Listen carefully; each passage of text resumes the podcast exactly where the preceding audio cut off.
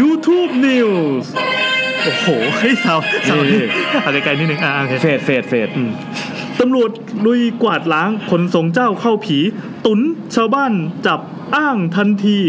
เอ้ยอะไรวะจับทันทีเออตุนชาวบ้านจับทันทีอ้างเบื้องสูงให้หยุดพฤติกรรม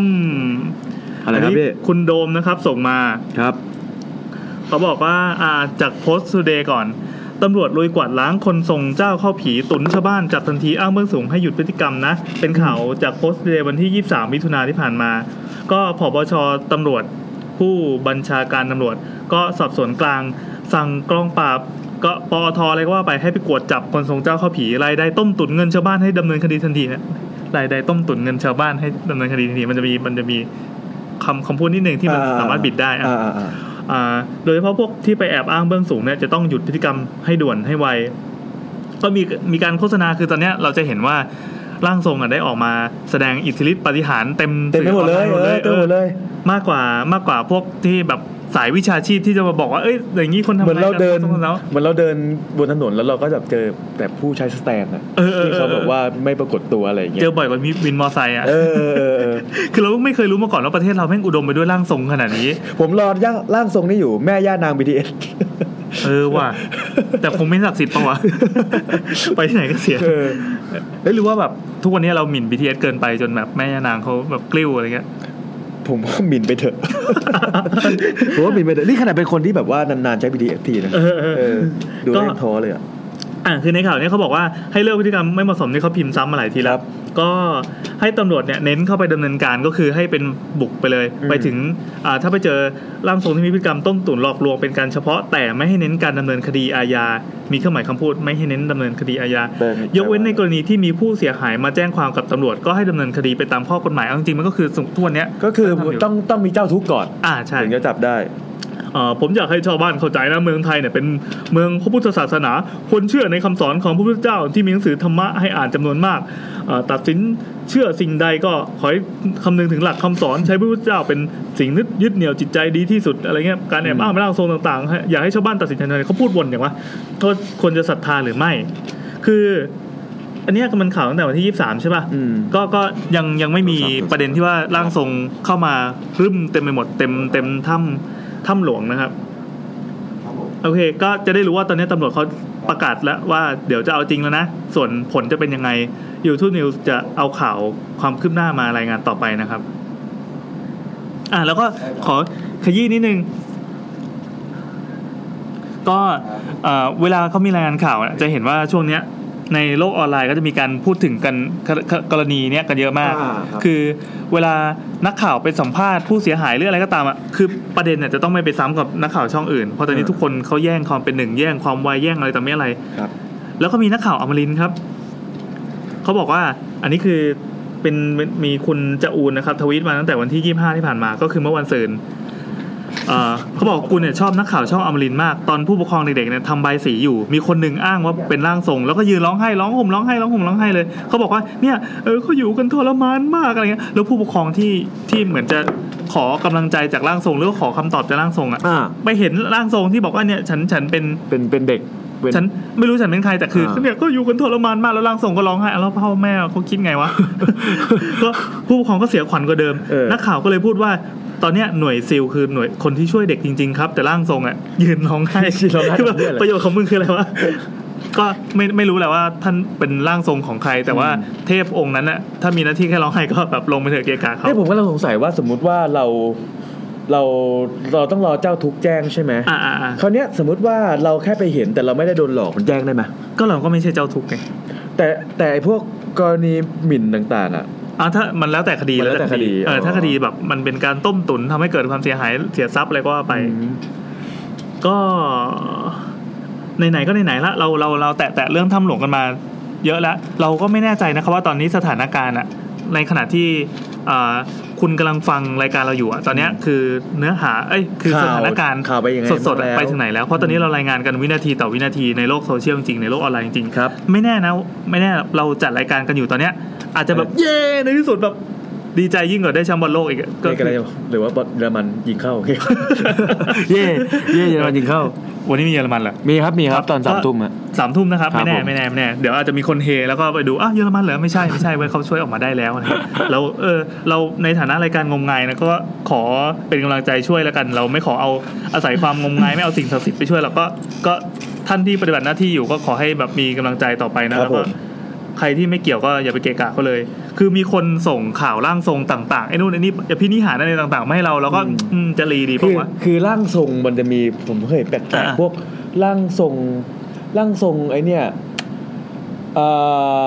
ฟาสอะหลวงพ่อ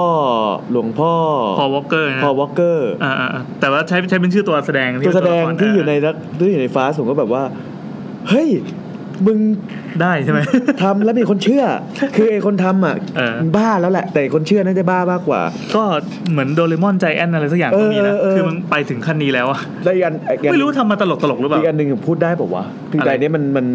น่าจะมีคนไปฟ้องมากเลยอะยังไงยังไงร่างทรงเสด็จพ่อรอเก้าโอ้โหมีนะก็นี่ไงนี่ไงที่เขาบอกเออว่าตำรวจอะเขาพยายามจะมาเร่งให้ที่แบบพวกพวกแอบอ้างเรื่องสูงแอบอ้างเบื้องสูงอะไรเงี้ยใช่ใช่แย่อะไม่ชอบเลยอืม ทีนี้อ่าเอาเป็นว่าเราก็คอยจับตาดูสถานการณ์ถ้าเกิดว่าเรากำลังจัดรายการเรากำลังไลฟ์กันอยู่แล้วเรากำลังอัดอัดพอดแคสต์กันอยู่เนี่ยถ้าเกิดอ่าว่าสถานการณ์ตรงที่ที่ที่ถ้ำหลวงเนี่ยเขาเป็นยังไงก็ยังไงรบกวนพิมพ์รายงานรบกวนเมรายงานมาหน่อยเออเราโอเคจะดีใจมากเพราะเราก็เฝ้าเฝ้าติดตามแท็กตัวนี้อยู่ร่างทรงนี่ไงไบอันอ่าโอคอนเป็นเนอร์โอคอนเนอร์ใช่ใช่ทีนี้มีบทความที่คุณโตมอนสุขปีชาเขาเขียนเรื่องถ้ำนะครับเขาบอกว่าอ่าตอนแรกก็อ่านอ่านตอนแรกเราไม่รู้ว่าใครเขียนไง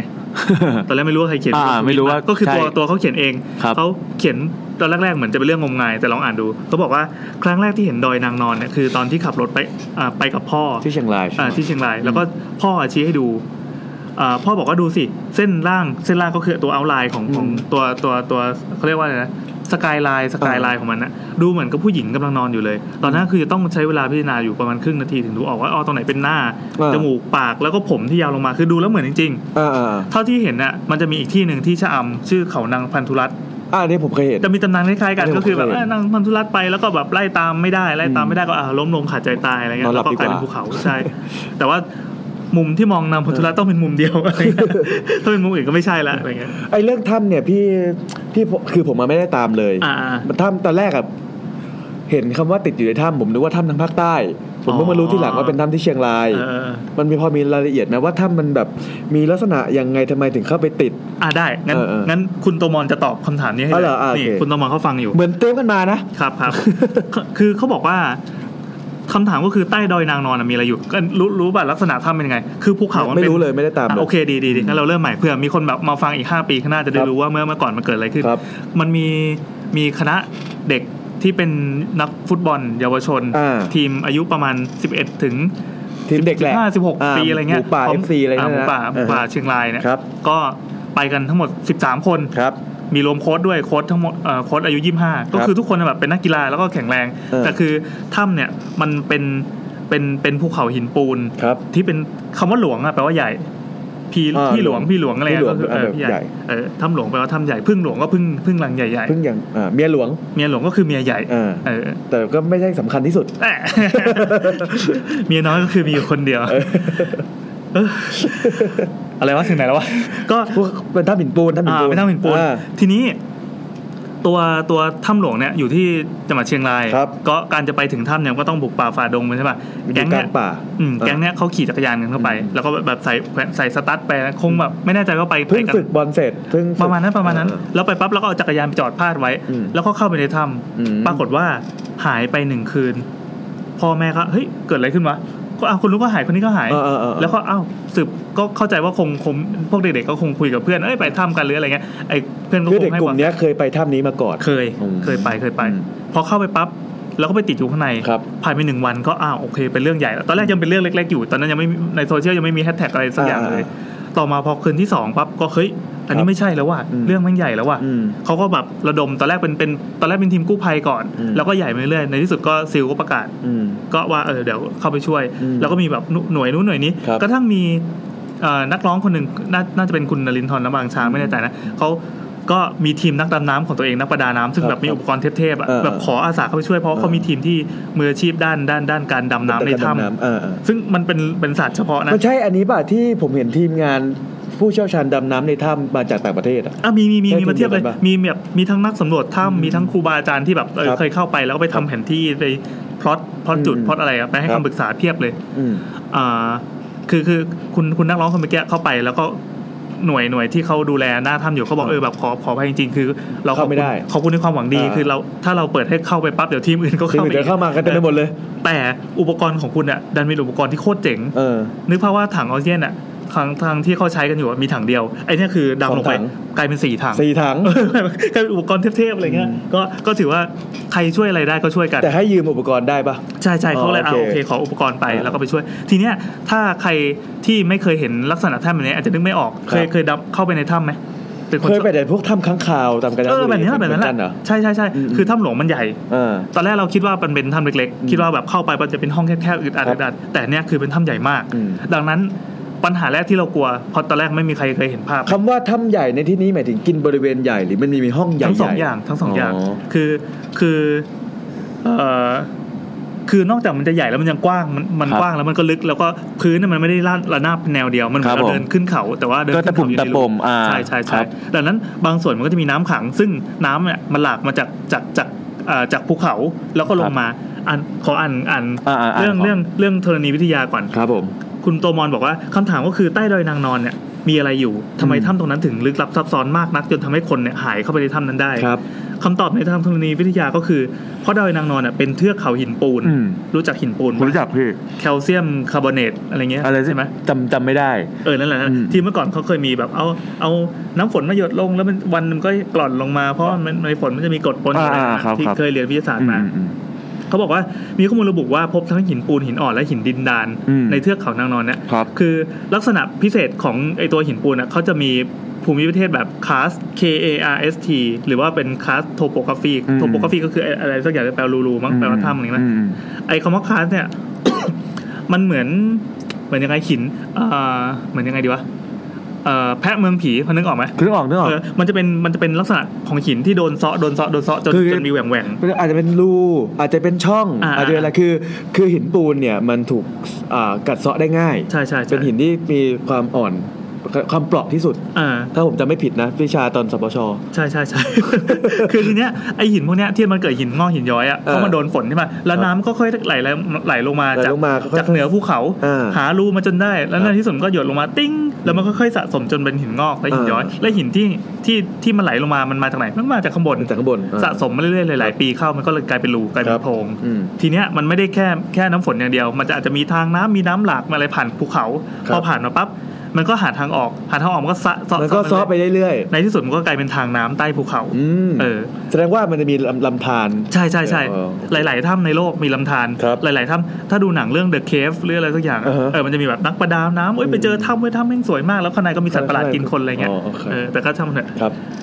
เออแล้วก็ต้องมีคู่หนึ่งที่ออกไปจูจีกัน ใช่ใช่ใช่ก็เขาบอกว่าเอ่อ ลักษณะมันจะเป็นรูพรุนหรือหลุมยุบอ่าครับแล้วก็เอ่อมันจะเป็นมันจะเป็นช่องให้มีทางน้ำใต้ดินอืมซึ่งน้ำใต้ดินเนี่ยมันจะไม่ไหลตลอดปี มันจะมาเฉพาะช่วงที่เป็นน้ำช่วงน้ำหลากเท่านั้นเท่านั้นครับดังนั้นอ่า ถึงหน้าถ้ำหลวงเขาจะติดป้ายใหญ่ๆหรือว่าช่วงน้ำหลากเนี่ยห้ามเข้าอันตรายเเพราะมันอันตรายมันไอ้น้ำเนี่ยมันจะสามารถไปปิดทางเข้าทางออกได้ซึ่งเนี่ยเคสเนี้ยถ้าพอเจถ้าอใครสงสัยว่าน้ำหลากแล้วเราไม่รู้ตัวกันเหรอมันเร็วมากนะเคยเจอถ้าปะเคยเจอปะไม่เคยเจอแต่เคยเห็นแต่ก่อนอะมันจะมีช่วงที่มันจะมีบุมบุมๆอยู่พักหนึ่งที่ไม่มีน้ำป่าไหลหลากวังตะไคร้ปะบอลตะไคร้เจ็ดเสาน้อยหรืออะไรแล้วอ่าแล้วแล้วแต่นั่นแหละคือมันจะมีอยู่ช่วงหนึ่งที่มันบูมมากแล้วมีการถ่ายวิดีโอไว้เยอะมาก คือหรือว่า บางคำที่คนสัมภาษณ์คนที่ไปประสบพบเจอมา อ่า น้ำหลากเนี่ยโอเคน้ำมาที่ตาตุ่มแป๊บเดียวมันถึงถึงเอวแล้วนะเอ่อให้นึกภาพก็คงเหมือนสึนามิปะคล้ายๆ แต่มันอยู่ในป่า อ๋อเอออม เขาเขามีคนเปรียบเทียบว่ามันคือสึนามิบกใช่ลัใช่กษณะมันมามันปลื้มอะไรอย่างนี้เลย ใช่ใช่ แล้วมันก็จะขนพวกซุงพวกอะไรมาด้วย คือมันอยู่ที่ความแรงอะไรอย่างเงี้ยอืมอืมอืมบางทีมันจะมาแค่แบบโอเคมานิ่งๆ แต่เร็วแต่ขึ้นเร็ว หรือบางทีมันมาแรงอ่าๆซึ่งไอ้มาแรงๆมันก็จะซัดเรา มันก็จะมี คือถ้ามานิ่งๆแต่เร็วอะเราจะจม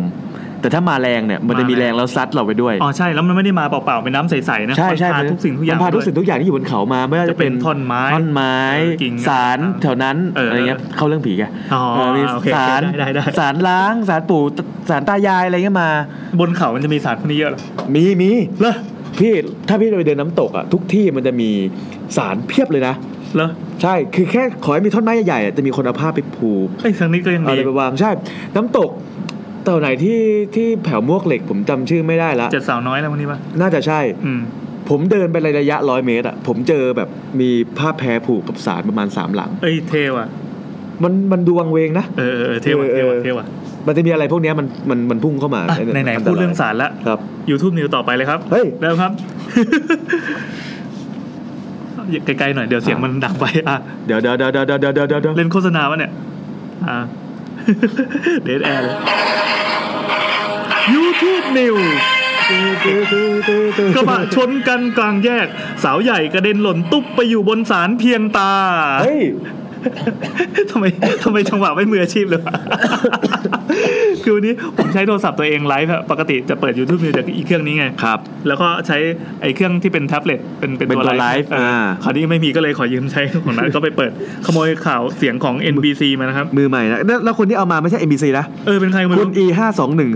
S O E D แล้ว I ให้ V ให้เครดิตเขาด้วยนะขอบคุณคุณ E ห้าสองหนึ่ง S O E D I V ครับนะครับอ่าใครไม่รู้คืออย่างนี้ ข่าวนี้ที่เอ่ออ่างทองที่อ่างทองครับ เมื่อวันที่ 25 ที่ผ่านมานะครับ เวลา6โมงเย็นเขามีตำรวจก็ได้รับแจ้งเหตุรถยนต์กระบะไปเฉียวชนกันบริเวณสี่แยกโพทองนอก ถนนโพทองโพธิ์ที่ทองนอกอ่างทองนะครับ แล้วก็ทำให้มีผู้บาดเจ็บ 2 ราย ที่เกิดเหตุนะครับ พบรถยนต์กระบะนิสสัน Big-M cab สีเขียวเป็นรุ่นสุดฮิต Big-M cab เขียวอะก็มีร่องรอยนิดหน่อยก็แบบหยุบบุบอะไรไม่ได้ไม่ได้เป็นเรื่องใหญ่โต ก็ห่างกันเล็กน้อยอะ บนศาลเพียงตาที่อยู่ข้างๆนะครับ ข้างๆรถอะนึกภาพนะครับ รถคันเนี้ยจอดอยู่แล้วก็มีรอยบุบเพราะชนเพิ่งเฉี่ยวกันมา ข้างๆมีศาลเพียงตาที่เป็นเหมือนแบบศาลตาศาลยายอะครับลักษณะมันจะใหญ่ประมาณกว้างประมาณเมตรกว่าๆแล้วก็ลึกประมาณ 2 เมตรนึกออกไหมครับที่ครับที่แบบเขาชอบเอามาลงมาลายอะแต่อันนี้มันจะเป็นแบบ low cost กว่านั้น คือไม่มีใครเอาเอาอะไรมาบูชาหรอก แต่เป็นศาลที่ทาด้วยสีฟ้าอารมณ์แบบ vintage vintage นึงนิดหนึ่งแล้วก็มีพวงมาลัยที่เป็นพวงมาลัยดอกดาวเรืองพลาสติกอะดอกมาลัยแบบพวงมาลัยยาวๆอะก็แขวนไว้ในศาลซึ่งศาลอยู่ข้างรถนะ ในศาลมี อาเจคนหนึ่งนั่งอยู่ข้างในครับ อธิบายนิดหนึ่งตัวศาลเนี่ยมันเป็นศาลแบบยกพื้น ยกพื้นขึ้นไปสูงประมาณหนึ่งเมตร ก็ประมาณสูงประมาณหน้าต่างคนขับของรถยนต์ละแล้วในศาลก็มีคุณคุณคนเนี้ยขึ้นไปนั่งอยู่อะเล่าเลย ก็ในศาลนะครับมีผู้หญิงผมยาวใส่เสื้อแขนยาว นุ่งกางเกงสีดำนั่งร้องครวญครางอยู่บนศาลเพียงตา ทราบชื่อต่อมาว่าเป็นนางประเสริฐอายุ 44 ปี ตอนนี้คือนัดเดินออกไปรับอาหารนะครับ จ้าหน้าที่กู้ภัยก็ได้เข้าไปสอบถาม ก็เพราะว่าเออบาดเจ็บเล็กน้อยก็ได้ช่วยเหลือแล้วก็นำลงมาจากศาลเพียงตา พร้อมกับปฐมพยาบาลเบื้องต้น แล้วก็นำไปส่งรักษาตัวตัวเรียบร้อยห่างไปอีกเจ็ดเมตรก็เจอรถชนรถยนต์คู่กรณีอะไรก็ว่าไปอะเราข้ามไปส่วนงมงายเลยกันเออเขาบอกว่าคืออ๋อสอบถามแล้วเขานายนายนาย นายประดิษฐ์นะครับกับนางประเสริฐนายประดิษฐ์กับนางประเสริฐเนี่ยได้ทำการเกี่ยวหญ้าเตรียมจะไปให้วัวเลี้ยงไว้ที่บ้านพอเกี่ยวเสร็จปั๊บนางประเสริฐก็นั่งมาบนกองหญ้าท้ายรถกระบะนึกภาพนะรถกระบะนะแล้วก็ขนกองหญ้าอะไรจะกลับบ้านพอขับมาถึงจุดเกิดเหตุปั๊บก็ไปเฉี่ยวกับคู่กรณีเป็นรถกระบะยี่ห้อเกียร์คันเดียว ตอนเดียวสีขาว ที่บรรทุกโต๊ะสนุกเกอร์มาทำให้ จังหวะชนกันกระเด้งยังไงก็ไม่รู้อะตนเนี่ยบาดเจ็บส่วนนางประเสริฐเนี่ยกระเด็นออกจากรถ แต่ไม่เป็นอันตรายอะไร กระโดดเข้าไปปุ๊กอยู่ในประตูเสานึกภาพว่าเหมือนเหมือนตูดเข้าไปในเสาปรุบพอดีเลย ก็คือไปนั่งเฉยๆเลย มีแผลที่แขนลำตัวแล้วมีอาการจุกแน่นหน้าอกอะไรนิดหน่อยก็ไม่ได้เยอะอะไร ก็ถือว่าเจ๋งดีนะครับ ก็ถ้าจะมองเป็นเรื่องงมงายก็คือสารเนี่ยก็โอเคแบบได้ช่วยชีวิตให้เห็นชัดๆเลยอุ้ยจะบอกว่าตอนเนี้ยข่าวแบบรีเลทข่าวไม่ว่าจะเป็นที่ไหนก็ตามเนี่ย ถ้ำหลวงถ้ำหลวงถ้ำหลวงเปิดตำนาน เปิดตำนาน อะไรก็ว่าไปอ๋อแล้วก็มีข่าวแบบน้อยใจแม่ไม่ให้มีแฟนอีกอันหนึ่งโอเค น่าจะหมดแล้วมั้งอันแล้วทั้งหมดก็เป็น YouTube News ของวันนี้นะครับ เดี๋ยวไหนๆก็ไหนๆแล้วผมขอก่อนที่จะเข้าสู่รายการขอขอพูดเรื่องอเรื่องถ้ำอีกนิดนึง พอดีมีคุณผู้ฟังส่งมานะครับ คุณเจโลปี้เขาบอกว่า คือคืออันนี้เขาทวีตมานะครับ แล้วก็ใส่ tag YouTube ดังนั้นถ้าเกิดว่าใครที่สนใจข่าวหรือสนใจลิงก์ก็ก็อ่า search คำที่ผมอ่านให้ฟังก็ได้ เขาบอกว่าเห็นข่าวเด็กหลงในถ้ำแล้วก็นึกถึงกระทู้ใน Reddit เมื่อ 6 ปีก่อน เป็นเรื่องของสุสานใต้ดินที่ยูเครน ซึ่งตอนแรกเนี่ยขุดเป็นเหมือง แล้วก็ต่อมาก็ถูกใช้เป็นที่หลบหนีของชาวเมืองในสมัยสงครามโลก แล้วสุดท้ายก็กลายเป็นสุสานด้วยความที่มันเป็นเหมืองมาก่อนเนี่ยเส้นทางมันก็เลยคดเคี้ยวเหมือนเขาวงกตนึกภาพนะครับคนที่ขุดเหมืองอะเขาก็ขุดไปเรื่อยๆๆแล้วก็แบบมันจะมันจะแตกแขนงเหมือนกิ่งเหมือนรากไม้ที่อยู่ใต้ต้นใต้ดินเนี่ยตัวสุสานเนี่ยค่อนข้างทรุดโทรมมาก ทางเดินบางจุดก็ถล่มเป็นทางตัน หรือมีน้ำขังทำให้แผนที่ที่เคยมีเนี่ยไร้ประโยชน์ไปโดยปริยาย ใครที่ถือแผนที่ถือโพยไปจะขอเลี้ยวซ้ายเลี้ยวขวาเนี่ยก็หลงเลย สุสานนั้นกินอาณาเขตบริเวณในเมืองใต้เมืองเนี่ยเกือบทั้งหมดเลย โดยที่มีนักสำรวจเนี่ยมากมายที่เคยมาสำรวจพยายามเข้าไป แต่ก็ไม่มีใครที่สามารถไปได้ทั่วเอ้ยอยากจะให้เห็นภาพจริงเลย ภาพสุสานเนี่ยเออมันใหญ่จริง ๆ ใหญ่จริงๆเออเราจะเรียกไงดีนะเหมือนเราขึ้นไปบนบนเครื่องบินเนี่ยแล้วก็มองลงมาหรือหรือหรือเปิด Google Map ก็ได้ แล้วก็เปิดไอโหมดที่มันเห็นแผนที่ที่มันยิบย่อยยิบย่อยมีถนนกิ่งถนนย่อยอะไรมากมายอะแต่อันเนี้ย ทุกอย่างมันเกิดขึ้นใต้ดิน มันมีทางแยกเข้าไปแบบใหญ่เป็นเมืองเมืองอะไม่รู้ว่ากี่ร้อยตารางกิโลหรืออะไรแล้วแต่ อะอ่านต่อ แล้ววันหนึ่งช่วงสิ้นปี 2004 นะครับ มีกลุ่มวัยรุ่นเนี่ย นึกอยากจะไปเขาดาวกันในนั้น ทีเนี้ยเข้าไปลึกแค่ไหนก็ไม่รู้ หลังจากที่ฉลองกันเสร็จปั๊บก็เมาหลับกันจนเช้า ก็ออกมา โดยที่ไม่รู้ตัวว่าเพื่อนหายไปหนึ่งคน น่าจะยังเมาหลับอยู่ โดยที่ไม่มีใครเนี่ยเอะใจอะไร มารู้ตอนหลังเพราะว่าอ้าวคนนี้ไม่ได้กลับบ้านนี่หว่า ทีเนี้ยวัยรุ่นที่หายไปเป็นผู้หญิงนะครับ ชื่อน้องมาชากลายเป็นบุคคลหายสาบสูญโดยที่เพื่อนๆก็ยังไม่มีใครคิดว่าเธอยังติดอยู่ในนั้น เข้าใจว่าเออคงจะออกกันมาแล้วแล้วก็หายตัวไปหลังจากนั้นสองปีต่อมามีนักสำรวจถ้ำก็เข้าไปในถ้ำนั้นนะครับ แล้วก็บังเอิญไปเจอกับศพของเธออยู่ในสุสานใต้ดินนั้น นักสำรวจได้แต่ถ่ายภาพออกมาแล้วพยายามจะแจ้งตำรวจให้เข้าไปกู้ศพ แต่ถูกปฏิเสธ เลยบอกว่าศพเนี่ยอยู่ไกลจากทางออกเกินไป สุดท้ายมีนักข่าวเขียนเรื่องราวของเด็กคนนี้ขึ้นมาทำให้กลายเป็นเรื่องเป็นราวใหญ่โตขึ้นมาศพเนี่ยจึงถูกกู้ออกมาจนได้ ตอนแรกก็ติดอยู่ข้างในเหมือง อยากให้ลองจินตนาการถึงความรู้สึกของเด็กคนนี้ตอนที่ตื่นมาแห้งๆมึนๆเมาๆนะแล้วก็มืดสนิทมองไม่เห็นอะไร แล้วก็คลำเรื่อยๆจำทางก็จำไม่ได้จะคลำไปทางไหนก็มีแต่กำแพงแล้วก็กลิ่นชื้นในสุสาน ร้องจนคอแห้งตะโกนเรียกใครก็ไม่ได้ยินได้ยินแต่เสียงตัวเองคำพางไปในความมืดโดยไม่รู้ว่าไปทางไหน เจอน้ำขังทางตันกับจินตนาการในความมืดก็คือมันมืดสนิทจริง ๆ ทีนี้เขาก็แปะกระทู้มาให้ด้วยคุณคุณเจนโลปี้เขาบอกว่าศพนี้ยังอยู่ในสภาพดีประมาณหนึ่งเพราะในนั้นมีความชื้นอยู่แล้ว เข้าไปดูภาพเองในกระทู้เลดดิตไหนขอดูหน่อยสิคุณเจนโลปี้นะครับขออนุญาตดูรูปนิดนึงเขาบอกว่า you must be อายุ 18 บวกถึงจะดูได้ ขอดูรูปศพ โอ้ จะเรียกว่าสภาพดีนะก็ไม่ใช่นะ อืม ไม่บรรยายสภาพศพแล้วกันนะครับ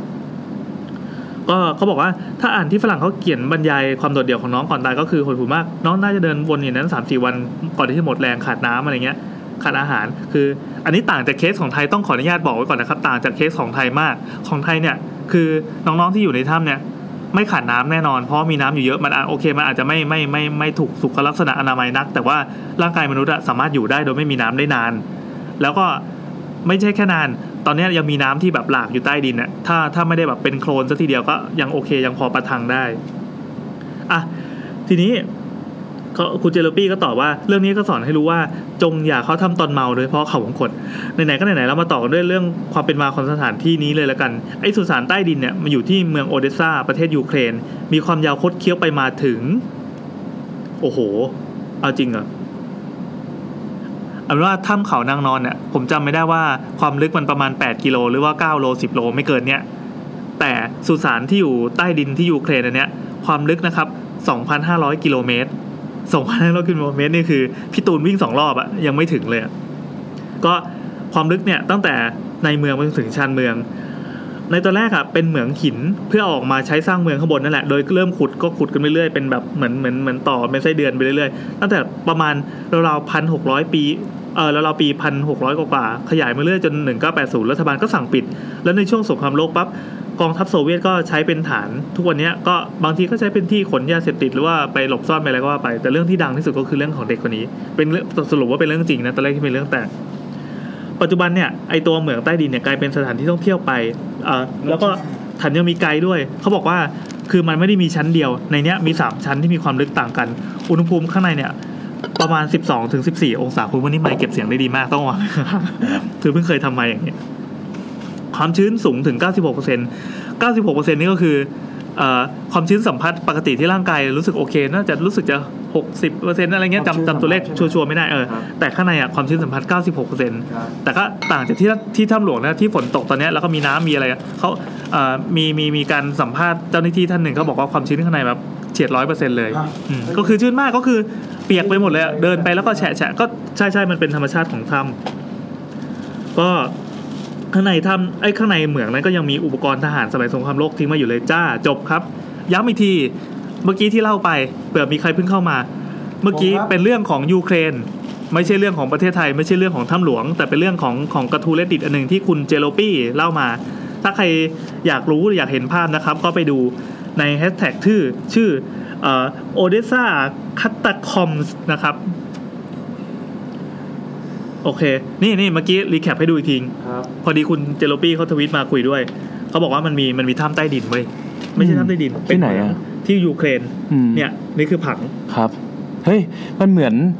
เฟิร์นหรือสาหร่ายอย่างหนึ่งอ่าใช่ใช่ใช่อืมจริงๆมันก็คือการทำงานคล้ายๆเราเป็นไส้เดือนที่ขุดเข้าไปใต้ดินเนี่ยแต่เนี่ยความยาวรวมทั้งหมดประมาณ 2,500 กิโลเหมืองนี่คือคนขุดใช่ไหม ใช่ ขุดเพื่อจะเอาหินขึ้นมาสร้างเมืองข้างบน นานแล้วนานแบบพันปีคศพันหกอะครับโอเค ก็มีเกร็ดมีอะไรนิดหน่อยเนาะครับผมตอนนี้สองทุ่มสี่สิบแปดนาทีอะแซมมันบอกว่ามันจะมาถึงสามทุ่มบอกว่าออกมาแล้วมานั่งแท็กซี่มาแต่น่าจะไม่ทันสายแรกอ๋อเหรอเบองั้นร์สายแรกอยู่ในก็ใจก็ใช่ใช่ใช่แต่ไม่เป็นไรเดี๋ยวเดี๋ยวให้แซมมันมานั่นเองแล้วกันครับมาไหนๆก็ไหนๆละช่วงลองของไหมลองของเลยครับได้เรียนเสียงดังไปเลย เย่ เมื่อกี้วิ่งเมย์หยิบน้ำมานะครับ ในขณะเดียวกันก็เสียงนัดกำลังทำเสียงกรุบกริบกรุบกริบกรุบอันนี้ผมกดผิดไว้ผมกดพิเศษแบบชามละร้อยเหรอเรียนชามละร้อยนี่คือเวอร์ชันชามละร้อยใช่ใช่มันใหญ่กว่าชามใหญ่ใช่ไหมมันมันมันให้เนื้อมันให้เครื่องเยอะกว่าอ๋อไอ้พวกเครื่องในเลยพวกนี้เอาน้ำซุปอีกเพิ่มรู้สึกว่าได้กลิ่นพริกไทยเอาเอาเป็นสายน้ำซุปครับ แล้วนอกจากนี้นะครับ เดี๋ยวระหว่างฝากน้าแอนแกะน้ำซุปนอกจากนี้นะครับ เรามีอีกอย่างหนึ่งนะครับ นะครับนะครับ คืออะไรครับ ร้านนี้มันได้ยินเสียงแกะอะไรแปลกในเมื่อร้านนี้มันทำหมูกรอบได้ดีเราก็เลยซื้อหมูกรอบเปล่าๆมา ๆหมูกรอบเปล่าเนี่ยนะ ใช่ คนเราจะกินหมูกรอบเปล่าๆได้ด้วยเหรอผมเคยสั่งครึ่งครึ่งโลอะตอนนั้นประมาณ 300 บาท เออเออแล้วก็สั่งกับเพื่อนถามเพื่อนว่าเอาไปทำอะไรวะเปล่าๆบอกว่า เออนั่นดิ มันเอาไปกินตอนที่นั่งดู Netflixแทนป๊อปคอร์นเฮ้ยทำไมอะ มันเพลินมาก เหรอเออ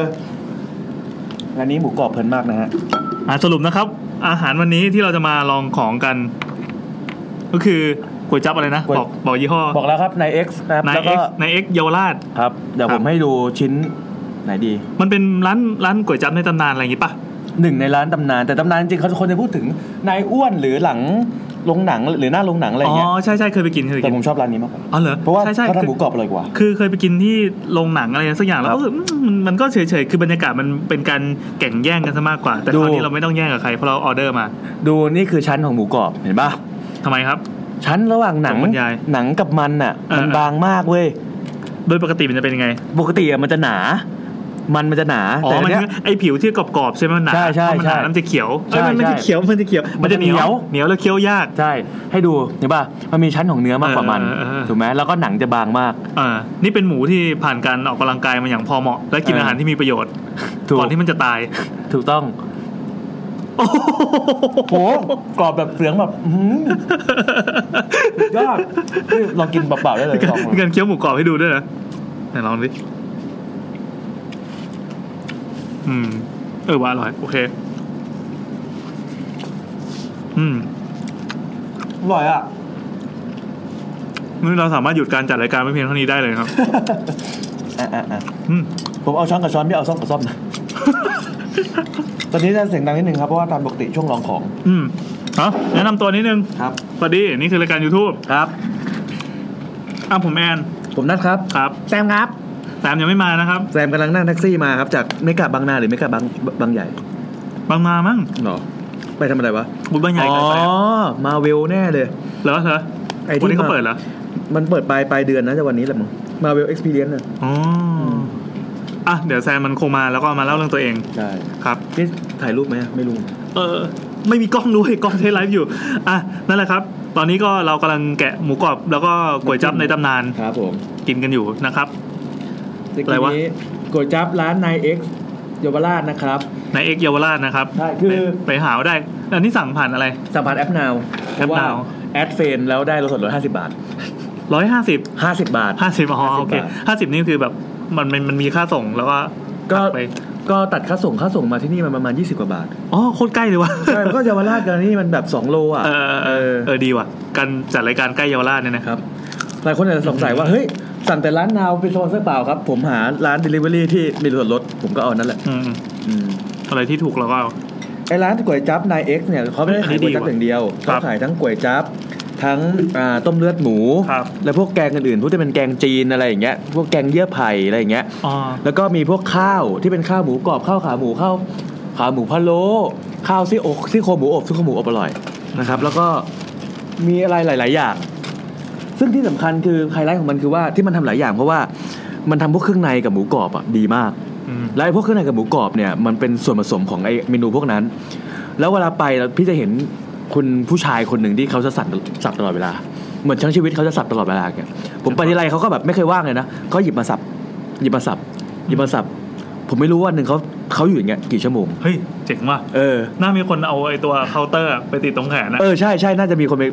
คือเออเออว่ะน่าจะมีคนทำอย่างนั้นสมมติว่าวันหนึ่งแบบสับไปเลยสี่หมื่นครั้ง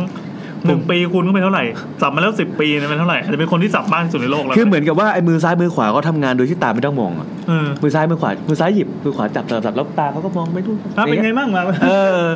แล้วก็วันนี้ไม่มีนิ้วแล้วนะนิ้วเร็วไม่หายเออนิ้วหายหมดแล้ว ถึงว่าไอ้ที่กรอบๆเมื่อกี้นั่นคือเล็บตัวเองตอนนี้เชื่อแล้วว่าอร่อยจริงครับ เชื่อแล้วว่าหมูกรอบมันอร่อยจริง ปกติจะไม่ค่อยไม่ค่อยชอบกินของกรอบๆเพราะว่าเคี้ยวไม่ค่อยถนัดเท่าไหร่แก่แล้วเฮ้ยโอเคว่ะโอเคว่ะดิโอ้โอโหเคร้านร้านนี้ดีกว่าร้านโรงหนังที่เคยกิน ดีกว่าแน่นอนครับเรื่องหมูกรอบแล้วแต่เรื่องน้ำซุปก๋วยจั๊บเนี่ยแล้วแต่คนอ๋ออ่บางคนก็ชอบเผ็ดบางคนชอบไม่เผ็ดบางคนอะไรอย่างเงี้ยไอ้แล้วแต่คนนี่คือการออกตัวอ่าให้มันลิ้นแต่ละคนมันไม่เหมือนกันอืมมาครับอ่ายูธูป EP นี้คือ EP หนึ่งร้อยสาม103ร้อยสามแล้วอืม เรามาว่ากันด้วยเรื่องผีที่ทำงานเราจัดกี่กี่ครั้งแล้วนะไอผีที่ทำงานเนี่ยไม่รู้ว่าคือถ้าเป็นหมวดผีที่ทำงานอะน่าจะน่าจะหลายครั้งแล้ว มันจะมีชื่อผีอาชีวะก็มีตอนนั้นแบบตั้งชื่อกันแบบไม่สนใจอะไรแล้วคนฟังน้อยชิบหายเลยเพราะคิดว่าเป็นเป็นแบบเป็นพวกช่างกลอะไรอย่างเอเงี้อยใช่อืมจริงๆก็คือผีที่ทำงานเหมือนกัน แล้วก็ผีครับที่ทำงาน ผีที่ทำงาน ผีที่ทำงานอะไรน่าจะเป็นครั้งที่สี่แล้วมั้งถ้าครับจำไม่ผมผิด อันนี้คนที่รู้รู้มากกว่าเราก็คุณเสกนะฮะคุณเสงเราเขาถึงคุณเสงเลย แล้ว หนึ่งในพิธีกรของเรานะครับ ก็คือคุณแซมนะครับ ครับ ก็ได้จากพวกเราไปแล้ว ครับ เพราะว่าจมอยู่กับงานนะครับ การทำงานที่ออฟฟิศนี้ของแซมเนี่ยสามทุ่มมันยังไม่เลิกสามทุ่มมันยังเลิก เราก็เลยต้องอยู่กันเป็นสองเดือนกันไปก่อนจะบอกว่าไอออฟฟิศเนี้ยมีดีนะ ยังไงครับ ผู้หญิงน่ารักเยอะมาก ดีมากครับ ก็นี่ไงเป็นเหตุทำให้แบบอยู่ดึกได้อย่างสบายใจ ครับ เมื่อกี้เดินออกไปหยิบน้ำก็แบบ อยากจะหยิบสักครึ่งชั่วโมงใช่ใช่ผมเมียนึดูกอยู่เปล่าวะเขาที่แล้วเขาดูอยู่เดี๋ยวเมียเข้ามาทีหลัง อ่ามามามามา ระหว่างนี้ยังไงต่อผมวะขอถ่ายรูปลองของก่อนไหนๆก็ไหนๆแล้ว เรามาคุยเรื่องการทำงานแล้วกันครับอันนี้คุณผู้ฟังท่านหนึ่งนะครับ ชื่อคุณเนตเต้ส่งมาให้ ชื่อชื่อคุณนะฮะเรายังไม่แบนเขาอีกเหรอครับ ยังไม่แบนยังไม่แบนเขาส่ง DM มาให้ แต่ว่าส่งมาเป็นบทความภาษาอังกฤษว่ะเนี่ย เราคุยแอปเราเราจะมีกรุ๊ปไลน์กันถูกไหมเออเออแล้วเราก็คุยว่า เฮ้ย มีคนอยากทำเรื่องเนี้ยแล้วเนตเต้ทำการบ้านมาเยอะมาก เออ ผมก็เลยสสงสัยว่า เฮ้ยเนตเต้ขยันทำมากกว่าเราเราอีกจริงสาวๆนี่คือแบบไปนั่งนั่งแบบจับหมาไม่ให้ร้องอย่างเดียวอ๋อเหรอแค่นั้นเหรอใช่มีหน้าที่แค่นั้นยูธูปนี่แบบทำการบ้านมาเยอะมากจริงๆอะเดี๋ยวเดี๋ยววันหนึ่งก็อาจจะเชิญนัตเต้มาแล้วก็มาคุยเรื่องเรื่องครับผีที่เป็นทีมฟอร์นัตเต้โดยเฉพาะเนี่ยซึ่งเรายังไม่เคยจัดทีมนั้นมาก่อน มาทานแซมนะฮะอะมาเรื่องนี้นะครับที่นัตเต้ส่งมาให้เนี่ยมันเป็นอาชีพเหมือนกันครับแต่คงเป็นอาชีพที่ อืม หลายคนในตอนเด็กอะอยากทำอืม แต่โตขึ้นมาคงไม่ได้ทำไทยสินักบินอวกาศ ทำไมรู้อะผมอยากเป็นนักบินอวกาศ จริงไหมเนี่ยใช่ ถูก เอาละถูกนี่ไม่ได้มองก่อนนะคิวดูจอคิวดูจอ เไม่ไม่ได้ดูแล้วเออไออาชีพเนี้ยมันเป็นอาชีพที่เหงามากครับ ดูเคยดู Gravity ปะ Gravity ผมเคยดูกา v วตี้ดูอ่า IMAX ด้วยเออเออเฮ้ยเป็นเรื่องที่ผมดีใจมากที่ดู IMAX เพราะว่ามันทำมา for IMAX จริงใช่ๆใช่ใช่ดูเออ ดูจอธรรมดาแล้วเสียดายมากเลยใช่ แล้วก็อย่างหนึ่งคือผมตาม ผมตามคุณคริสแฮดฟิลด์อยู่ในในทวิตเตอร์เขาเป็นใครครับเขาเป็นนักบินอวกาศครับออืมแล้วเขาก็จะมาทวีตแบบเขามาทวีตช่วงกลางคืนที่แล้วที่ชอบ present ว่าตอนนี้มีอะไรมีสถานการณ์เป็นยังไง หรือว่าโชว์การทดลองอะไรไม่ใช่ครับ มีโชว์การทดลองบ้าง แต่ที่เขาชอบชอบทวิตทุกวันก็คือว่าการถ่ายรูปมาพื้นผิวของโลกมา ว่าตอนเนี้ยเขาลอยเขาบินอยู่นะอ๋อแล้วตอนเนี้ยเขาอยู่ที่ทวีปไหนอืมในเวลาไหนของโลกมันก็จะเป็นหลาย ๆ มันก็จะแบบว่า เป็นทวีปที่ต่อกัน แล้วก็คุณก็จะเห็นว่า อันเนี้ยมีแสงไฟ อันเนี้ยมืด อันนี้อะไร แล้วเขาก็จะบอกว่า อันนี้คือสถานที่นี้ อันนี้คือทะเลสาบนี้อะไรเงี้ย ซึ่งผมว่าการขึ้นไปดูวิววันนั้นนะมันสวยมากเว้ยเออจริงจริงจริงมันสวยแบบ ผมคือแต่ก่อนตอนเด็กอะผมอยากเป็นนักบินอวกาศ เพราะว่าสมัยเด็กเลย เพราะว่าไม่รู้ไม่มีไม่มีไม่มีดูหนังหรือดูการ์ตูนอะไรไหมหอรู้สึกว่าการอยู่นาซามันเจ๋งอ๋อเพราะคำว่านาซาใช่แล้วคราวนี้เนี่ยคำว่านาซาก็หลอกคนไทยมาได้หลายปีก็เหมือนมีคนมาบอกผมตอนเด็กว่า เฮ้ย ถ้าเราจะไปอยู่นาซาเนี่ยเราต้องเรียนคณะเดียวเท่านั้นคือวิศวกรรมการบินเออที่มอแล้วก็มีคนบอกผมอีกว่ามอเกษตรเนี่ยแม่งรับแค่ปีละคน ตอนนั้นผมแม่งไม่ได้คิดไม่ทันคิดเลยว่าปีละคน ปีละคนที่แล้วอาจารย์จะสอนใครวะเออเออผมไม่คิดเลยนะตอนนั้นอะเออผมรู้สึกว่าเฮ้ยกูเชื่อว่ะแล้วกูก็เลยทิ้งความฝันจากการเป็นนักบินนาซาไปโอ้โหเราเสียนักบินอวกาศไปหนึ่งคนใช่แล้วผมก็เลยอยากยูทูบแล้วแล้วผมกินหมูกรอบเนี่ยแล้วผมความฝันต่อมาคือผมอยากเป็นกุ๊กอ๋อผมชอบทำอาหารอ๋อตอนเด็กผมทำอาหารอ่าในครัวเลยอ่าแล้วแม่เหมือนกับว่า เฮ้ยคงคิดว่าอนาคตอนาคตคือเขาผู้ใหญ่อะอ่าอ่ามึงต้องเกิดโตมาเป็นหมอเป็นนายธนาคารอะไรเงี้ยอ๋อกำหนดอนาคตให้แล้วใช่แล้วแต่แม่ก็รู้ว่าการที่จะห้ามเราห้ามไม่ได้อ่าแต่แม่ก็มีไม้ตายว่า มึงเป็นกุ๊กมึงต้องเจอแมงสาบตลอดชีวิต ผมก็ล้มเลิกความฝัน สุดท้ายที่ทำที่ทำงานอยู่ทุกวันนี้ก็คือว่า มาตามกฎแห่งกรรมอะคืออะไรติดอะไรก็ทำอะไรอย่างไปงั้นอะไม่ได้เดินตามความฝันตั้งแต่เด็กเฮ้ยพี่หัวเราะอะไรวะ ความฝันพังทั้งชีวิตพ่อแมงสาวงั้นพี่อาจจะมีเรื่องผีที่เล่าจากสถานีอวกาศแล้วนะแม่นี่โคตรได้เลยได้ได้อืมเออว่ะไม่รู้แซมจะมีเบอร์นักบินอวกาศสักคนเปล่าแบบ phone in เข้ามาสวัสดีครับ ตอนนี้เวลาที่ชั้น stratosphere เป็นไงบ้าง อาจจะได้เล่าเรื่องผีจากคุณดรองค์อาจอืมที่คิดคนอะไรนะอาจองค์อาจองค์ไม่ใช่องค์อาจอาจองค์ชุมสาย เออณอยุธยาเดี๋ยวผมขอทวิตเรื่องรองของก่อนนิดนึงนะ อ่าอันต่อไปเป็นการทวิตอวดของกินนะครับลองฝากเลยด้วยนะคืออาชีพนักบินอวกาศอะแน่นอนเราครับต้องขึ้นไปทำงานอยู่ข้างบนอย่างโดดเดี่ยวอ่าบางครั้งอยู่เป็นทีมก็จริง แต่ว่านอกจากทีมของเราแล้วจะไม่มีใครเลยครับ เหมือนเรามาจัด YouTube แบบเงาเงาๆกันสองคนในแบบพื้นที่ว่างเปล่าอย่างเงี้ยอืมถ้านึกภาพว่าข้างนอกไม่มีเสาตึงเดินอยู่ประมาณห้าสิบคนอย่างตอนเนี้ยอ่าอ่ามันเหงาไหมอะเหงาเหงาผมว่าเหงานะ คือไม่รู้จะไปคุยกับใครอะเฮ้ยอันเนี้ยสวยว่ะ เออคุยกับใครวะก็รู้อยู่แล้ว เอาเอามาด้วยกันเอารูปบอลเล่มาอันหนึ่งแล้วตั้งตั้งชื่อว่าวิวสันแกสเบย์เนี่ยเออเออก็อันนี้นะครับปี 2003 มีนักบินอวกาศจีนคนหนึ่งนะครับ ได้ยินเสียงเคาะข้างนอกยานอวกาศ เฮ้ย นี่เรื่องผีอะเนี่ยอะเดี๋ยวก่อนนะ อันนี้มาจากเว็บ mandatory.com นะครับ mandatory ไม่รู้ว่ามันเป็นเว็บแบบเว็บเว็บแนวไหนนะครับ อ๋อ ดูเมนูเขามีหัวข้อข่าวหมวด fun หมวด culture หมวด living หมวด girls เราไม่สนใจอะไรแล้วเรากดแล้วหมหมววดด girls girl ครับแล้ว inspire แล้วก็หมวด the world นะครับอันนี้เป็นหมวด living ไม่แน่ใจว่า living มันจะมันจะรวมเรื่องของอร่อยวะอร่อยอร่อยอร่อยมากน้ำให้แบบแบบกลิ่นไอเนี้ยกับกับอะไรวะพริกไทยเออพริกไทยฉุพรินกไทมากยใช่ใช่คนที่ชอบพริกไทยต้องมาที่นี่เลยในอวกาศนะสับเรื่องไปสับเรื่องมา ปีสองพันสามนะครับ คุณหยางนะครับ เขาบอกว่าเป็นนักบินอวกาศคนแรกของจีนเดี๋ยวแปลไปด้วยช้านิดหนึ่งที่ขึ้นไปบนอวกาศนั่นแหละ ก็ อะไรวะเขา jetti jettison นี่แปลว่าอะไรวะ ชื่อคนป่ะเหรอ ไม่ใช่ มันเป็นตัวเล็กชนิดอ่า astronaut to jettison อ่า into space อะอ่าครับ หลักภาษาอังกฤษนะครับ ถ้าคุณไม่รู้ศัพท์อะไรนะฮะ ให้คุณข้ามอ่านไปประโยคหน้ากับประโยคหลังอ๋ออ๋อแล้วคุณจะแต่งประโยคเองได้อ๋อนะครับ ก็ส่วนของผมนะครับ อะไรที่ไม่รู้ก็ข้ามไป ก็สรุปว่าขึ้นไปที่บนยานเชนชวงห้านะครับห้าภาษาจีนคืออะไร ไฟไฟอ๋อไฟไฟนะครับไฟเซโจไฟอันนี้ซื้อจากอาลีแต่ขนาดนี้ ก็ทีเนี้ยได้ยินเสียงเอาไซด์เสียงเสียงนอกนอกยานเขาบอกว่ามีบางคนน่ะกำลังเคาะตัวตัวถังของยานเนี่ยครับเคาะเคาะเคาะเคาะเป็นเหมือนเคาะเคาะถังเหล็กอะครับผม ด้วยค้อนไม้ wooden hammer รู้ได้เสียงไงเสียงประมาณนั้นเสียงประมาณนั้นอ๋อเขาเปรียบเทียบให้ฟังว่าเฮ้ยเสียงแม่งเป็นอย่างนี้ว่ะมันจะแบบดังปองปองปองทึบทึบแต่เบาเบาบงกงกวงนี้ป่ะเออเออเอออมคือมันมันเป็นการเคาะน่าจะเป็นเคาะจากในถังด้วยเขาบอกว่าเสียงเนี่ยไม่ได้มาจากข้างนอกยาน หรือว่ามาจากข้างในยานแต่มันเป็นการเคาะเคาะข้างในอะเหมือนเหมือนเราเว้ยเคาะอะไรเลยนะป้องป้องป้องป้องอย่างเงี้ยเออใช่เหรอก็แปลกดีเอ่ออีกอย่างหนึ่งข่าวต่อมานะครับครับ เอ่อ นักบินอวกาศของยานอพอลโล 10 นะครับ ครับ เคยได้ยินเสียง alien music ในหูฟังของตัวเอง alien music คืออะไรอะ ไม่รู้ว่าอาจจะเป็นเสียงแบบดึงดึงดึงดึงของเอเลียน มันน่ะมันอาจจะเป็นเสียงแบบอย่างนี้ป่ะ เหมือนตามหนังเออใช่ใช่ใช่พวกใช่สัญญาณใช่ใช่แทรกใช่อะใช่เหมือนได้ยินสัญญาณอะไรสักอย่างหนึ่ง แล้วก็ อีกอันเขาบอกว่านีลอาร์มสตรองอะ เคยคำว่า transmission คืออะไร การแปลงสัญญาณอะไรอย่างเออนี่ใครถ้าใครเคเก่งภาษาอังกฤษจะด่าผมนะเออใช่ใช่อืมก็คือตัวคุณนีลอาร์มสตรองเนี่ยเคยส่งข้อความลับอะไรบางอย่างไปหานาซาด้วยครับเหมือนเหมือนแบบส่งสัญญาณเพื่อจะทำอะไรสักอย่างเหมือนจะบอกอะไรสักอย่างอืมแต่ก็ไม่มีใครรู้ว่าตอนนั้นคือที่นีลอาร์มสตรองส่งมานั่นคือ ตอนที่เขาอยู่บนยานอวกาศเหรอใช่ใช่ใช่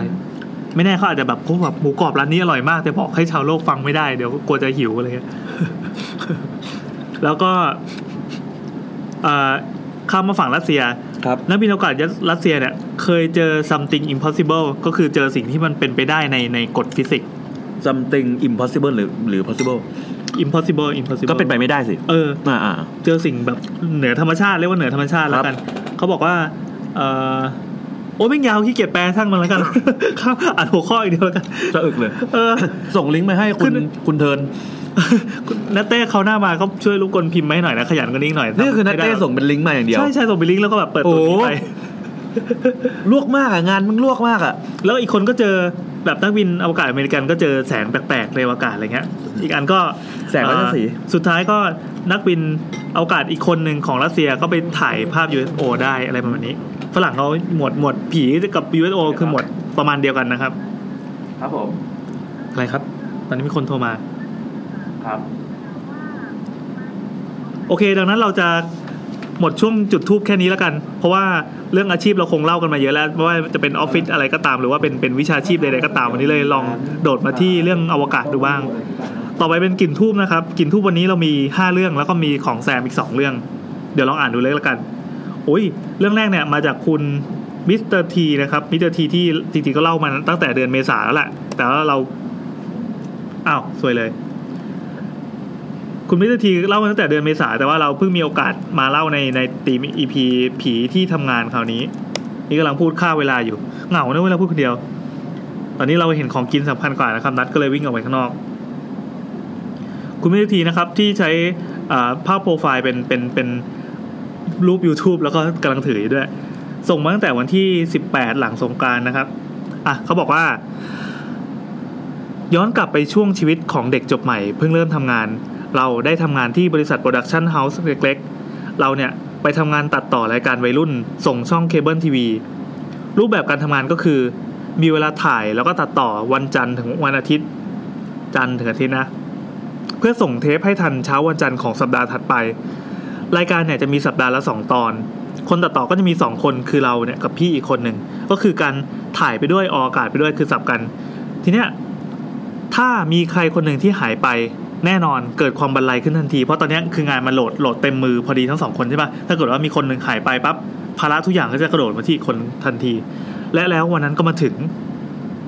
พี่ร่วพี่ร่วมงานกูอยู่ดีๆ ก็หายไลน์ไม่ตอบ ทีเนี้ยการควงกะตัดงานก็จึงเกิดขึ้นทันที ก็คือคุณวิตทีจะต้องเป็นคนที่ควงกะ แล้วก็ทำงานตัดต่อของตัวเองด้วยแล้วก็ของพี่อีกคนด้วยนะครับ เขาก็บรรยายสถานการณ์ก็คือณห้องตัดต่อนะครับ ห้องตัดต่อจะเป็นห้องที่ขนาด 2 เมตรครึ่งคูณ 3 เมตร จะอยู่บนบ้านครึ่งไม้ครึ่งปูนที่ตอนนี้เช่าเป็นออฟฟิศและตอนนี้เราอยู่คนเดียว เราก็คือคุณวิตทีเขาเนี่ยตัดงานมาตั้งแต่เช้าวันเสาร์ก็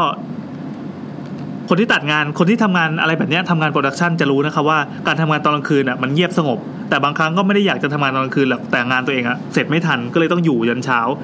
คุณวิทีเขาตัดงานตั้งแต่เช้าวันเสาร์นะครับ ยังไม่ได้นอนเลยจนจะสิบโมงเช้าวันอาทิตย์ก็คือข้ามข้ามเวลาไปล้วข้ามยี่สิบสี่ชั่วโมงล้วบียอนไปล้วทีเนี้ยสิ่งผิดปกติปกติก็เกิดขึ้น คือหางตาเราเนี่ย เห็นแสงที่ลอดออกมาจากช่องใต้ประตู ถูกบังด้วยอะไรบางอย่าง คล้าย ๆ กับว่ามีเท้าคนไปยืนอยู่หน้าห้อง พอหันไปมองไปปั๊บก็อ้าวไม่เห็น สักพักพอตัดตัดไปปั๊บเอ้ามาอีกแล้วคราวเนี้ยไม่ใช่แค่ยืนอยู่แค่หน้าห้องนะ แค่บังแสงพอนึกออกเอาไหมสมมติว่าเราอยู่ในห้องที่มันมืดนิดนึง แล้วข้างนอกมีห้องมีแสงไฟที่สว่างกว่า พอมีคนมายืนปั๊บแสงจะถูกกั้นด้วยเท้าคน ตอนแรกมียืนเฉยๆแต่ครั้งครั้งที่สองเดินไปเดินมา ในใจเราคิดว่าโอเค ไม่ใช่คนแน่ๆเพราะว่าพื้นไม้เนี่ยจะมีแรงสั่นแล้วก็จะมีเสียงเวลาคนเดิน คือใจเนี่ยอยากจะออกไปดูนะ แต่ความสงสัยทั้งหมดแน่นอนครับ คนที่ทำงาน production นะครับ ผีไม่น่ากลัวเท่า deadline ความสงสัยทั้งหมดก็สู้ deadline งานไม่ได้ ก็คือถ้าทำไม่ทันเนี่ยไม่ทันส่งเนี่ยน่ากลัวกว่า ก็เลยเอาหันกลับมาแล้วก็ปั่นงานต่อ ทั้งทั้งที่หางตาณปัจจุบันเนี้ยคือตามองจอแต่หางตามองเห็นสิ่งนั้นอยู่ พองานเสร็จเท่านั้นแหละครับ ไม่ใช่ว่าไปหาพระหรืออะไรนะหลับเลยครับ จังหวะนั้นน่ะก็คืออ่าโอเค นอนพักเอาแรง เพราะว่าลืมเรื่องช่องใต้ประตูไปแล้ว นอนมันใต้โต๊ะตัดต่อนั่นแหละคราเนี้ยมาตามสูตรเป๊ะเลยจ้า ไอเงาดำที่ว่าเนี่ยคราเนี้ยมันค่อยๆคคลานขึ้นมาจากเท้า มาทับหน้าอก เราขยับตัวไม่ได้ พยายามจะร้องก็ร้องไม่ออก แบบเครือกสุดปั๊บก็สะบัดหลุดลงมา แล้วก็เหมือนตื่นจากฝันร้ายขึ้นมา ดูเวลาประมาณหกโมงเย็นแล้ว งานที่ทำไว้ก็คือ render เสร็จพอดีเลย แล้วเนี่ยเป็นครั้งแรกที่ได้รู้สึกว่าเจออะไรแปลกๆ ใช่หรือเปล่าไม่แน่ใจ แต่ก็ไม่เคยเล่าให้ใครฟังประมาณนั้นนะครับ ขอบคุณคุณมิสเตอร์ทีคุณมิสเตอร์ทีเนี่ยเมื่อก่อนเป็นสปอนเซอร์หลักของรายการเราก็คือชอบส่งอาหารมาให้นะครับ จากร้านแนฟเรายังรำลึกในพระคุณของมิสเตอร์ทีและและชาวแนฟอยู่เสมอนะครับ ถึงคราวนี้เราจะย้ายมาจัดที่ไกลจนมิสเตอร์ทีมาส่งไม่ได้ แต่ก็ส่ง LINE MAN ได้นะครับโอเคต่อไป ต่อไปเป็นเพื่อนบ้านของเราเองเขาส่งมานะครับ เป็นคุณลูกหมีคุณลูกหมีเคย phone in มาแล้ว คุณลูกหมีเป็นพิธีกรแล้วก็เป็นเจ้าของช่องจักรวาลใกล้ๆเรานะครับ คือเราเราอยู่ในจักรวาล Get Talk ใช่ปะคุณลูกหมีจะทำจักรวาลขึ้นมาอีกอันหนึ่งชื่อจักรวาล Infinity Podcast นะครับรายการคือผมอะ่ะ ก็เป็นเป็นหนึ่งในผู้ดำเนินรายการของช่อง Get Talk ใช่ปะ่ะ แต่โดยส่วนตัวเวลาทำงานเนี่ยจะชอบเปิดของช่องช่อง Infinity Podcast เพราะว่ารายการเขาฟังแล้วไม่ง่วงเว้ยของเราไม่ฟังแล้วง่วงอะมาเลยคุณคุณลูกหมีนะครับเขาก็ไม่เปิดเผยตัวตนว่าเป็นใคร ไม่เปิดเผยว่าทำหน้าที่การงานอะไร บางทีก็เคยแบบแวบๆมาจากมาจากผู้ดำเนินรายการท่านอื่นในในจักรวาล Infinity นะครับ ถ้าใครสนใจก็ไปดูได้นะครับเซิร์ชคำว่า Infinity Podcast ใน SoundCloud ก็ได้ โอเค มาเลยครับ เรื่องของคุณลูกหมี สวัสดีค่ะ อยากฝากเรื่องเล่าค่ะ ตอนนั้นน่ะกำลังเรียนต่ออยู่ที่เมืองหนึ่งก็คือคือไม่ได้เป็นเป็นนักศึกษาปริญญาตรีนะ ก็ไปเรียนต่อแล้วล่ะที่เมืองหนึ่งในอังกฤษเกิดที่นี่อังกฤษนะครับ ตอนที่เรียนเนี่ยจะมีห้องทำงานส่วนตัว คือจริงๆอะมันเป็นห้องส่วนรวม แต่ว่าคนอื่นๆเนี่ยเขาจะอยู่ในช่วงที่กำลังเก็บข้อมูลลงพื้นที่ ห้องเนี้ยก็เลยไม่มีใครใช้ห้อง ทีเนี้ย โดยพื้นฐานเนี่ยเป็นคนที่ชอบทำงานตอนกลางคืนค่ะ เพราะว่ามันจะเงียบสงบดี ปกติเนี่ยจะเริ่มทำงานทำงานในที่นี้นะครับ ก็คือการเขียนทีสิทธ์เนี่ยตั้งแต่ห้าหกโมงเย็นเป็นต้นไปต้นไป จนถึงช่วงประมาณตีสามตีสี่อันนี้ถือว่าเริ่มเร็วนะ เพราะว่าอย่างผมเนี่ยสมมุติว่าต้องทำงานกราฟิกให้กับกับกับที่บ้าน ผมจะเริ่มจริง ๆ ก็แบบสามสี่ห้าทุ่มจนแบบลูกเต้านอนหลับหมดแล้วแล้วค่อยมาเริ่มทำงาน เพราะว่ามันจะมีสมาธิสุดๆ แล้วก็เปิดพอดแคสต์ฟังไปด้วย แต่คุณลูกหมีเริ่มตั้งแต่ห้าโมงเย็นนะครับไปจนถึงตีสามตีสี่แต่ว่าพอเลิกดึกขนาดนี้ก็ไม่อยากจะออกจากออฟฟิศตอนดึกๆ เพื่อจะเดินกลับบ้านค่ะ ก็เลยหอบเอาที่นอนหมอนผ้าห่มมาไว้ที่ออฟฟิศเลย ก็คือกะว่าจะนอนสิงในออฟฟิศตั้งแต่ตีสี่เนี้ยไปจนถึงเช้าเช้าเจ็ดแปดโมงเลย แล้วค่อยออกจากออฟฟิศไปนอนที่หอพักต่อ มีอยู่วันหนึ่งนอนหลับไปตอนตีสี่หลับปั๊บก็ได้ยินเสียงฝรั่งสองคนมาคุยกันที่ข้างๆหู เสียงชัดมาก เหมือนว่าเขาสองคนเนี้ยกำลังคุยธุรกิจกัน แต่เสียงเนี้ยเหมือนเขาก็ไม่ได้สนใจเราคือคือ คือเขาก็คุยกันเองไปเรื่อยๆ คือทางเราเนี่ยนอนฟังอยู่เลย คือตอนนี้มันก็ดึกมากแล้วใช่ไหมใกล้จะเช้าแล้วทางเราเนี่ยนอนขนลุก หลังจากวันนั้นก็ไม่เคยนอนในออฟฟิศอีกเลย ก็ได้แต่เก็บความสงสัยนี้ไว้ในใจ จนมาวันหนึ่งก็ได้มีโอกาสคุยกับแม่บ้านสองคน ซึ่งเป็นคนอังกฤษทั้งคู่ ขออนุญาตเรียกคุณแม่บ้านนี่ว่าคุณป้านะคะ อยู่ๆก็นึกถึงเรื่องเสียงปริศนานี้ขึ้นมาค่ะ ก็เลยถามคุณป้าว่าตึกเนี้ยมีอะไรแปลกๆบ้างไหมก็ประมาณว่าคือคือฝรั่งอะเขาไม่เชื่อเรื่องอะไรแบบนี้อยู่แล้วใช่ไหมก็กลัวว่าเขาจะหาว่าบ้า ปรากฏว่าป้ารีบตอบทันทีจากที่ถามเลยค่ะว่า you เจอเอ็ดเวิร์ดแล้วเหรอเอ็ดเวิร์ดนะครับ ป้าบอกว่าตึกเนี้ยมีเจ้าที่นะก็คือเป็นเจ้าของบ้านเก่าเขาชื่อเอ็ดเวิร์ดตายไปแล้วยังไม่วนเวียนไปไหน ป้ายคนก็บอกเอ้ยเคยเจอ เช่นทำความสะอาดช่วงเย็นๆค่ำๆเนี่ย เคย โดนคนปากรวยกระดาษลงมาใส่ตัวจากชั้นบน ซึ่งทุกคนเนี่ยกลับไปหมดแล้ว แต่กรวยกระดาษกระดาษเนี่ยถูกปาลงมาจากชั้นบน ทีเนี้ยมีข้อสังเกตอย่างหนึ่งค่ะว่าฝรั่งเนี่ยจะมีความเชื่อว่าเวลาผีอยู่ใกล้ๆเราเนี่ยอากาศบริเวณนั้นจะเย็นผิดปกติ สรุปว่าก็คงจะใช่ได้เจอเอ็ดเวิร์ดจริงๆแล้วแหละก็ลองไปค้นหาประวัติดูเองค่ะ ว่าเจ้าของบ้านหลังเนี้ยทำอาชีพอะไร ปรากฏว่าเจอประวัติว่าเอ็ดเวิร์ดเนี่ยเคยทำธุรกิจพวกฟอกหนังอะไรเงี้ยก็ นอกจากนี้ก็คือมีอีกอาชีพหนึ่งก็คือเอ็ดเวิร์ดเนี่ยเป็นสัปเหร่อค่ะ โอเค ก็ดังนั้นเสียงที่มีฝรั่งสองคนมาคุยกันนะสมมติว่าเป็นเอ็ดเวิร์ดจริงๆก็โอเคเหมือนเขามาดีลธุรกิจไม่แน่ใจว่าเป็นธุรกิจฟอกหนังหรือธุรกิจสัปเหร่อนะครับ ต่อไปนะครับเหงาจังอยู่คนเดียวอะอันนี้เป็นเป็นเป็นเกรดสั้นๆละกันจากคุณพาลินนะครับ คุณพาลิน เราเรียกคุณพาลินต่อไปล้วกัน ถึงแม้เราจะรู้ชื่อเล่นจริง ๆ แล้ว คือเขาคุณพาลินอะเป็นเป็นเอาเป็นเป็นพยาบาลแล้วกันอยู่ที่โรงพยาบาลแห่งหนึ่ง ไม่ไกลจากจากที่นี่มากเขาบอกว่าอะไม่มีผีนะคะ แต่หลอนเคยเจอพี่หมอนิติเวชพี่แกบอกว่าภาควิชานิติเวชเนี่ยคือเป็นตึกเดียวกับที่ซีเป็นเป็นตึกเดียวกับพิพิธภัณฑ์ซีอุยนะมีคนอะไปเจอหลายคนเหมือนกัน แต่ว่าพี่แกเนี่ยยังไม่เคยเจอด้วยตัวเอง ห้องแลบที่ใช้ตรวจชิ้นเนื้อต่างๆ เนี่ย ก็มีสายสินล้อม แล้วก็มีพระตั้งไว้ แต่ไม่ใช่พระแค่องค์เดียวนะ ทั้งห้องเนี่ยเหมือนเป็นหิ้งบูชาเลย แต่คืออ่าคืออย่างนี้ไอห้องแลบที่ใช้ตรวจชิ้นเนื้อเขาเขาจะเอาชิ้นเนื้อมาใช่ป่ะแล้วก็แลบไปตรวจอะแต่มีพระประจำอยู่หนึ่งองค์ต่อหนึ่งเครื่องจุลทรรศน์กล้องจุลทรรศน์เลย ก็ก็นะ วันที่สองไม่เจออะไรก็ขอพระอะไร ถ้าเคยไปนะจะนึกสภาพตึกออกนะคะ คือไอ้ตึกเนี้ยมันจะหล่อตั้งแต่ชั้นหนึ่งเลยค่ะ แต่พี่บอกว่าชั้นหนึ่งเนี่ยไม่มีอะไรแต่ชั้นสองขึ้นไปเนี่ยเยอะเลยค่ะ ในห้องนั้นแหละค่ะ ใครที่เคยเข้าไปแล้วพอไม่มีคนคนอื่นอยู่ด้วยนะคะ มันจะเสียวสลังวาบเลยค่ะ คือเคยไปเหมือนกันช่วงที่คนน้อยๆเนี่ย เคยไปมาแล้ว มันเงียบมากวังเวงสุดค่ะ สั้นๆนะครับ จากคุณพลิน ต่อไปต่อไป นี่เรากำลังทยอยอ่านกลิ่นทูบนะครับ ตอนนี้โลกในความเป็นจริงคือสามทุ่มสิบหกนาทีนะครับ นัดกำลังเดินออกไปเพราะว่าเมื่อกี้มีเสียงโทรศัพท์ไม่แน่ใจว่ามีอาหารมาเติมหรือเปล่า ส่วนแซมนะครับ ยังไม่มายังไม่เลิกงานอะต่อไปเป็นของคุณเซนเซนหนีนะครับเซนที่เมื่อก่อนใช้ชื่อคำว่าเซนหนีเก้าอี้แต่นนี้คือปรับปรับเซนเป็นหนีอย่างอื่นด้วย มาครับอ่า สวัสดีครับ ทีมงาน YouTube ครับขี้เกียจเอ่ยชื่อเดี๋ยวจะมีขาจรมาเพิ่มแล้วเขาจะเหงาไม่มีเรื่องใหม่มา คนเลยจะเจอผีแบบนั้น เมื่อก่อนส่งมาบ่อยแต่ว่าหลังๆไม่ค่อยส่งเลยเราคิดถึงคุณ มีเรื่องมาอัปเดตครับ ทีเนี้ยก่อนที่จะเข้าช่วงอัปเดตเรื่องผีนะครับ คุณเซนหนีเนี่ยเคยเล่ามาแล้วครั้งหนึ่ง ผมขออนุญาตย้อนกลับไปเล่าเลยแล้วกันเพราะไม่แน่ใจว่าตอนนั้นเราเราเล่าออกอากาศหรือยังหรือว่าแค่กดรีทวิตไปเฉยอันนี้ตั้งแต่เดือนมีนามีคนมาเยี่ยมชม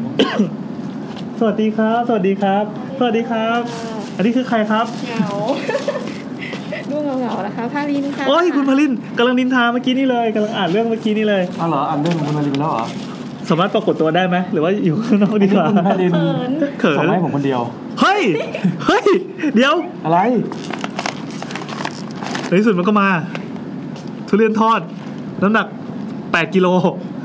ครึ่งโลครึ่งโลออกครึ่งโลนะครับ ขอบคุณมากครับทำพิธีส่งมอบก่อนเอาไม่ไม่ถ้าไม่อยากปรากฏตัวก็นี่นี่นี่กล้องกล้องอยู่นี่แค่ไม่เห็นเลยตรงแค่มือนะคะเดี๋ยวเดี๋ยวเดี๋ยวตรงเดี๋ยวแค่มือค่ะไม่บังไม่บังอะไม่แค่เห็นนิดนึงครับขอบคุณครับขอบคุณครับขอบคุณครับขอบคุณครับเดี๋ยวเดี๋ยวเอาก็นินทาอะไรเนี่ยออกเวรแล้วเหรอจะไปทำงานค่ะ อ๋อ นี่คือยังจะเข้ากำลังจะไปเข้าทำงานไปนั่งตรงนู้นก็ได้โอ้ออฟฟิศเรานี่แบบ เดี๋ยวจะได้เจ๋งว่ะเหงาจังเลยคะดีแล้วครับเหงาตอนแซมอยู่เยอะเลย จะบอกว่าเมื่อกี้อ่านว่ามันมันว่าว่าไปเรื่องมันเป็นแบบเรื่องเรื่องเรื่องแบบมีเสียงกระซิบอะไรอ๋อเหรอก็หันไปมองรอบๆอยู่เสียงกระซิบว่าเออเออ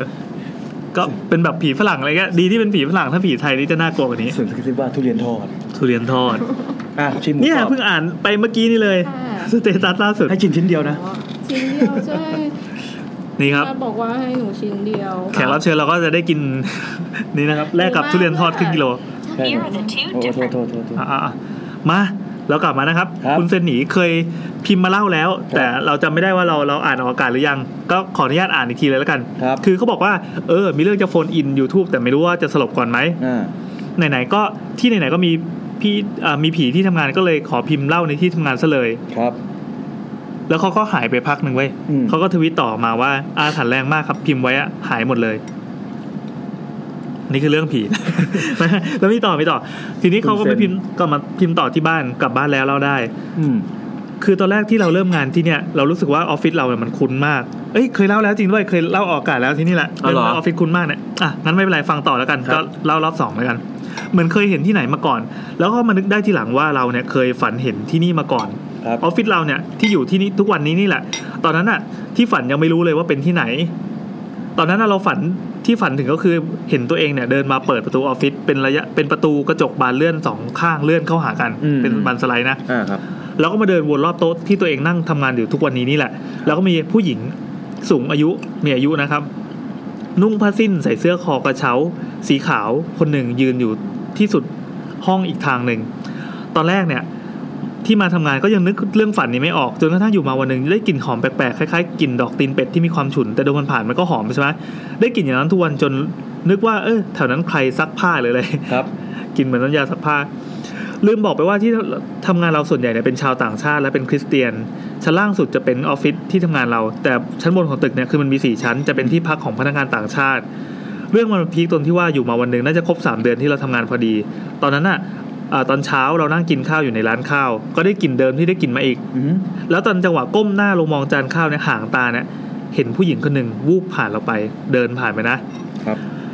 เออแล้วก็มาเห็นอีกทีก็คือตอนที่กินข้าวเที่ยง โดยที่ทั้งวันเนี่ยกลิ่นหอมๆจะฉุนแรงมากที่หน้าทางเข้าออฟฟิศเรา แล้วในวันนั้นแหละเราก็นึกออกว่าเอ๊ะเราเคยฝันถึงห้องทำงานตัวเองมาก่อนนี่หว่าแล้วคืนวันนั้นน่ะเราก็ฝันอีกว่าผู้หญิงคนหนึ่งใส่เสื้อยืดกางเกงขาสั้นคือจำรายละเอียดไม่ได้ละมาเดินตามเราอยู่ แต่พอเดินมาถึงที่ทำงานปั๊บผู้หญิงคนก็ดูที่ดูมีอายุเนี่ยก็มามองแรงใส่ผู้หญิงคนแรกอะมองแรงมองแรงนะมองแบบไหนมองแบบปิดเหมือนตัวนี่เหรอเหมือนผู้หญิงเหม็นกันอะครับอะไรครับเกิดอะไรขึ้นมีใครมาชะโงกสวัสดีเราเชิญเข้ามาเลยไหมเราให้ทีมงานสวัสดีครัสบวัสดีครับ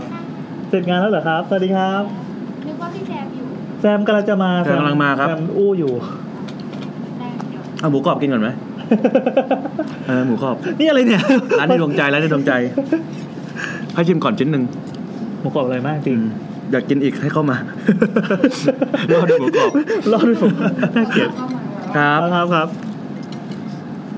เหมือนมีคนมาแวะดูเราแบบแพนด้าหรืออะไรวะเออ อันนี้ก็เหมือนอีพีที่แล้วอะที่อยู่การไลฟ์ก็สะดุดไปเพราะมีคนมานะครับ อันนี้ก็ซึ่งเราไม่ได้ไม่ให้ไม่มีใครเห็นเออเออเอครั้องที่แล้วมีคนเห็น เออเออคราวนี้เราเห็นกันเอง คุณว่าผู้หญิงแบบไหนที่ผมสามารถเสียสละหมูกรอบให้ได้ คุณจินตนาการเอาแล้วกันแค่นั้นเองนี่ไงคุณพลินเนี่ยครับให้ตามมารยาทเขาให้นี่มาเยอะอ๋อเออนี่ให้เป็นการแลกเปลี่ยน อ่าเออคุณไปเรียนอยู่ปะวะอยู่ ก็ไหนว่าถึงไหนแล้ววะลืมเลย อ๋อ ผู้หญิงสองคนก็มองแรงนะคุณคุณพลินก็หันไปมองน้องเมื่อกี้แล้วก็มองแรง แล้วผู้หญิงคนนั้นก็หายไป พอเช้ามา ไอ้ไอ้กลิ่นหอมนะกลิ่นนั้นนะมันแรงมากฉุจนฉุน แล้วเราก็ถามคนในออฟฟิศว่ามีใครได้กลิ่นบ้างไหมปรากฏว่าไม่มีใครได้กลิ่นนั้นด้วยเลย แล้ววันนั้นอีกก็ที่บังเอิญได้รับคำสั่งให้ export ภาพจากซีดีเก่าๆลงคอม ก็เจอภาพงานพิธีต่างๆ ของคริสตคริสตศาสนิกชนเขาอืมแล้วก็สะดุดกับภาพผู้หญิงคนหนึ่งที่ใส่เสื้อคอกระเช้าสีขาวนุ่งผ้าซิ่นสีเขียวปักลายทองคนหนึ่งอืมด้วยความขี้เสือกบอกความอยากรู้ก็เลยไปถาม boss ถามว่า boss คนนี้คือใครอะไรเงี้ยอืมปรากฏว่านั่นน่ะก็คือคุณยายเจ้าของที่ดิน ที่ขายที่ดินให้กับพ่อของบอสหลังจากถ่ายรูปไม่นานท่านก็เสียด้วยโรคชราก็คือหลับไปเฉยๆเลยอืมเป็นว่าตอนนี้เคลียร์ส่วนอีกวิญญาณเนี่ยก็คือคนที่โดนมองเหม็นนะก็ไม่รู้ว่าใคร แต่ไม่รู้ก็สืบไม่เจอเสือกสุดแล้วเหลือแค่ไปเสือกที่โลกวิญญาณเท่านั้นจบ ทั้งหมดนี้คือเรื่องเก่าของคุณเซนอืมทีเนี้ยเขาก็ขอเรื่ต่องเก่าคือเราเคยเล่าไปแล้ว ใช่โอเค ทีเนี้ยเป็นภาคต่อเว้ยครับ จากอีพีผีที่ทำงานคราวที่แล้วนะอ่าโอเค มันมีมีมีภาพเพิ่มเติมมา เขาบอกว่าผู้หญิงคนที่มีอายุเนี่ย ล่าสุดก็คือคุณเซนหนีไปเจอรูปมา เขาบอกว่าภาพเนี้ยเห็นชัดไอ้เรื่องแรกเอาภาพมาไม่ได้อ๋อเหรอภาพเนี้ยเอามาได้แล้วเห็นชัดมากซึ่งชัดจริงๆว่ะชัดจริงชัดจริงอืมเป็นภาพเหมือนเหมือนสแกนมาเลยอะเดี๋ยวเดี๋ยวพี่สปอยผมนิดนึงในเนี้ยมีผีอยู่ในนี้อยู่ในนี้ปะไม่มีครับไม่มีอ๋อคโอรับเคทำไมอะนึกว่าให้ผมจับผิดไงว่าคนไหนเป็นผีอ๋อแค่แค่จะให้ดูว่าสิ่งที่เขาฝันเนี่ย คือ เขาเจอจริงครับๆว่าว่าเป็นรูปผู้หญิงคนเนี้ยเออมันมีตัวตนจริง ๆ คือวอนวอนพี่แซนอย่าหลุดชื่อ ไม่เป็นไรครับแซนตอนนี้อยู่ในไกลมากมันไม่สามารถกระโดดเข้ามาในออฟฟิศเราหลุดชื่อไม่ได้ คือตอนที่เราพิมพ์เล่าไปครั้งที่แล้วอะเรายังไม่เคยเห็นรูปนี้มาก่อนที่เขาส่งมาให้เอาเป็นว่ามันเป็นรูปขาวดำครับที่ถ่ายกันเหมือนหน้าหน้า เราไม่อ่านอันนี้นะ เหมือนหน้าสถานที่สถานที่หนึ่งอ่าเป็นออฟฟิศเขาแล้วกันเป็นอครัอบฟฟิศแล้วเขาแล้วกันครับนะครับแล้วก็มีรูปถ่ายที่มีด้านหน้าก็เป็นเด็กนั่งเรียง แถวสองแถวสามผู้สูงอายุ ผู้หญิงสาวใส่ชุดวินเทจอะไรก็อ่าประมาณนั้นล้อมเต็มไปหมดเลยชุดนี้น่าจะประมาณยุคปีสองสี่เก้าอันดาหารคลองเมืองอะไรแบบนั้นเลยเออชุดประมาณแล้วก็มีคนหนึ่งที่พอเขานับหนึ่งสองสามแล้วไม่ยอมมองกล้องกันเลยฮิปก้มสไปเตอร์หาฮิปสเตอร์รุ่นแรกอ๋อเหรอเหรอเป็นฮิปสเตอร์รุ่นแรกทำเป็นแบบว่าทีเผลอคนอื่นยืนหน้าตรงหมดแต่อันนี้เป็นแบบถ่ายแบบโอ้มุมเผลอก็สรุปว่าคือคนนี้เลยครับ เห็นครั้งแรกนี่ขนลุกครับปวดอย่าเล่นมุกปวดขี้เก่าแล้วแอร์เย็นด้วยไม่เอาไม่เล่น คือคุณก็ไม่น่าทักมา คือสรุปว่าเป็นเป็นเป็นคุณพี่ที่นั่งอยู่ข้างในในรูปเลย ก็ประมาณนั้นก็แค่แค่อัปเดตว่าในที่สุดก็เจอ แล้วก็ปรากฏว่าเป็นคนเดียวกับที่อยู่ในฝันเขาคือคนไหนจริงๆด้วยเขาคือคนไหนลืมเล่าประวัติอ่าเดี๋ยวนะ เป็นคนที่ใส่ชุดสีไม่เหมือนคนอื่นฮะ ก็น่าจะเป็นคนนี้น่าจะเป็นภาพเป็นสีซีเปียหมดเลยครับซึ่งเป็นผ้าขาวดำนะครับ เราก็ต้องเดาเองว่าเป็นชุดไหนแม่เขาบอกว่าชุดสีอะไรนะคอกระเช้าอ๋อแต่แต่รูปกันในฝันใส่เสื้อคนละตัวกันใช่ไหมน่าจะน่าจะอืมเขาคงไม่ใส่เป็นคอกระเช้าทุกวันเลยปะอืมคนคนนี้น่ากลัวว่ะ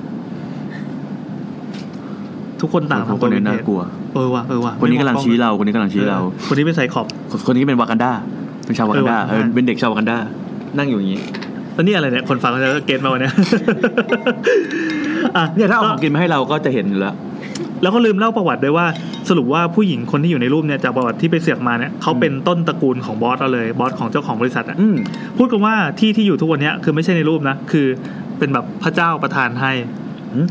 ก็สรุปว่าถ่าย รูปเนี้ยถ่ายมาปี 2512 คือคือมันเป็นที่ทำงานที่เกี่ยวกับศาสนาไงอืเออมก็ก็เขาจะโอเคโอเค มีความเชื่อประมาณนี้อืมคุณเซนหนีนะครับ ครับ เป็นไงบ้างครับค่ะอยู่ๆก็มานั่งที่เก้าอี้สูงข้างๆแล้วก็ไปออกกล้อง แล้วก็ถือจานหมูกรอบไปด้วยหนึ่งอัน เป็นไงเป็นไงมีมีมีไหนๆก็มาแล้วมีเรื่องสักสามสิบหกเรื่องมาเล่าให้ฟังไหมอะไม่มีเขามีเรื่องหนึ่งโอ้ยเอ้ยมาอยู่ไกลอะทำยังไงดี เรื่องนั่งตรงนี้ก็ได้นั่งตรงนี้ก็ได้มามามาไหนๆมาแล้วสวัสดีครับนี่คือคุณพลินในตำนานนะครับ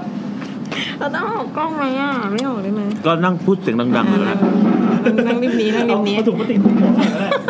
ออกออกไว้แค่แขนอ่าโอเคก็ครับ อันนี้คือเราคุยกับแขนคุณพลินอยู่นะครับครับผมคุณกุ้งใช่ไหมอันนี้เป็นแผนที่เรา เอาหมูกรอบกลับมาใช่ใช่จากใช่คุณพลินแล้วเราจะได้มีโอกาสกินด้วยเพราะเราจะให้คนอื่นพูดโอเคครับ ไงครับ ก็วันนั้นก็คือที่ที่เล่าเรื่องที่ว่าไปเจอกับพี่หมอนิติเวชใช่ไหมคะ อ่าอ่าๆเมื่อกี้เพิ่งอ่านทวีตนั้นไป จ่ายแล้วก็มีอีกอืมเออยังไงครับ คือเขาบอกว่า ก็คือปกติที่ตรงนิติเวชอะค่ะครับช่วงกลางคืนเขาจะมีคนอยู่เวรกันสองคน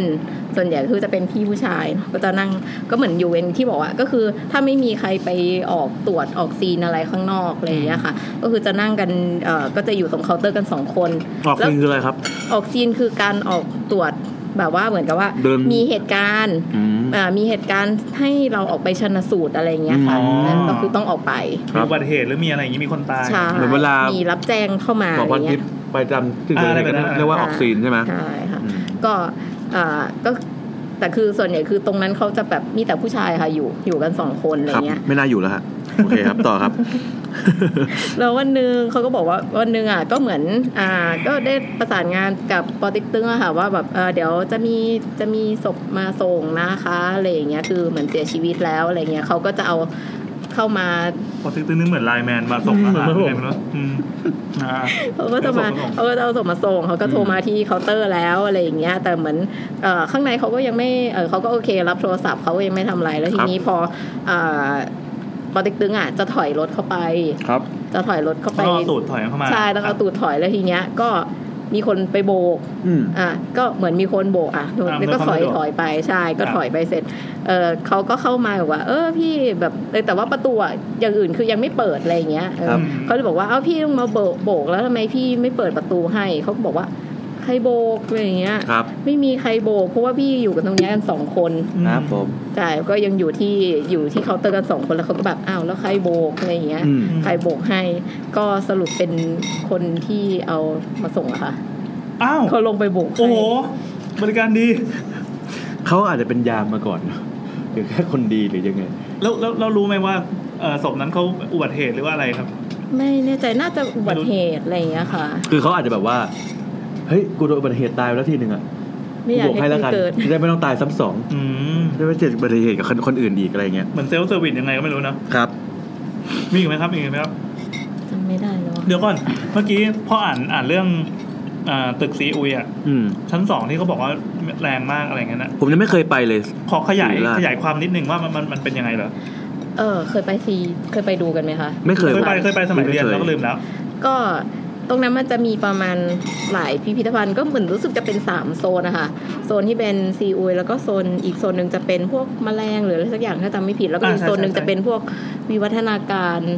เอ่อเด็กในคันอะไรอย่างเงี้ยเด็กที่ผิดปกติอะไรอย่างเงี้ยค่ะครับจะจะมีอีกโซนแต่ถ้าหเป็นนึ่งขวัญใจวัยรุ่นก็จะเป็นซีอุยเลยใช่ไหมครับใช่โซนนั้นก็จะเป็นซีอุยก็จะเด่นๆหน่อยก็คือเข้าไปอะมันก็จะมีอ่ายังไงอะ เดินไม่จอดตกใจอะเนี่ยพี่แอนอะ นี่คือไม้นี่คือไม้เอาเล่าเลยเดินเล่าเลไม่ยจอดแล้วแบบว่ากระเจิงเลยอะครับก็มันก็จะมีอ่าเอ่อก็คือจะเป็นร่างซีอุยใช่ไหมคะที่ครับที่เขาสตาร์ไว้แล้วก็เอ่ออีกตู้หนึ่งก็เหมือนจะเป็นอะไรนะนวลชวีนนทวีอ๋อศพคือมีมีมีไม่ศพไม่ไม่ใช่ศพอะเป็นเป็นชุดหลักฐานในการใช่เป็นเป็นชุดชุชุดดวันเกิดเหตุ ใช่ชุดวันเกิดเหตุ แล้วก็เอ่ออีกโซนหนึ่งจะเป็นแบบพวก เอ่อเขาเรียกว่าอะไรอะอืมหลักฐานทางคดีอะเหมือนกับเหมือนเป็นพิพิธภัณฑ์ที่รวมวัตถุที่เกิดจากพวกอาชญาวิทยาอะไรพวกนี้ ใช่ขอแทรกครับ มีคนบอกว่าเสียงเสียงคุณกุ้งคล้ายๆแคปเชอร์เลยครับเอ้ยเหมือนกัน เออว่ะเออเสียงมันคล้ายๆนี่อเรายากไม่ให้ลองจินตนาการหน้าตาดูนะครับที่เราไม่ให้เห็นหน้าตา เราหวงเราหวง เพราะว่านี่คือแคปเชอร์ เดี๋ยวให้เห็นหน้าตาจะถูกเรียกเก็บจากจ็อบซังไงอ๋อ จ็อบซังจะดูว่าเฮ้ยแอบมาอ่าเออโดนเลยโดนเลยโดนทำโทษ นี่คือแคปเชอร์นะฮะถึงว่านัดก็เลยแบ่งหมูกรอบให้นะใช่ครับไปไม่ถูกเลย อืมตอบรับโอ้นี่ อะต่อเลยต่อผมฟังแล้วผมทำท่านี้ตามไปด้วย อะแคปเลยเหรอ นั่นก็จะมีพวกที่บอกว่าเหมือนกับอะไรนะกะโหลกที่โดน โดนแทงโดนครับปืนยิงอะไรอย่างเงี้ยค่ะ เป็นปืนชนิดไหนยิงแล้วมันจะเป็นรูประมาณไหนอะไรอย่างเงี้ยค่ะอืมเอออย่างครับบางอันก็จะเป็นสมองอะไรอย่างเงี้ยค่ะ จะมีอยู่ที่ว่าโดน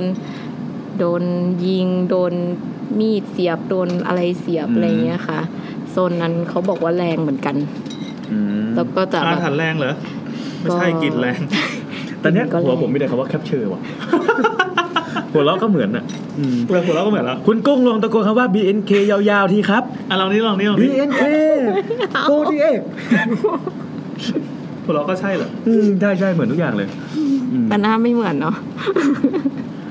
คนเรามันต้องมีอันนี้ต่างกันนะ ต้องมี passion ครับใช่ใช่อย่างพี่ตอนแรกก็จะหน้าเลือกเลือกหน้าตาเหมือนตัวนี้เดฟแหละแต่กลัวคนจำผิด โอ้ แต่ว่าตอนตอนที่หนูเข้าไปตรงซีอุยอะตอนนั้นคือแบบคนน้อยอะคือเราไปตอนที่เขาไม่เข้ากันเพราะว่าคนจะได้น้อยอืมๆก็เข้าไปไปเสร็จทำอะไรไป ก็ไปไปเดินเที่ยวเดินเล่นอะไรอย่างเลยอะค่ะเดือนเล่นเข้าฟรีป่ะเออมีมีราคาเจ้าหน้าที่ค่ะอ๋อราคาเจ้าหน้าที่ ก็ไม่ต่างกันไม่กี่บาทเองนะอืมอืมมีราคาเจ้าหน้าที่แล้วก็อ๋อแต่ตอนนั้นไปเข้าตอนวันเด็กเข้าฟรี ใส่เนียน แล้วก็แบบว่า คือตอนแรกก็แบบคนก็เยอะๆอยู่แล้วก็แล้วก็เดินเดินแล้วก็ละเลียดดูไปเรื่อยๆเรื่ครัอยบๆดูไปเสร็จหันมาอีกทีไม่ไม่มีใครอยู่สักคนเลย แล้วตอนนั้นครับเชิญทำไงฮะตอนนั้นก็ก็เดินดูต่อไปค่ะเออเชิญเพราะว่าเชิญก็เดินดูต่อไปก็ก็เดินดูต่อไปโอเคค่ะ เพราะว่าที่จริงก็เคยเรียนกับอาจารย์ใหญ่มาแล้วก็ไม่ไม่ได้กลัวมากเลยค่ะ ก็ยังกลางวันอยู่นะคะกลางคืนก็น่าจะอีกเรื่องหนึงเออถามหน่อยดิเราอยากถามพวกเอาเลยเอาเลยอาชีพพยาบาลนี่อยู่อ่าอ่านี่คือเราถามรอแซมมาใช่ไหมใช่ใช่ใช่อ่า เวลาเราเป็นเป็นแค่ตัวขั้นเวลานะครับอาจอาจารย์ใหญ่เนี่ยเราต้องเจอครั้งแรกเมื่อตอนปีไหนตอนเรียนอยู่ปีไหน ปีปีหนึ่งค่ะ อันนี้คือเรียนปีหนึ่งคือมันแล้วแต่คณะเลยไม่แต่ไม่เหมือนนะนะผมอันนี้เจออาจารย์ใหญ่ได้ประถมละทำไมล่ะพี่ไปสาดทำไมสาดทำไมพี่ต้องชงอย่างอื่นสิแอร์ดังโอ้นะพี่พี่แอร์ดังเนาะเออโชว์ผิดเหรอะชงเพศชงเพศ อ๋อแสดงว่าเป็นเป็นต้องไปเรียนหมอเรียนพแล้วยาต่บาอลครับต้องปีหนึ่งใช่ไหมอะไรวะใช่ค่ะเจอเจอตอนปีหนึ่งคือทำอะไรตอนปีหนึ่งให้ทำอะไรผ่าเลยเหรอไม่ไม่ได้ผ่าค่ะในในของพยาบาลจะไม่ได้ผ่าอืมจะเป็นหมอที่จะได้ผ่าของพยาบาลจะเป็นร่างอาจารย์ใหญ่ที่ดองไว้แล้วแล้วเราก็มาศึกษาเฉยๆว่าส่วนไหนหน้าตาเป็นยังไงอะไรอย่างเงี้ยค่ะมันก็ดูกแบล้าบมเนื้อกระดูกสมอง มันก็จะไม่มีเลือดไม่มีอะไรเลยมันก็ดูไม่ค่อยน่ากลัวไม่ป่ะมีค่ะก็ดองหมดแล้วใช่ไหมครับ ใช่ก็ดองแล้วคือก็สภาพอาจารย์ใหญ่เป็นสภาพที่ ผ่านการดองมานานแล้วหรือยังหรือว่าสดสดนานแล้ว แล้วเขาบอกชื่อไหมชื่อนามสกุลว่าเขาเป็นใครอะไรอืมเหมือนจะมีอยู่นะคะ แต่ว่าก็ก็จะไม่ค่อยจำกัน อืมคือเราจะไม่ไม่เคยผ่าเลยตั้งแต่ปีหนึ่งถึงปีสี่ถูกไหมใช่ค่ะ ไม่ได้ผ่า เพราะว่าที่จริงร่างอาจารย์ใหญ่ที่สำหรับผ่าคือมันมันมีน้อยค่ะ แล้วก็ค่อนข้างที่จะมีค่า อ๋อไม่ค่อยมีคนบริจาคเออเออเออแล้วถ้าคนที่อยากอยากแบบใฝ่ฝันว่าจะได้เป็นอาจารย์ใหญ่เนี่ยต้องทำไงดี ก็เขาจะมีเอ่อมีเอกสารให้กรอกอะค่ะ เหมือนไปดาวน์โหลดได้ในในเว็บอะไรอย่างนี่เงี้ยต้องค่ะ ชื่อบริการบริจาคร่างกายเลยใช่ไหมครับ ใช่ค่ะ จะเป็นการบริจาคร่างกายเป็นอาจารย์ใหญ่ แต่ว่าเขาก็จะมีว่ามีคุณสมบัติอะไรของเขาอยู่อะ อ๋อ ว่า ไม่ใช่ว่าทุกคนจะบริจาคใช่ได้เหมือนกับว่าถ้าสมมติเสียชีวิตด้วยอะไรยังไงอะไรอย่างเงี้ยค่ะ จะร่างจะพร้อมอ๋อที่จะอืมเป็นอาจารย์ใหญ่ได้หรือเปมันล่ามันอะไรคืออย่างมันงี้คือ ก็อย่างเดียวกันกับกันกับบริจาคร่างกายป่ะบริจาคร่างกายที่แบบบริจาคคือเราจะเราจะไปเซ็นบริจาคร่างกายไว้เผื่อเราตายแล้วก็อืมอืมอืมดวงตาเรายังใช้ได้ไปให้คนอื่นอืมถ้าอันนั้นคือบริจาคอวัยวะปะอันนั้นน่าจะเออเป็นบริจาคอวัยวะ แต่ถ้าบริจาคเป็นอาจารย์ใหญ่ก็คือ ทั้งคือจะไม่ทำอะไรคือเอามาให้ผ่าอะไรอย่างเงี้ยอย่างเดียว ก็คือวิธีการก็คือไปดาวน์โหลดมาจากอินเทอร์เน็ตแบบฟอร์ม ใช่ค่ะ แล้วกรอกแล้วก็แล้วก็กรส่งอกแล้วก็ส่งส่งเขาจะปนใช่ส่งไปรษณีย์ได้หรือว่าครับไปยื่นที่ที่โรงพยาบาลอะไรอย่างเงี้ยก็ได้ค่ะ ต้องได้รับความยินยอมจากผู้ปกครองอะไรอย่างงี้ไหมถ้าบรรลุนิติภาวะเราก็ไม่ต้องอ๋อเหรอนะคะอืมแต่ว่าก็เดี๋ยวเขาก็จะมีบัตรประจำตัวไว้ให้เราอืมแต่ว่าเราก็คือควรจะต้อต้องงพกแจ้งติดตัวญาติด้วยใช่ต้องพกติดตัวอ๋อคือญาติๆต้องรู้ว่าอ๋อโอเคญาติๆก็ ควรจะรู้ด้วยไปเลยส่งเพราะว่าเดี๋ยวไม่งั้นจะมีข้อพิพาทกันอีกอ่ถ้าใช่สมมติใช่ญาติเขาจะแบบว่าเสียเฮ้ยมาเอาร่างกายลูกหลานฉันไปทำไมใช่เออจะขอหวยไม่ได้แต่อะไรแต่ถ้าคือถ้ามีข้อพิพาทปุ๊บคือทางคณะเขาก็จะให้ญาติไปเลยตัดทิ้งไปเลยอาจารย์ใหญ่นี่คือต้องต้องแก่ไหมครับ หรือว่า ไม่เด็กวัยรุ่นวัยรุ่นก็ได้ก็มีไม่นะคะเป็นเบาหวานอย่างนี้จะเป็นเป็นอาจารย์ใหญ่ได้ไหมร่างครบไหมคะขาขายังอยู่ยังอยู่อยู่ คือแสดงว่าถ้างั้นบริจาคขายอย่างเดียวก่อนได้ไหมที่แสตัดดงแล้วแสดงว่าถ้าน้าแอนเป็นเบาหวาน แล้วอยากแล้วอยากบริจาคร่างกายเป็นเป็นอาจารย์ใหญ่อืมเขาถ้าหมอบอกให้ตัดขาบอกว่าตัดไม่ได้ เพราะเป็นอาจารย์ใหญ่ไม่ได้ เอาไว้ผมยอมตายโหเพราะผมจะเป็นอาจารย์ใหญ่ นี่คือความใฝ่ฝันแบบขั้นสูงสุดเลยใช่ไหมใช่ใช่ใช่ใช่ ไม่ดีมั้งเออแล้วแล้วแบบเราเราจะเขินแม่แบบเฮ้ยกลัวอายพุงว่ะเพราะตายไปแล้วแบบไม่ไหวแต่ว่ะคือจริงซิกแพคก็ไม่มีอะไรเงี้ยเวลาเขาผ่าแล้วเราจะรู้สึกยังไงๆคือแต่พอจริง ๆ ก็เราศึกษาค่ะ เราจะค่อนข้างที่จะเคารพอาจารย์ใหญ่อืมอืมถึงเคยจะผ่าแบบแบบแล้วเจอแบบโรคอะไรไม่ไม่ได้ผ่าอ๋อใช่ใช่คือ มันมันจะมีลักษณะของแบบคนคนที่ป่วยเป็นโรคแล้วก็ที่มาผิเป็ดนปกติอะไราใช่ใช่อย่างงี้ที่ใช่ผิดไหมปกติก็ก็มีที่ค่ะที่ที่อย่างเงี้ยเปิดมาอ้าวซิฟิลิสขึ้นเต็มเดี๋ยวเดี๋ยวเดี๋ยวเดี๋ยวเดี๋ยวเดี๋ยวไม่ไม่ค่อยเพราะว่า เพราะว่าอาจารย์ใหญ่ที่ที่เรียนก็คือเขาเอาผิวหนังออกไปแล้ว อ๋อเหรอเขาเขาไม่เขาไม่มีผิวหนังเลยเหรอเอาเหมือนเหมือนเขาเอาออกอะค่ะเพราะว่าลอกเพราะว่าเปลือกส่วนใหญ่ออกเราจะเรียนพวกกล้ามเนื้ออมอะไรอย่างเขาไปเงี้ยทำอะไรอะก็ดูทำกระเป๋าอะไม่แน่ใจวอลเปเปอร์บ้านคือเขาเพิ่งรู้เราพ่นหมิ่นอาจารย์ใหญ่เลยไม่อันนี้เราเพิ่งรู้ว่าอ่าเอาหนังออกเพราะว่าเราดูเออในเพิ่งรู้เหมือนกันในหนังหรืออะไรก็คือเป็นคนที่แบบหนังหรือว่าของหมอจะเป็นอีกโหมดหนึ่งของหมอน่าจะเป็นร่างสมบูรณ์อืมอ๋อเพราะเราศึกษาออร์แกนอ่าใช่มาดูเราดูที่เขาผ่ามาหมดแล้วอะไรอย่างเงี้ยค่ะ แล้วไอ้อะอาจารย์ใหญ่เวลาเอามาที่ใกล้ตัวพยาบาลอย่างฉีดยาอย่างเงี้ยเราลองฉีดยาครั้งแรกเนี่ยเขาให้ฉีดเข้าคนเลยป่ะหรือว่าเข้าหุ่นก่อนเลยเขาให้ฉีดอาจารย์จะให้ฉีดกับพวกหมอนอะไรอย่างเงี้ยก่อนนะหมอน ใช่ฮะหมอนน่ะเนาะเหมือนกับว่าเราต้องมีเทคนิคในการฉีดก่อนอะไรอย่างเงี้ยเอาอ่าหมอนอะไรแข็งๆอะไรอย่างเงี้ยค่ะ มามาลองให้เอาเข็มจิ้มอะไรอย่างเงี้ยก่อน เป็นก็ไม่มียาไม่มีอะไรอะค่ะ ก็เป็นเข็มเปล่าๆหาอาหารเทคนิคการฉีดก่อนมแล้วเราได้ฉีดคนครั้งแรกเมื่อไหร่ฉีดคนครั้งแรกก็ตอนขึ้นฝึกฉีตดอนนั้นฉีดเพื่อนหรือว่าฉีด ฉีดคนไข้เลยคนไข้เลยเหรอคนฉีดเพื่อนทำไมวะไม่ก็ฝึกไงคือก่อนที่จะถึงคนไข้เราต้องฉีดเพื่อนก่อนนะแล้วตอนที่ฉีดกันบางแรกที่มือเราบางสั่นที่มากบางที่ก็ฉีดก็ก็ให้ฉีดกันเองนะจริงฉีดเหรอวิตามินอะไรเงี้ยอืมใช่ใช่เห็นอ๋อเห็นที่เคยเคยรู้มาคืออย่างบางที่สอนเขาก็จะให้ฉีดกันเองก็เคยแบบมีอยากปักแบบยาสลบที่คอไงปักแล้วถ้าฉีดคนครั้งแรกกับคนไข้เราเราโคนันในโคนันแม่งทำบ่อย เป่าฟุ๊บ แล้วคอเป็นรูแต่คอแบบเออต้องมาฉีด meso เพิ่มอันนี้อะแล้วจะฉีดฉีดฉีดโมริคนโมริทำป๊าป๊าไปแล้วครับคอแบบลืมเลยอะติดยาหรือเปล่ารู้ว่าแล้วฉีดฉีดคนครั้งแรกเราเราตื่นเต้นไหมันมือสั่นมากเหรอแล้วมือเย็นแล้วอย่างนี้คนไข้ก็แบบว่าไอ้เชี่ยพยาบาลยังมือสั่นทำยังไงวะคือก็ไม่เชิงสั่นมากแต่อย่ากลัวนะคะมือเย็อย่ากลัวนะคะอยู่อย่างเงี้ยคนไข้ถามว่าหมอคุณพยาบาลหนาวหรือเปล่าครับ มือเย็นแต่ว่าตอนนั้นเป็นเป็นคุณยายที่ไปฉีดไปฉีดอินซูลินให้คุณยายมคือคุณยายก็ใจดี เออเนี่ยอยากรู้มันจะมีพยาบาลที่มือหนักกับมือเบา มันจะมีพยาบาลที่มือมือหนักกับมือเบาอย่างเงี้ยอ่าปัจจัยที่ทำให้คนหนึ่งมือหนักมือเบาฉีดยาเจ็บหรือไม่เจ็บดีกว่าอ่าอ่าอ่าฉีดยาเจ็บกับไม่เจ็บมันอยู่ตรงไหน อยู่ที่เราเราทคนิคถามก่อนเราฉีดเจ็บปะไม่เจ็บ มีคนคนบอกเลยเรารู้คิดมีไปคเอนงคอมเมนต์นี่อ๋อว่าไม่เจ็บอืม ยังไม่ได้ฉีดเขาพิมพ์ว่าไม่เจ็บแต่ในใจบอกว่าไม่เจ็บเลยซักโทษโทษใช่ไหมเออก็มันอยู่ที่เทคนิคอะค่ะ อย่างเอ่ออันเนี้ยคือคนไข้เขาเขาเคยฟีดแบ็กมาครันะบตอนฉีดยา ก็เขาบอกว่าตอนฉีดอะตอนปักเข็มเนี่ย ปัครักบค่อย ๆ ปักอะอืมมันจะไม่เจ็บ อืมอ๋อไม่ใช่แบบชึบไม่ใช่แบบเลยชึบลงไปอย่างเงี้ยอันเนี้ยมันครัจะบเจ็บเพราะปกติฉีดเคยฉีดยาหมาที่บ้านก็ปึ๊กเลยเหมือนกันก็สะดุ้งเลยมันก็สะดุ้งเลยมากัดใช่ค่ะอะแซมมาละ คือคือตอนที่แต่ก่อนอะ ผมก็เป็นคนที่ฉีดยาไปคุยกับแล้วเออไม่สิแต่ก่อนผมก็เป็นคนที่โดนฉีดยานี่คุณแล้วก็เป็นมันหมอจะเจ็บบ้างไม่เจ็บบ้างอ่าแต่ก็มีความกลัวอยู่บ้างนิดหน่อยมีความประมาทเวลาจะฉีดอืมแล้วมีอยู่ครั้งหนึ่งที่ผมบอกว่าผมแพ้ปูนิ่มแล้วผมเข้าไปโรงพยาบาลอะ แผลปูนิ่มกลางมากเลย แล้วก็โดนฉีดตอนนั้นประมาณ7จ็ดถึพูดงแปถึดงก็หาอีกครึ่งชั่วโมงอะผมโดนฉีดไปประมาณเดี๋7จ็ยวนะถึงแปดเข็มอืมเพราะว่าเขาหาไม่เจอเพราะว่ามันแดงไปหมดเลย แล้วโดนฉีดตอนนั้นจนผมรู้สึกว่าจนร่างกายเป็นปูนิ่ม ถ้าผมมองเข็มกำลังเข้าเข้าเนื้อไปอะเออมองอย่างนี้เลยนะผมจะไม่เจ็บ แต่แต่ถ้าผมหันไปแล้วไม่รู้ว่าเข็มจะเข้าเนื้อเมื่อไหร่ผมจะเจ็บ อ๋อ มันลุ้นมันจะใช่ไหมันจะกลัว ใช่ใช่แต่พอผมมองเงี้ยผมก็ครับ มันก็ไม่มีอะไรนี่หว่า เออ มันก็เหมือนผมเป็นเหมือนน้ำพุอะ ที่แบบรัดแขนตัวเองแล้วก็ฉีดยาที่โอ้คือมันได้มันได้ความเท่มากกว่านะแบบเออเออเอออะไรอย่างเงี้ย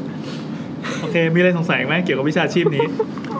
คุณไฟรินเอาของมาให้ ไม่ต้องไฟรินคุณแคปเชอร์เสียงเหมือนแคปเชอร์มากเชิญนายครับเชิญแล้วเราส่งเสียงส่งเสียงสวัสดีค่ะแต่เขาไม่ออกหน้านะเดี๋ยวจ็อบสั่งโอเคเดี๋ยวจ็อบสั่งด่าอะสวัสดีครับเขาเอาของกินมาให้คือ KFC เป็นเฟรนช์ฟรายโอ้ส่วนอันเนี้ยก็ฝากผม ครับผมเป็นแล้วดูพี่นัทจัดรายการไปทำอะไรไปเนี่ยทุเรียนทอดเราต้องติดตามผลบอลนะฮะอ๋อครับผม สวัสดีครับ ผมไปมาเวลเอ็กซ์พีเรียนมาครับ เห็นไหมล่ะ มันพูดเรื่องตัวเองจริงด้วย ใช่ใช่อ่าเมื่อกี้ยังไงยังไงนี่น้องมาแล้วบอกว่าพี่แซมมาค่อยไปตามใช่แล้วใช่กันอ๋อเมื่อกี้ผมเรียกระบอยเข้ามาเลยไอติมบ้างเมื่อกี้ไอติมไอติมเข้ามาเลยจำอุ้ยได้นะเราเผลอบอกชื่อไปแล้วอ๋อเหรอเป็นคนที่โผล่หัวออกมานานแล้วคุณนัทก็อร่อยมากกระโดดเอาหมูกรอบไปให้เลยอะใช่ใช่เราเรียกเข้ามาให้อืมอะไม่มีเก้าอี้นี่ไม่เป็นไรครับเขาอุตสาวเอาของมาให้เออแล้วก็หลอกให้เล่าเล่าเรื่องตั้งนาน นี่เข้าเวรกี่โมงเนี่ย สี่ทุ่มห้าห้าทุ่ทุ่มมนะค่ะอ๋อคือนั่งอยู่ได้ยาวใช่ไหมครับ ได้อีกสักพักนะต้องไปไม่แต่เดี๋ยวอาจจะต้องให้แซมไปส่งที่รถเพราะเขาจอดรถไกลมากเออไว้ไหนเนี่ยจอดรถเกือบถึงเส้นพระรามหกอะจริงเหรอทำไมที่จผอดมนั้นอะผมเดินมาไม่มีที่จอดเอาเหรอเฮ้ยขับไปเรื่อยโอ้ยโหดร้ายมากเลยอะเดี๋ยวเราจอดริมถนนหรือว่าจอดในซอยๆริมถนนหืมจริงเหรอจอดในโดนทุบแล้วตอนเนี้ยเออนั่นสิแม่มีมันมีผีป่ะให้มีผีแล้วเขาจะแบบไม่ทุบ อ๋อไม่ไม่รู้เหมือนกันไม่แน่ใจนะไม่รู้ว่าใครตามมาด้วยเปล่าพี่นัทส่งไอ้ผีคนนั้นที่อยู่ในรถพี่อะได้ไหมไม่ไม่ไม่เขาไปกับน้องที่ทำงานวันนี้ไปอ๋อกลับไปไปส่งแล้วเขามาเหมือนกันอ๋อเออเขาบอกว่าตามเดินตามมาเอ้ยเดี๋ยวเดี๋ยวผมเล่าให้ฟังมันสะดวกดีว่ะเออมีนอเดียวเอ้ยไปคันนี้แล้วเขาลงแรงจริงใช่ไหมเล่าเลยเล่าเลยไหนๆก็ไหนๆเล่าเลยเออมาคือผมก็เลยเดี๋ยวนะบอกบอกเกตเรื่องนี้ก่อนเรื่องการบริจาคร่างกายมีคนบอกว่าแม่เพิ่งไปบริจาคมาเป็นอาจารย์ใหญ่ใช่ไหมอ่าต้องตายตามธรรมชาติเท่านั้นอ๋อไม่ใช่ไม่ใช่โรคติดต่อและอุบัติเหตุอ๋อครับอ๋อ ประมาณนี้ คือถ้าเป็นเบาหวานตายอะไรอย่างงี้ก็ได้ใช่ป่ะ ได้ ต้องมีคนหวังว่าไม่เป็นโรคด้วย อ้าว ไม่เป็นโรคติดต่อเป็นคนปกติ ไม่ไม่ติดต่อเบาหวานไม่ติดต่อ แล้วเป็นโรค เออใช่ มันเป็นโรคที่เกิดจากความป่วยของร่างกายตัวเองอะไรอย่างงี้ก็ได้ใช่ป่ะครับครับใช่ต้องมีคนเซ็นยินยอมเป็นพยานด้วย นี่ก็เซ็นให้แม่ไป อ๋ออาจเป็นลูกเซ็นให้แม่ก็ได้อืมเป็นพยานอะไรอย่างเงี้ย แล้วก็มีคนถามครับ เอาคำถามสุดท้ายแล้วกันเกี่ยวกับเออพยาบาล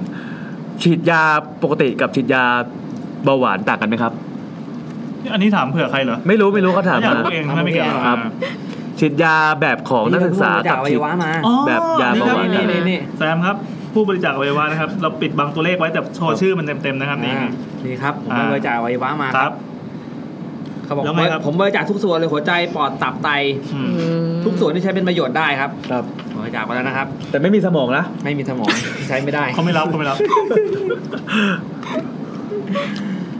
เบาหวานทำได้เบาความดันทำได้ หัวใจทำได้อืมคุณปู่เป็นครบโอ้อืมโชคดีนะโอเคถ้าใครอยากรู้ก็ไปกดทุกเกิลเอาเราถามแค่นี้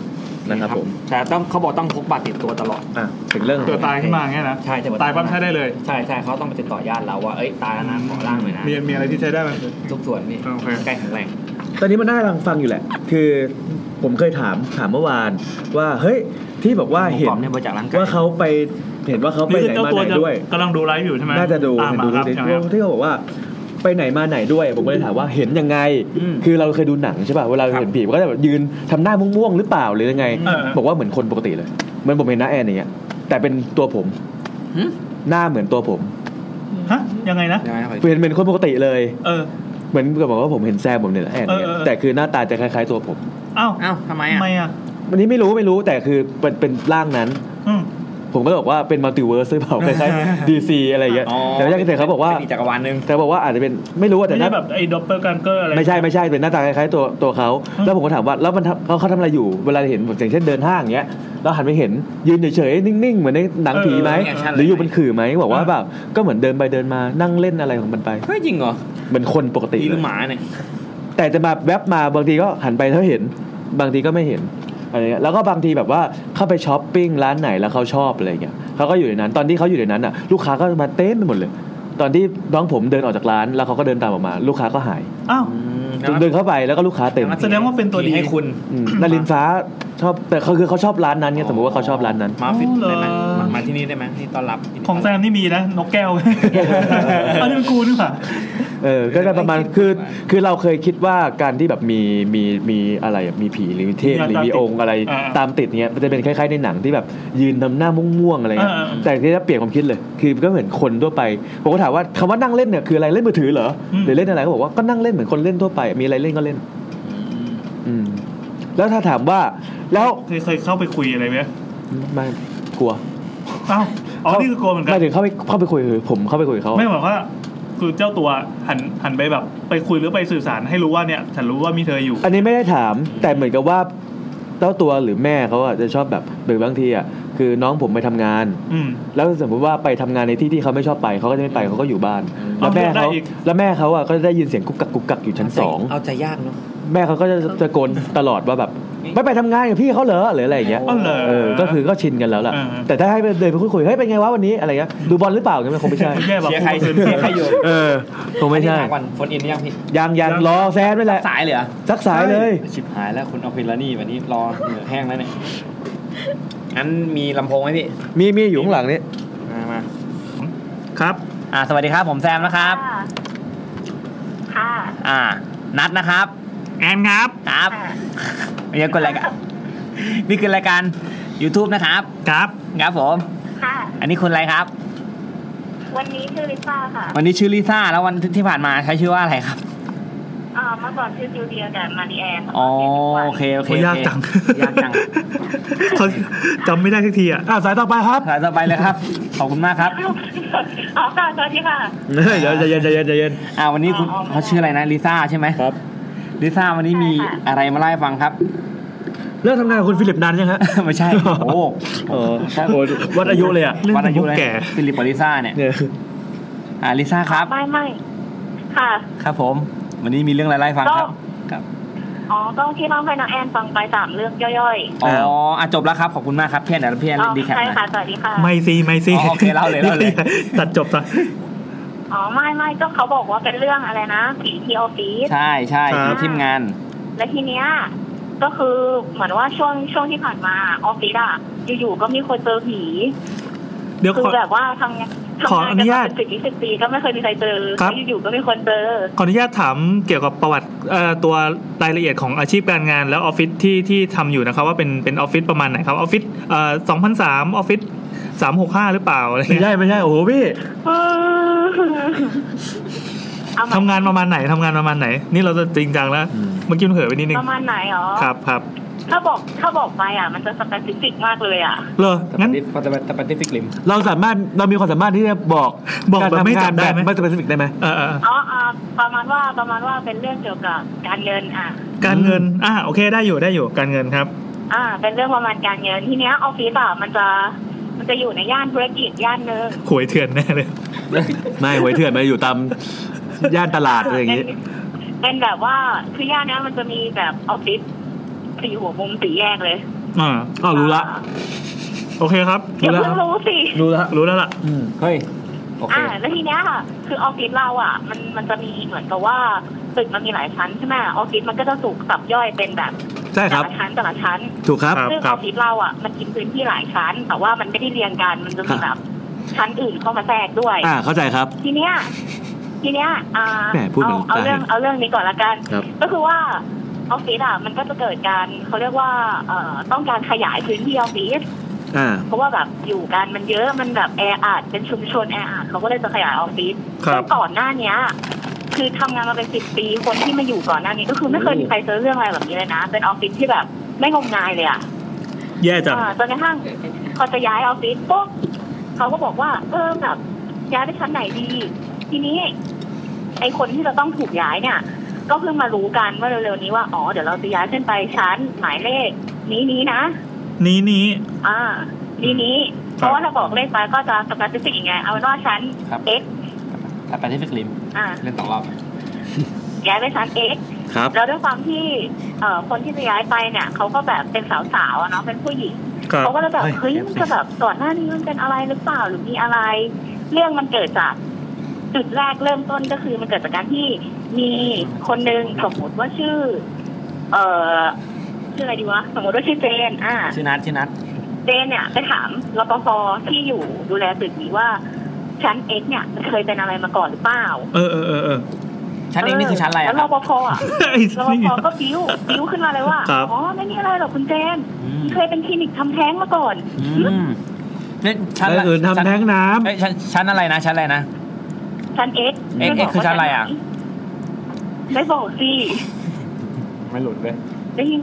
ได้ยินครับได้ยินครับได้ยินนะครับผม มันก็เริ่มแบบซอสแรก ซอสแรกเขาบอกว่าเนี่ยมันเป็นคลินิกทำแท้งครับอะอีเจนอีเจนก็พานิกเลยไปเล่าต่อเรื่องรู้เปล่าชั้นนี้มันเป็นคลินิกทำแท้งมาก่อนนู่นนี่นั่นอือืมมพอจากจากคนที่หนึ่งพอคนที่หนึ่งไปเล่าเสร็จปุ๊บไอคนที่สองก็แบบเฮ้ยจริงเหรออะไปถามพี่ที่อายุมากที่สุดในแผนกว่าแบบเฮ้ยพี่คะแบบชั้นเนี้ยเมื่อก่อนมันเป็นอะไร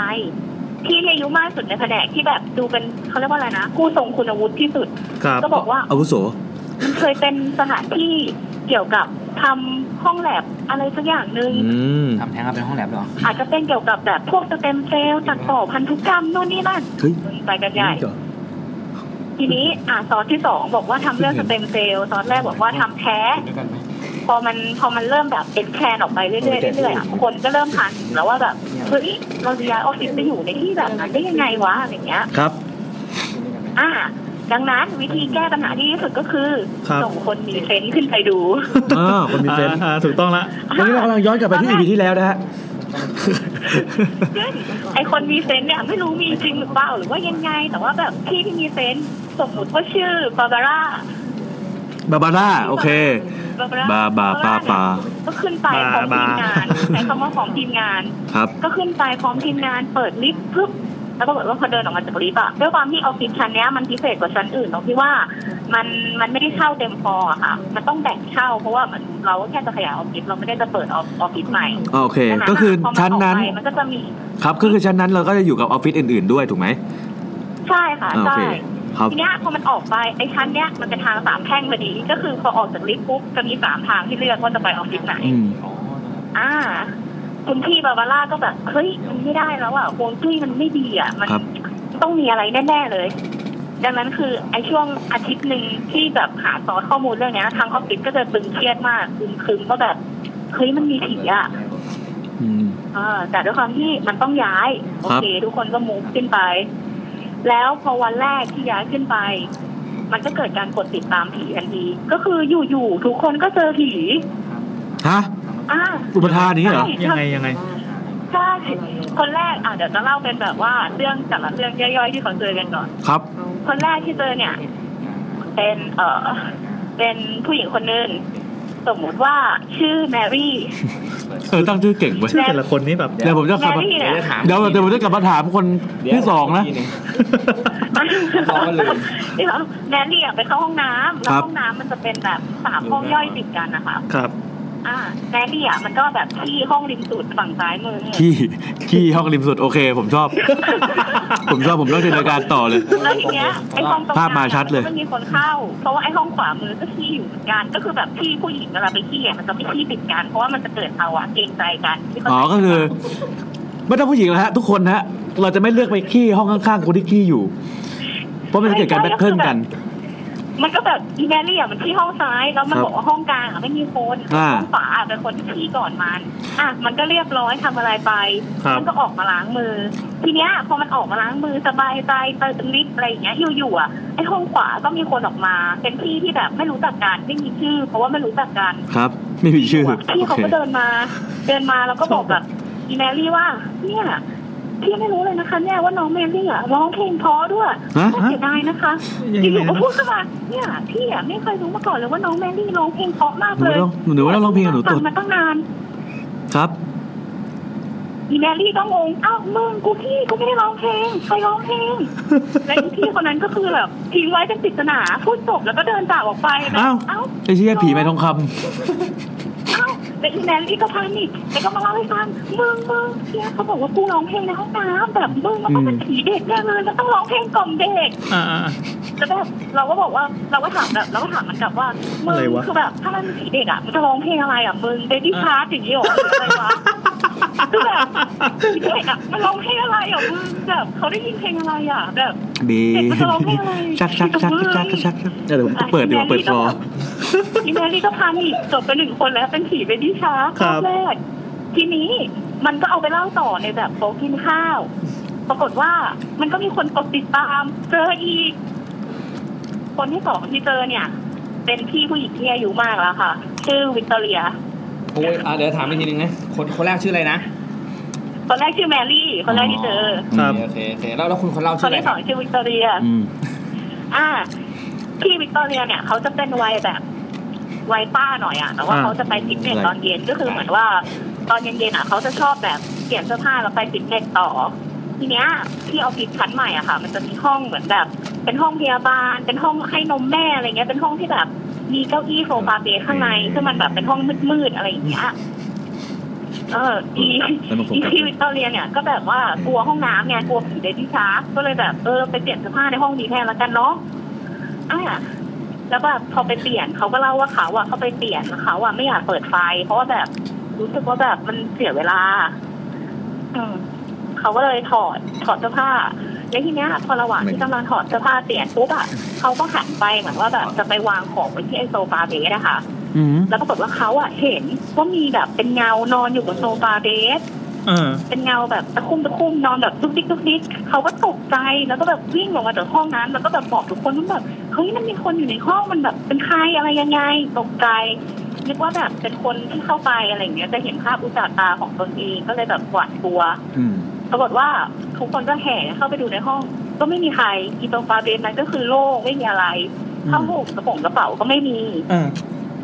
อ่ามันก็เกิดการกดติดตามแล้วว่า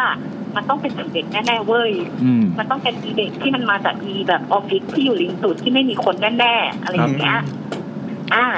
เคสที่สองต่อจาก Baby Shark ก็คือเป็นเอ่อผีผ้าห่มกันแล้ว ยังทำใจรับไม่ได้เลยผี Baby Shark ต่อเลยครับ ทีนี้มันก็ยังไม่จบอีกมันก็มีคน มันก็มีคนกดติดตามคือเรื่องทั้งหมดอะต้องเล่าอะนะว่าไอ้ที่เล่ากันทั้งหมดมันเกิดขึ้นภายในอาทิตย์เดียวกันอ๋อโอเค เออ แล้วทีเนี้ย คนที่สามที่เจอก็คือ อืม เป็นเป็นรุ่นน้องเป็นเหมือน intern ที่เขามาฝึกงานนะคะอ่า intern คนนี้สมมติว่าชื่อแอนนาเบลอ่าโอเคชื่ออะไรอ่าแอนนาเบลเนี่ย ก็แบบเป็นเป็น intern ก็ยังจะแบบไม่ค่อยเขาเรียกว่าอะไรนะไม่ค่อยมีปากมีเสียงในออฟฟิศเท่าไหร่แบบยังเป็นเด็กน้อยน่ารักอะไรครับ อ่า ฟังเฉยครับๆทีเนี้ยแอนนาเบลอะมันก็มาทำงานตอนเช้าแล้วมันปวดขี้แต่มันอะดีไม้ได้ว่า เฮ้ย อีนั่นมันเคยเจอผีในห้องน้ำนี่หว่าอ่าแต่เราต้องปวดที่เราทำยังไงดีอืมแต่เดี๋ยวฉี่หรือขี้นะมัก็เลยนึกขึ้นมันก็เลยนึกขึ้นได้ว่าไอ้ชั้นเนี้ยมันมีห้องน้ำอีกฝั่งหนึ่งอ่าแต่ห้องน้ำอีกฝั่งหนึ่งอะมันคือห้องน้ำที่อยู่ตรงกับออฟฟิศนั้น ที่เคยมีเรื่อง ครับ ก็ก็คือแบบว่าใกล้ดินแดน ใกล้ดินแดนต้องข้ามเข้าไปอีก ครับ แต่ถ้าจะไปห้องน้ำห้องเดิมมันก็เสี่ยงอีกมันเคยมีประวัติครับแอนนาเบลอะมันก็เลยตัดสินใจว่าไปเข้าห้องน้ำที่นั่นดีกว่า ห้องที่อยู่ตรงข้ามกับคลินิกนั้นครับอ่ามันก็เข้าไปห้องน้ำเป็นสามห้องเหมือนกัน ทีเนี้ย มันเข้าไปมันบอกว่ามันอะมั่นใจมากว่ามันอะเข้าไปคนเดียว ครับ แต่อยู่ๆอะ มันก็ได้ยินเสียงเคาะเคาะจากห้องข้างๆอะก็ก็ก็ก็ก็ก็อย่างเงี้ยเออเออเออแล้วมันก็มันก็ตกใจว่าเชี่ยที่อยู่ใครมาเคาะวะแต่แบบ สุดท้ายแบบจากตอนนั้นอะพี่แอนมันก็ต้องเลือกเป้าว่าผีกับขี้จะเลือกอะไร ก็ต้องเลือกขี้ถูกแน่นอนต้องขี้สำคัญกว่า มันก็เลยขี้ต่อเลยโดยที่แบบเราอะขี้ก็มีซาวเคาะประกอบไปเรื่อยๆเจ๋อะงว่ะ เฮ้ยปุ๋มจนกระทั่งปลุกตุ๋มปลุกตุ๋มปลุกตุ๋มปุ๊บใช่อย่างเงี้ยเลยแอนนาเบลมันก็ขี้เสร็จขี้เสร็จมันก็กลับมาออฟฟิศแล้วมันก็ได้ทำงานด้วยความเงียบเชียบแบบอยู่ๆก็เป็นคนสุขุมอะอยู่ๆก็อินโทรเวิร์ดไม่พูดกับใครแบบเอ้ยผมชอบคำนี้อัตโนมัติผมชอบคำนี้ เก็บงำความเครียดไว้ในใจจนกระทั่งกินข้าวก็ถามว่าแบบครับ เออเป็นนังเป็นหรือเปล่าอะไรอย่างเงี้ย ครับ มันก็บอกแบบเพราะว่าเช้ามันเจออย่างนั้นอย่างนี้ อืม ตอนนี้ทุกคนก็เริ่มแบบพานิคเจอกันสามเรื่องแล้ว ในระยะเวลาแค่หนึ่งสัปดาห์เฮ้ยมันไม่ปกติแล้วว่าครับ เราก็เลยแบบ เราก็เลยนั่งคุยคุยกับเจอตอนขี้นั่นเลยนะที่เป็นที่แบบคือตอนเนี้ยทั้งออฟฟิศมันจะเป็นแบบเขาเรียกว่ามันจะแบ่งเป็นกลุ่มๆใช่ไหมคะเป็นแบบเป็นกลุ่มงานอะครับเขาทำงานกันเป็นกลุ่มๆโทษนะฮะหลังจากอาทิตย์นั้นใส่ Pampers กันมาทุกคนเลยป่ะครับไม่กล้าเข้าห้องน้ำแล้วไม่ก็คือแบบ ไอ้กลุ่มไอ้กลุ่มที่เจออะทุกคนที่เจอไม่ว่าจะกูโดนด่าอีกแทรกเจแม่องหนีที่เจนหรือว่าแอนนาเบลอะมันคือคนที่ทำงานกลุ่มเดียวกับเราอ่าครับแต่ว่าตอนเนี้ยมันมีแค่เราคนเดียวที่ยังไม่เจออมเพราะว่าเราอะรู้สึกว่าแบบมึงมันไม่นี่ make sense อะคือมันไม่ make sense แบบ มันไม่ make sense ปะวะครับเด็กเอาเลยจะมาอะไรอย่างนี้ก็เลยไปปรึกษากับเพื่อนที่อยู่อีกกลุ่มหนึ่งอ่าว่าแบบเออเนี่ย คนในกลุ่มเขาเจออย่างนี้เราทำยังไงดีวะ เออก็แบบเบนซอมกัน คนนั้นก็บอกว่าเออขอหวยเลยไหมจะได้รวยจะได้ไม่ต้องทำงานแล้ว ใช้คำว่า brainstorm ว่าราทำยังไงดีงั้นเราก็หาเรื่องดีคือมึงเป็นสตอมมาตั้งนานแล้วมึงได้เข้าทำทางออกคือขอหวยโอ้เยี่ยม ผมว่าดีทีเนี้ยเป็นทางออกที่ดีเราอะคิดขึ้นมาได้เว้ยว่าแบบเฮ้ยมันขอหวยไม่ได้เว้ยเด็กอะ ถ้าสมมติว่าเป็นผีเด็กจริง ๆ แบบเด็กเบบีคลินิกคำแพงหรือว่าคลินิกอะไรก็ตามที่มันเป็นเด็กอะครับเด็กอะมันจะให้หวยได้ไงวะมันยังนับเลขหนึ่งสิบไม่ได้เลยนะเว้ยเฮ้ยเออต้องมีวิธีการที่ดิวที่ดีกว่านี้อืมนี่ผลเราจากก็กาเลรยเบบนอกซอมเพื่อนไปเราก็เลยบอกเพื่อนไปเลยว่าต่อไปเนี้ยถ้าเจออะให้บอกออกไปเลยว่า หนูอะอยากได้อะไร ถ้าเป็นเด็กอะมันต้องอยากมาเกิดถูกปะแบบเพราะว่าไม่ว่าแบบมันโดนทำแท้งหรือว่าอะไรเงี้ยแสดงว่าแบบไม่ได้มาเกิดถูกแม่อืมอืมอืมดังนั้นอะ ถ้าเจอให้บอกไปเลยว่าอยากมาเกิดใช่ไหมถ้าอยากมาเกิดอะหาผัวให้พี่ดีโอ้โอ้ นี่แหละผลในการเบนสตอมที่ดีเฮ้ยดีดีดีใช่ดีใช่จำไว้ใช้ครับเราก็เลยแบบเราก็เลยบอกเพื่อนแล้วว่าเนี่ย ถ้าเจอน่ะถ้าเจออะไรอีกอะให้พูดไปเลยนะว่า อยากมาเกิดอะก็หาผัวให้พี่เอออยากมาเกิดให้สบายสบายๆอะก็หาผัวรวยๆด้วยครับเออแล้วถ้าสมมติว่าอยู่ที่เนี่ยมานานแล้วเบื่อที่นี่อะก็เลือกเอาเลยจะเอาประเทศไหนนั่นอยากได้ที่ไหนอะไปหามาดิวมาแล้วเดี๋ยวพี่อะจะให้มาน่าแบบจะให้มาเกิด เออ เด็กบอกราพูดไปเด็กบอกหนูให้เลขดีกว่าไหมอะเด็กบอกว่าไม่อยากมาเกิดแล้วจะมีแม่อย่างนี้ไม่ก็แบบพี่เข้าใจปะว่าเด็กอะมันจะแบบมันจะเอาเลขไหนมาให้วะอืเอมอเออ จะให้ช่วยค้าขายจะให้ช่วยอะไรก็คือเดี๋ยวนะเด็กอะแล้วเด็กมันจะไปหาผัวที่ไหนมาให้วะนั่นดิเอาเลขมาให้ง่ายกว่าอีก ไม่ไงก็มันจะได้ดิวกันไงสิ่งที่เด็กต้องการกับสิ่งที่เราต้องการ มันก็ต้องเออให้แบบดีมานสัมพายเท่าเทียมกันอ๋อถูกปะโอเคเออยกทุนนิยมนะอะดูแล้วเอาเปรียบเด็กไงไม่รู้ว่าอืมเด็กก็งงเลยผัวคืออะไรวะทีเนี้ยเด็กยังไม่เกิแล้ดวแบบพอเราพอเราบอกออกไปอย่างนี้กลางแบบกลางออฟฟิศแบบในโต๊ะกินข้าวอะไรเงี้ยครับทุกคนมันก็แบบเฮ้ยมึงมันได้เหรอวะอะไรเงี้ยใช่ใช่เออแต่ทุกคนก็แบบเนี่ยขอให้มึงเจออะไรเงี้ยแบบเอ้า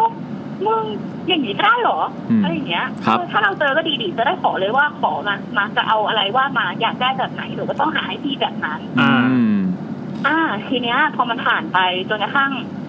เอ่อเมื่อวันศุกร์ของสัปดาห์ที่แล้ว ก็คือวันสุดท้ายของวีคที่ทุกคนเจอผีอะ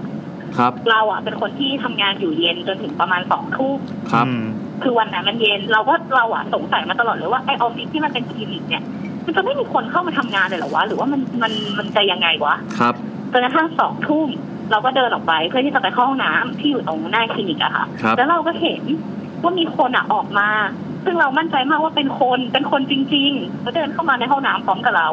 เราก็เลยแบบล้างมือแล้วถามว่าเออขอโทษนะคะ คือออฟฟิศเนี้ยค่ะ มันมันมันมันมีออฟฟิศไหมอะคะหรือแบบมันมีคนทำงานไหมอะไรอย่างเงี้ย อืม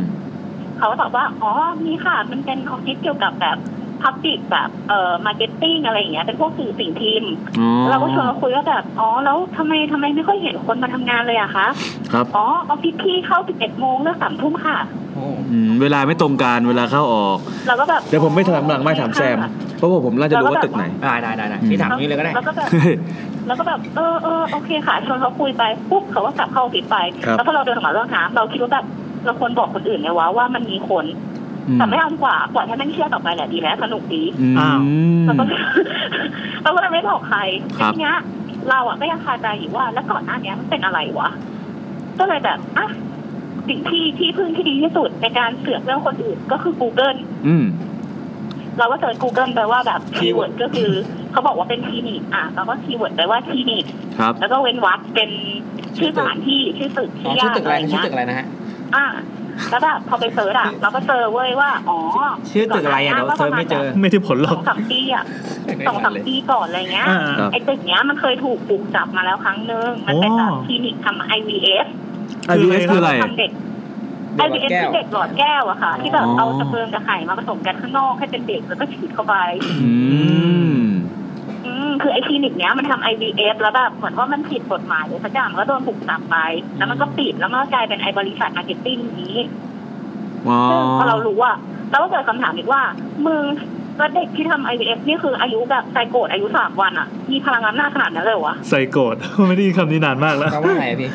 แบบเฮ้ยได้เหรอวะแล้วเราก็ลองไปถามคนที่เขาเจอในคลิปแล้วว่าแบบเหมือนอสุรูปจิลักษณ์อะเขาเรียกว่ามัอะนไรผสมนะกับไข่แล้วมันรูค่ปอยๆร่าแบ่งงตัที่วเจอะไรออย่างเงี้ยอะมันเป็นยังไง ทุกคนก็จะพูดเหมือนกันว่าแบบมาเป็นเสียง แต่ว่าคนที่เห็นก็จะบอกว่าต้องเป็นเงาเด็กวัยแบบสองสามขวบนู่นนี่นั่นอะไรอย่างเงี้ยอืม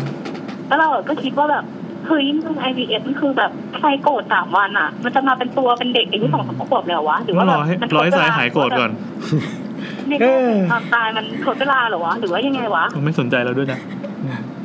ทีนี้ก็แบบทีนี้เราก็แบบเราเราก็เลยรู้สึกว่าเราอะ ไม่อยากสู้กับคนที่เขาเขาเคยเจอ ไม่รู้ว่าเขาเจอจริงหรือว่ามันเป็นอุปทานหรือว่ายังไงอ่าแต่เราอะไม่อยากสู้ด้วยเพราะเรารู้สึกว่าคนเราอะนะความเชื่อ เราก็เลยอะทุกอย่างที่เรารู้เราก็เก็บงำไว้เพียงลำพังครับกลายเป็นว่าตอนนี้ออฟฟิศนี้ก็เลยแบบทุกคนเลิกงานห้าโมงกลับบ้านหมดอ้าวอ่าดีนะเออ่าอห้องน้ำก็คือไปเข้าที่ชั้นชั้นอื่น อ่า ไม่เข้าชั้นนี้อ่าอ่า กลายเป็นว่าออฟฟิศก็คือทุกคนมาแปดโมงกับห้าโมงเข้าห้องน้ำชั้นอื่นทุกคนก็จะแบบใช้ชีวิตแบบประมาณนี้ประมาเลิณกงานตรงเวลาช่วแบบช่วงที่ย้ายออฟฟิศก็คืออย่างนี้หมดเลยครับแต่ในความรู้สึกเราอะเราอะไม่เคยเจออะไรเลยนะทั้งที่เราเป็นคนแบบไปพูดอะไรอย่างเงี้ยแต่เราเสิร์ชหายิ่งกว่าคนอื่นเลยนะแล้วอะเออเราอะเลยรู้สึกว่าสุดท้ายแล้วอะของแบบเนี้ย ถ้าเราไม่ให้ตัวตนอะมันก็จะไม่มีอยู่จริงอ๋อคือไม่ต้องไปทักเขาอะไรอย่างนี้เนาะ ใช่ไหมหรือว่าจริง ๆ แล้วอะเด็กมันอาจจะกลัวว่ามันต้องหาผัวให้เรา มันก็เลยไม่มา อันนี้ก็คือแบบ ก็ไม่มั่นใจ น่าจะเป็นงานยากผมว่ากผมว่าเขาไม่ได้หาผัวให้ไม่ได้ อืม แต่เขากลัวทำบาปอ๋อเออบาปหนักพาคนอื่นมาทรมานอะไรอย่างเงี้ยเออโอ้ยโหดร้ายอะอืมอันนี้ก็คือจบไปว่าแบบมันเป็นการที่คนทำงานมาเป็นสิบสิบปีอะไม่เคยมีใครเจอผีเลยอะครับจนกระทั่งอยู่ๆพอมัน เขาเรียกว่าไงนะมันเกิดจุดประกายหนึ่งครั้ง แล้วมันก็กลายเป็นแบบเหมือนผูอะค่ะเหมือน Talk of the ทุกคน Town ก็แบบกดอ่าติดตามกันไปเรื่อยอืม ๆซึ่งอ่า สุดท้ายแล้วอะครับมันก็ไม่มีอะไรจริง ๆอะเออตกลงไม่น่ากลัวเลยเนาะเล่าทำไมวะ เอ้ยดีดีสนุกดีสนุกดีบันเทิงคุบัณนเทิง คุณบาบ้าป้าป้าบาบ้าป้าป้าปะไม่ใช่คุณบาบาบาร่า บาบาร่าคุณบาบาร่าใช่ไหม อ๋อใช่ใช่แต่อ่า มีเซนส์สรุปแล้วคุณบาบาร่ามีแฟนยังครับตอนนี้ คุณคุณบาบาร่านี่เขาเอ่อเขาอยู่อีกอีกชั้นหนึ่งค่ะเขาเป็นคนมีเซนส์ที่แบบว่ามาสารแนดูรู้ทางให้เฉยๆไม่ไม่ได้มีบทบาทในเรื่อ๋อองไม่ว่าแสดงว่าคุณคุณคนเนี้ยไม่ได้ชื่อบาบาร่าเธออะเธออะเธอชื่ออะไรนะอ๋อชื่อลิซ่าอ๋อลิซ่าอ๋ออ๋อลิซ่าลิตัวซ่าคุณลิซ่ายังยังมีแฟนยังครับตอนนี้ แต่ประเด็นที่เขาเล่ามาทั้งหมดเนี่ยคือ บอกว่ายังไม่มีแฟนอ๋อคือไม่ได้เอาเรื่องผีมาบังหน้าเอน้องมาหาให้น่าดูดใช้ใช้แรงงานเด็กเออ แล้วทีเนี้ย อะพอมันเกิดการกดติดตามที่ชั้นนี้ใช่ปะอ๋อนึกว่าจบ ชั้นอื่นอะ ก็กลัวน้อยได้ไงอ่าก็มีเรื่องเล่ามาแข่งอีก อ่าอันนี้คือตึกกลางเมืองนะ ใกล้ๆสี่แยกฮะ ชื่อดังนิดนึงอ่าชื่อดังชื่อดังอ่า ก็คือว่า อันนี้คือจบจบแบบเขาเรียกว่าอะไรนะจบจบซีรีส์ของผีเด็กไปแล้วครับ นี่ซีซั่นสอง มันก็กลายมาเป็นภาคต่อภาคต่อนี่ก็คือกลายเป็นเรื่องห้องประชุมอืม คือมันจะมีชั้นหนึ่งที่เป็นชั้นที่เอ่อเป็นเมนฟอร์ค่ะ เป็นชั้นหลักของออฟฟิศครับ ทีเนี้ยมันก็จะมีห้องของผู้บริหาร ถ้าเป็นผู้บริหารถึงจะได้นั่งอยู่ในห้องใช่ไหมครับ ทีเนี้ยห้องมันก็จะเรียงกันเป็นแบบเป็นห้องติดๆกันเป็นสิบสิบห้องเลย แล้วคนแล้วมันจะมีอยู่ห้องหนึ่งสมมติว่าเป็นห้องหมายเลขหนึ่งหมายเลขสองหมายเลขสามครับ ห้องหนึ่งสองสามเนี่ยห้องหมายเลขหนึ่งมีคนอยู่ หมายเลขสองไม่มีคนอยู่ หมายเลขสามมีคนอยู่ครับซึ่งไอ้ห้องหมายเลขสองเนี่ย มันเกิดคำถามว่ามันอะนอกจากจะไม่มีคนใช้ไม่มีคนอยู่ ยังไม่เคยเปิดไฟเลยด้วย อืม ก็มันไม่มีคนอยู่เป็นห้องคือคือจริงๆ คือมันมันไม่เมนเซนนะที่ว่าคือผู้บริหารขึ้นมาใหม่ทุกปีครับแต่ว่าคนใหม่ก็จะไม่ได้อยู่ห้องนี้ก็คือไปสร้างห้องเพิ่มก็คือขยายออฟฟิศแล้วก็เดินอ๋อแทนที่จะมาอยู่ห้องนี้แทนไปสร้างห้องเพิ่มทำไมอ่า คนก็เลยแบบเฮ้ยคนอะไม่ค่อยสงสัยหรอกเพราะว่าแบบห้องผู้บริหารอะเนาะก็คงไม่อยากแบบไม่อยากไปยุ่งอะไรมาก ก็คือปากท้องเป็นเรื่องสำคัญทีเนี้ยอยู่ๆอะพอมันเกิดการกดติดตามถึงเด็กด้านบนไอ้ด้านล่างชั้นเนี้ยมันก็เกิดคำถามว่าหรือว่าห้องเนี้ย มันมีอะไรเหมือนกันวะอ่าอ่าอยู่ๆก็เกิดความตระหนักรู้คุณคิดกันขึ้นมาว่าแบบเฮ้ยหรือว่าเรามีอะไร ก็เหมือนเดิมที่เพิ่งแรกก็คือคนที่ทำงานมานานที่สุด คครับนที่ทำงานมานานที่สุดก็บอกว่าอ๋อห้องนี้มันเป็นห้องที่ฮวงจุ้ยไม่ดีอะไรอย่างเงี้ยเขาก็เลยไม่อยากให้ผู้บริหารเข้าไป เป็นออฟฟิศที่ไม่งมงายแต่เชื่อฮวงจุ้ยเขาก็บอกว่าแบบอ๋อเออมันไม่ดีอะไรอย่างเงี้ยครับอะซอสที่หนึ่งก็บอกว่ามันไม่ดีซอสที่สองก็คือเหมือนเดิมถามรปภรปภก็บอกว่าอ๋อเนี่ย มันเคยมีข่าวนะว่าแบบเนี่ยเขาแบบผู้บริหารที่อยู่ห้องที่หนึ่งอะฝันไอสองคนนี้ไม่ควรไปคุยด้วยเอาจริง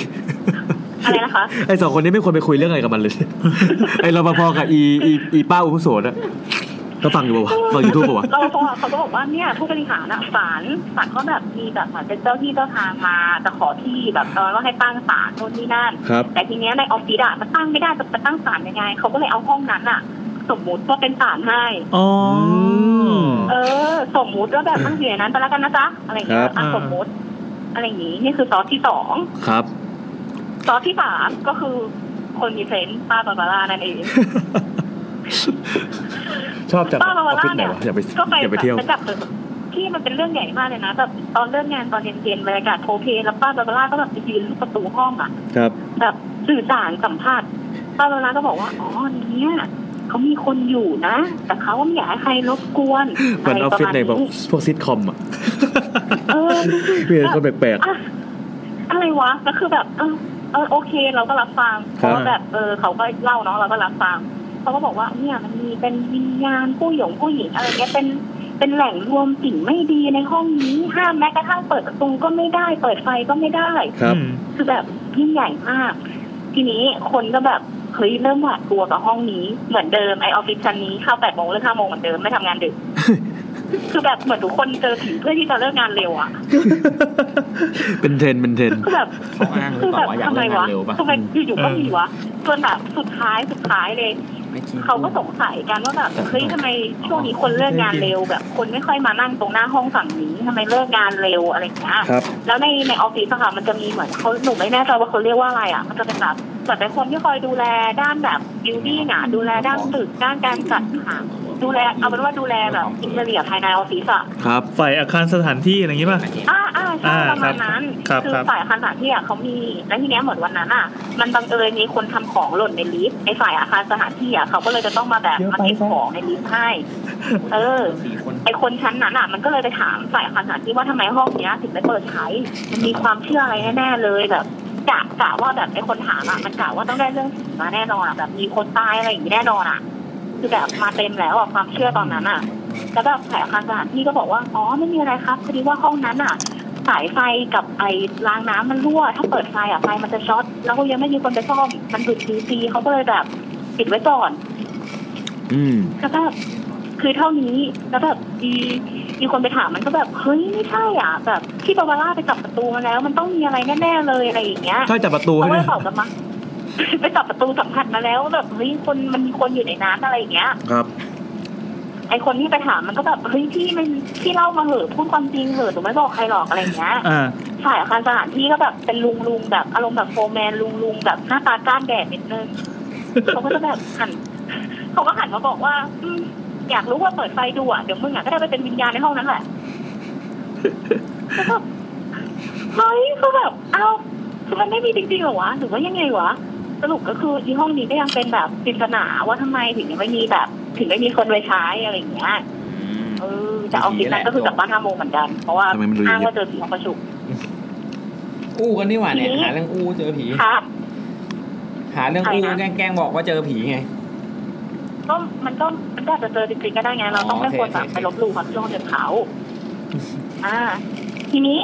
ไอ้ชั้นข้างบนกับไอ้ชั้นข้างล่างเจอกันมาอย่างละหนึ่งซีรีส์แล้ว ครับ ไม่ได้อะที่ออฟฟิศชั้นล่างสุดมันไม่ยอม มันรู้สึกว่ามันเสียเปรียบกับการที่ทำไมจะต้องเลิกงานห้าโมงอ่าไอ้ยทำไมไม่ได้เลิกงานห้าโมงอ่าอีซีรีส์ข้างล่างอีชั้นข้างล่างก็เลยเปิดซีรีส์เรื่องใหม่มาสู้ซึ่งโทษนะฮะตึกนั้นมีคนทำงานไหมครับ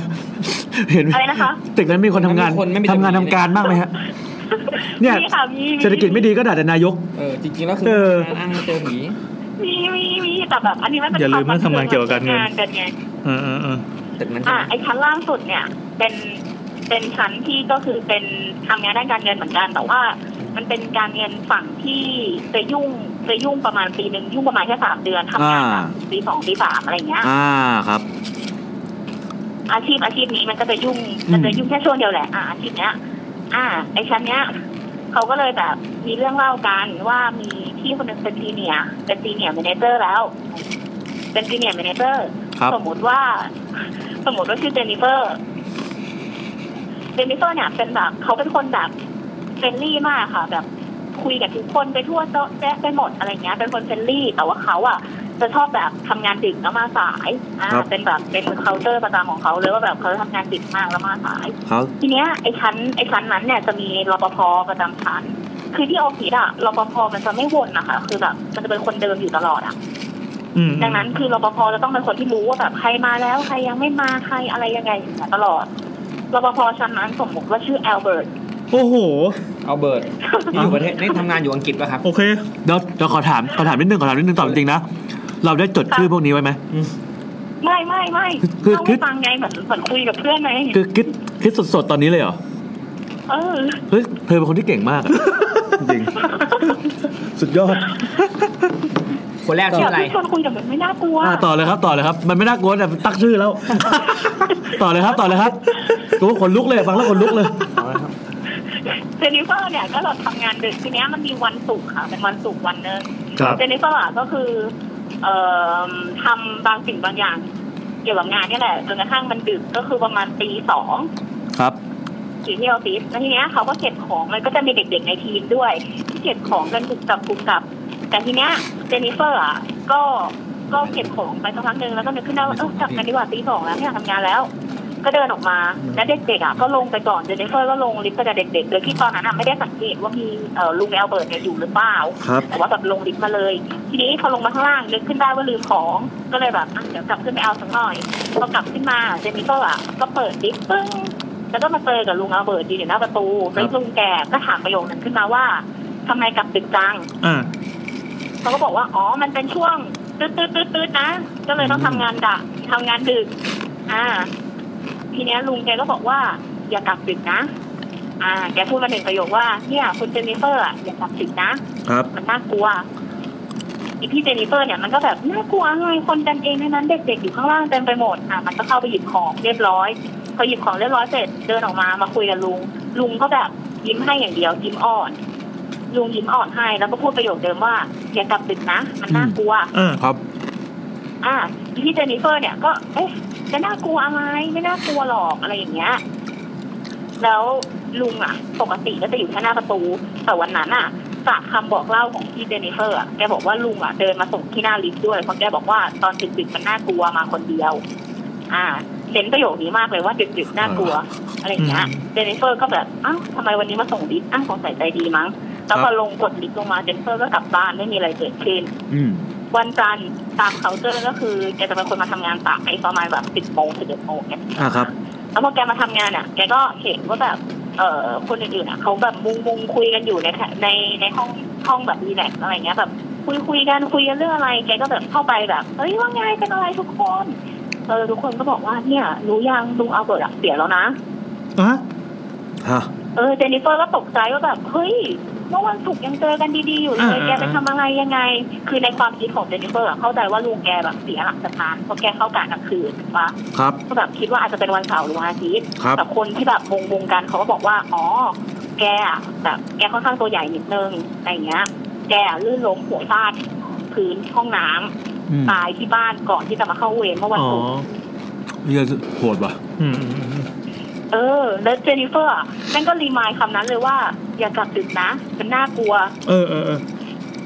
สรุปว่ากลัวอะไรเแล้วเจนนิเฟอร์ก็คือ แบบเฮ้ยแล้วเมื่อวันศุกร์อะที่กูเจออะคือใครวะ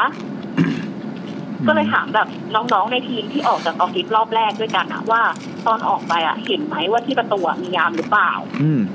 ไอ้น้องก็บอกว่าไม่ได้สังเกต ไม่มีใครสังเกตเลย คือคนอยู่แบบเจ็ดแปดคนแต่ไม่มีใครสังเกตเลย ก็คือรู้เลยว่าถ้าออฟฟิศโซนขึ้นก็จะไม่แปลกใจ ก็แบบเฮ้ยแบบไม่มีใครตอบได้ว่าวันนั้นอะมีใครเห็นแบบที่เจนนิเฟอร์เห็นหรือเปล่า สรุปอาทิตย์นั้นเจนนิเฟอร์ลาพักร้อนเลยจ้าทั้งอาทิตย์อืมดีว่ะ ให้เหตุผลเวลาพักร้อนว่าค่ะเจอผีคะ ให้เหตุผลตามพักร้อนว่าเจอผีเขาบอกว่าไงครับที่ลาพักร้อนเขาเขาก็แบบว่าคือปกติอาทิตย์เนี้ยพอมันผ่านช่วงที่งานหนักที่สุดแล้วทุกคนจะลาพักร้อนเป็นแบบธรรมชาติอยู่แล้วอะไรเงี้ยอ่าเขาก็เลยเข้าใจว่าอ๋ออ๋โออเคเจนนิเฟอร์จะลาพักร้อน เพราะว่าทำงานแบบช่วงก่อนหน้านี้ทำงานหนักมาก่อนก็คือหมด season พอดีเออเป็นเรื่องปกติไปเลยแต่ไม่มีใครรู้ว่าเป็นเพราะว่าแบบอ๋ออะไรเงี้ย ก็คือสรุปในสามชั้นอีชั้นนี้ชนะไปเลยจ้าครับ เรื่องโหดสุดเลยอะเออเรื่องโคตรโหดเลยเออก็มีเรื่องนี้แหละอืม เมื่อกี้ขออภัยนะครับที่ที่ที่มีเสียงอะไรนะเททุเรียนทอดแทรกมา เราให้ความสำคัญกับทุเรียนทอดมากครับเอาไม่เป็นไรค่ะ ครับครับก็คือนี่แหละจบแล้วออฟฟิศนี้ก็คือเย่มีความบันเทิงประมาณแล้วก็สนุกมากเลยอะชมจากใจจริงแล้วสนุกจริงๆแล้วสนุกจริงๆอยากให้โทรมาเล่าเออทุอยากกวันให้เลมายเล่าเรื่อยมีเรื่องอะไรอีกเหรอจะเล่าอีกเหรอๆไม่ไม่เดี๋ยวตีมต่อต่อไปอย่าลืมโทรมาเล่าอ๋อมีมีไมีแล้ว มีมีเรื่องที่อยากมีแล้วอยากเล่าหรือว่ามีเรื่องที่อยากฟังในดวงใจไหมเดี๋ยวคราวหน้าเราจะได้จัดไม่ค่อยมีเลยคือเป็นคนไม่เจออะไรอย่างเงี้ยแต่แบบคนคนคนที่อยู่รอบๆตัวก็ไม่ค่อยเจออะอือหือมนี่ขนาดไม่ค่อยเจอนะถ้าไม่เจอนะเออถ้าเจอเองเนี่ยน่าจะแบบอ๋ออะมียังไงแบครับบมีมีเรื่องไม่มันไม่รู้ว่าเกี่ยวกับที่ทำงานไหมอะอะไม่เล่าไม่ได้ไหมอะวันนี้พอแล้วไม่ต้องเล่าแล้วยาวแล้วครับหมายถึงว่าเขาเขาต่อต่อไป ก็ด้งอนงอนด้วยเขาต่อต่อไปเขาต่อต่อไป อยากฟังหรือว่าอยากเล่าเรื่องอะไรประมาณไหนบ้าง ประมาณไหน ไม่ได้ดิถ้าเรากำหนดไว้มันก็จะไม่มีเรื่องดิมันต้องเป็นจังหวะและโอกาสที่เหมาะสมเนี่ยอะตะกี้นั้นที่บอกว่ามีอีกเรื่องหนึ่งอะมันเรื่องเกี่ยวเอกับออะไรประมาณไหนประมาณไหนอ๋ออีกเรื่องหนึ่งมันเป็นเหมือนแบบเขาเรียกว่าอะไรนะความความเชื่อไหมวะ คือประมาณว่า คนรู้จักการเขาไปบนไว้กับบางอย่างบางสิ่ง แล้วเขาอืมไม่ได้แก้ เฮ้ยดีน่าสนใจเต็มนี้ดีครับ น่าสนใจ อาทิตย์หน้าโทรมาอีกนะผมจองวันพุธครับ เรื่องบนบานสารกล่าวอะไรพวกเนี้ยประมาณนั้นอืมอืมเออประมาณว่าแบบเออเป็นประเป็นการแบบไม่เชิงบนอะเหมันไปขอไว้อะไรอย่างเงี้ยแต่ไม่ได้ทำตามที่ขอเฮ้ยโอเค ก็คือจแต่ริงว่าๆตีมตีมผีสิ่งศักดิ์สิทธิ์อะไรพวกเนี้ยอืมเรื่องการลบหลู่หรือว่าความเชื่อการบนบานอะอยากจัดมานานแล้วครับใช่น่าจะเออประมาณนั้นแหละแต่แต่ว่า แต่ว่าก็หักมุมแหละอะ spoil เลยอะเอ้ยอย่าเพิ่ง spoil อย่าเพิ่งอย่าเพิ่งอย่าเพิ่งเดี๋ยว EP หน้ามาเล่าเด็โอเคงั้นก็เจอกันนะครับ วันพุธหน้าเราจะมาคุยกันอีกครั้งหนึ่งสำหรับวันนี้วันนี้ชื่อคุณอะไรนะ ขออีกทีดิลิซ่าลิซ่าค่ะอ่าลิซ่าขอบคุณนะครับคุณลิซ่าและผองเพื่อนชาวออฟฟิศนะครับ ที่ตึกแห่งหนึ่งที่ทำงานเกี่ยวกับการเงินนะครับครับผมขอบคุณครับขอบคุณครับสวัสดีครับมาเดี๋ยวอีกสายเมื่อเอ้กี้ยไปสส่งนุกคุณสนุกมากเลยส่งคุณพลินมาแล้วเหรอเรียบร้อยแต่เมื่อกี้สนุกมากฮะ คุณเป็นลิงจอดรถไก่มากอืมใช่อะสายสายสองขอบคุณเลยขอบคุณคุณพลินที่เอาของกินมาให้นะครับ นี่แซมเจรจาเขาได้ไหมคือ เนื่องจากเนื่องจากแซมมาสายมากนะครับ วันนี้เราก็เลย ไม่มีอะไรจะกล่าวขออภัยเขาแล้วขอบีน่าเจ้าผีแก้บนกล่าวขอบคุณผมคิดภาพออกเลยภาพหน้าปก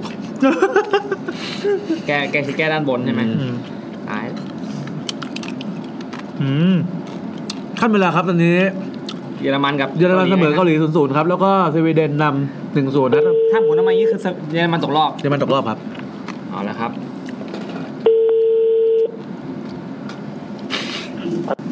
ครับขณะนี้เวลาเอ่อสามทุ่มตามเวลาประเทศของเรานะครับ ครับผมอันนี้อันนี้คุณอะไรครับไมค์ครับอ๋อคุณไมค์นอนหรือยังครับนอนยังครับเราเนี่ยโทรมารบกวนดึกไปหรือเปล่าครับ ขออภัยจริงอ๋ออ๋อ ก็ก็ late ไปชั่วโมงนึงก็ถือว่าเล็กน้อยฮะๆเล็กน้อยไม่ค่อยเล็กน้อยเท่าไหร่นะครับ มีอะไรก็โทษแซมได้เลยนะครับ ไม่เกี่ยวเลยผมวอยพี่แอน phone in ตั้งแต่แรกพี่แอนไม่ phone เขายิ้มแห้งๆนะโอเคโอเค อันนี้ไมค์ไมค์ฟังรายการเรามานานนะครับ ก็ฟัง EP แรกไปครั้งหนึ่งแล้วก็หยุดไปยาวแล้วก็ถึงกลับมาฟังใหม่อะเดี๋ยวอ๋อขออนุญาตแป๊บหนึ่งเอ่อตอนนี้ใส่หูฟัง small talk อะไรอยู่ป่ะครับ ไม่ได้ใส่เลยฮะอ๋ออ๋อพอดีเสียงมันเบาๆอ่าหายเสียงมันจะขาดขาดๆหายๆนิดนึงอ่าเมื่อกี้เมื่อกี้ตอบว่าฟัง EP ไหนนะฮะ EP แรกสุดแล้วก็หยุดไปพักหนึ่งแล้วกลับมาฟังใหม่ อ๋ออ๋อโอเคโอเคคือฟังอีพีแรกสุดแล้วหยุดมาแล้วฟังอีพีร้อยสองต่อ ใช่ แปลว่าหยุดหยุดไปประมาณหยุดไปเลยกว่าหยุดไปเลย กว่าสองปี สองปีโอ้หยุดไปนานเนาะเงียบเลย นี่นี่เขาไม่ได้ยินหรือวะ ฮัลโหลเราเพิ่งได้กลัยิบนมาฟังตอนช่วงขี่หยดฮะอ๋อก็นานอยู่ดี โอเคก็บอกเขาไปว่าฟังแต่อังกอร์บอกเขาไปเออผมจะได้แยกรายการออกไปไม่ใช่อะต่อครับอะคุณมาวันนี้มีเรื่องผีอะไรมาเล่าให้ฟังครับอ๋อก็ไปเจอมาฮะตอนระหว่างทำงานเลยครับที่โรงแรมนะเจอมาระหว่างทำงานที่โรงแรมครับครับผมอันนี้ครับผมทำทำทำงานที่โรงแรมนี่ทำอาชีพอะไรครับเจ้าของโรงแรปุ๊มบครับเบเกอรี่อ๋อ มาครับเชฟครับ เหมือนพี่บอยกับสิยพงษ์เลยนะมิกนั่นมันลี่ค่ายดนตรี ต่อเลยครับ ก็นี่มันเป็นดูแห้งๆอะอืมก็ตอนที่เจอนะ ก็เป็นแบบช่วงห้าโมงเย็นอะไรอย่างนี้ ตอนนั้นเป็นช่วงก่อนบวชด้วยกำลังอีกอาทิตย์หนึ่งประมาณนี้น่าจะจะบวชแล้วช่วงนั้น ครับ คุณไม้เล่นแล้วก็เสียงดังๆกว่านี้นิดนึงได้ไหมฮะเพราะว่ามันเสียงมันเบาๆอ่าเนี่ยเนี่ยอันเนี้ยชัดละอันเนี้ยชัดละเออแสดงว่าพูดไปแล้วค่อยๆเบาลงเองใช่ใช่ใช่เหมือนไอ้แซมอะฮะ เขาเหมือนตะโกนตะโกนคุยกับประตูตลอดเวลาครับ จะและเป็นระดับเสียงที่กำลังโอเคครับครับ แล้วก็ที่โรงแรมเนี่ยฮะมันจะมีพวกเรื่องผีเรื่องแบบว่าเรื่องมีคนคนตายอะไรอย่างเงี้ยฮะหลายหลายเรื่องอยู่ครับอย่างแบบว่ามีแขกกระโดดโดดตึกลงมาจากชั้นที่สี่อันนี้โรงแรมไหนเนี่ยว่าแล้วต้องไอ้แฟนต้องถามโรงแรมอะไรเนี่ยแถวไหนครับแถวไหนอโศกครับอโศกโอ้โหพอละพอละรู้แล้วใช่ไหมไม่ไม่ มันจะไม่ต้องเจาะมากกว่านี้ละอ๋ออ๋อโอเคโอเคเดี๋ยวเราจะเดือดร้อนโอเคนะครับแล้วก็มีแบบว่าอ่าเรียกว่าอะไรผู้บริหารโรงแรมอะฮะเขาเสียที่ชั้นสิบให้หนูไม่แดงแล้วก็ลิฟต์แบบมันจะชอบไปหยุดที่ชั้นสิบตลอดอะไรแบบเนี้ยครับผมแต่ว่าไอ้ไอ้ที่ผมเจอเนี่ยมันจะไม่เกี่ยวอะไรกับพวกนี้เลยนะครับอืม เอางี้เดี๋ยวเดี๋ยวขอโทรไปใหม่ได้ไหมสัญญาณมันเบามากเลยอะ ได้ได้ได้โอเคครับโอเคครับ ไม่รู้ว่าสัญญาณเบาเลยครับคุณเบาฮัลโหลครับ อะ ดีขึ้นแล้วอะฮะฮะ โอเคครับ ได้ยินไหมเลยเอ้ยเอาได้ยินแล้วฮะ โอ้โหชัดแจ๋วโอ้โหโอเคสุดยอดได้เอาใหม่ อะสรุปว่าเป็นที่ไอโฟนของแซมนะครับ อะ ขึ้นลิฟต์ไปที่ชั้นสิบลิฟต์หยุดเอง อะฮะก็ต่อนะฮะ ครับก็ไอ้ตอนที่ช่วงช่วงที่ผมกำลังทำงานอยู่มันเป็นช่วงประมาณห้าโมงเย็นนะ ครับผมแล้วก็ช่วงตอนนั้นก็ไปเข้าห้องน้ำแต่ว่า แต่ว่ามันจะมีเสียงเด็กแบบเด็กทารกอะครับเด็กทารกร้องไห้อยู่ในห้องน้ำห้องที่สามจากทางขวา ครับ มันรู้สึกได้ว่าออกมาจากตรงนั้นเลยฮะแต่ว่าพอหันไปมันก็ไม่มี ครับหน้าแว็บแรกนี่แบบคิดว่าคิดแบบใครแจ้งบอกว่าเอาลำโพงไปวางไว้แล้วเปิดเสียง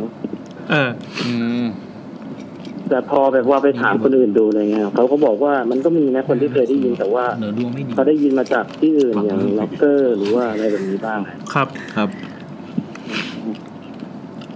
แต่ก็แต่เรื่องแต่เรื่องเด็กอันนี้ก็จะไม่ค่อย ไม่ค่อยมีใครได้ยินกันครับเพราะว่าครับเห็นว่าเขาพยายามปิดกัน แล้วก็ไม่ได้ยินจริงๆที่นี่มีหลายหลายเรื่องนะครับอย่างเรื่องพนักงาน พนักงานที่เสียอะไรแบบนี้ก็จะมีมาเรื่อยๆตลอด ยังไงบ้างครับ ประมาณไหนครับ ก็อย่างมีคนเห็นพนักงานที่เพิ่งเสียเดินเข้ามา เดินเข้ามาในห้องสตูอะไรแบบคเนี้ยรับหรือว่า เห็นเขามานอนอยู่ที่เดิมที่ที่เขาชอบอู้อืมโอเคโอ้โหอันนี้อันอันนี้ผีอันนี้ผีที่ไม่ทำงานคือคือคือมันจะเป็นผีอะไรแบบเนี้ยฮะเล็กเล็กน้อยๆก็เล่ากันแบบว่าเป็นเรื่องตลกมากกว่า อ่าคุณเป็นผีอย่างเงี้ยอู้งาน เป็นผีเป็นอีพีผีอู้งานนะผีนี่ไม่ทำงานปิดตีมนะฮะนะฮะ ก็ก็อย่างห้องก็อย่างที่โรงแรมผมก็จะมีแบ่งเบเกอรี่ออกเป็นสองสองห้องนะครับมีห้อง baker กับห้อง pastryอืมต่างกันตรงไหนครับ ห้องห้องห้อง baker คือห้องอบอะไรอย่างงี้ป่ะให้เดาให้เดา bakerน่าจะเป็นพวกแนวขนมอบอบส่วนปะ pastry นี่เป็นแบบของหวานอื่นอ่าพวก baker จะเป็นพวกขนมขนมปังนะฮะๆอ่าก่อนที่ต้องใช้เตาอบอะครับอ่าส่วน pastry จะเป็นพวกเค้กส่วนใหญ่อือ๋อมแกนี่เก่งนะเนี่ย แล้วถ้าเค้กเอาไปอบเนี่ยต้องไปห้องโทษต่อเลยครับก็เป็นห้องน้ำเย็นไม่เป็นใจน้ำผมมากกว่าเอออืมแล้วแล้วทีเนี้ยมันจะมีแล้วพี่ถ้าคนหนึ่งกบอะเขาชื่อนายหยาดอะอืมเราจะเรียกกันว่านายหยาดคือนายหยาดเนี่ยไม่รู้ว่าเป็นชื่อจริงแกด้วยหรือเปล่าฮะแต่ว่า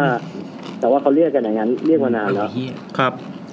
แล้วก็มีคุณพี่คนหนึ่งที่เขาลาออกไปแล้วก่อนหน้านี้เขากลับมาทำงานใหม่แล้วเขาก็เล่าให้ฟังว่าเขาก็อยู่ทันนายหยาดตอนที่ยังมีชีวิตอยู่ แล้วนายหยาดแกเกิดอุบัติเหตุฮะแต่ว่าบางคนก็ยังเห็นว่าแกมาทำงานอยู่ อืมอืม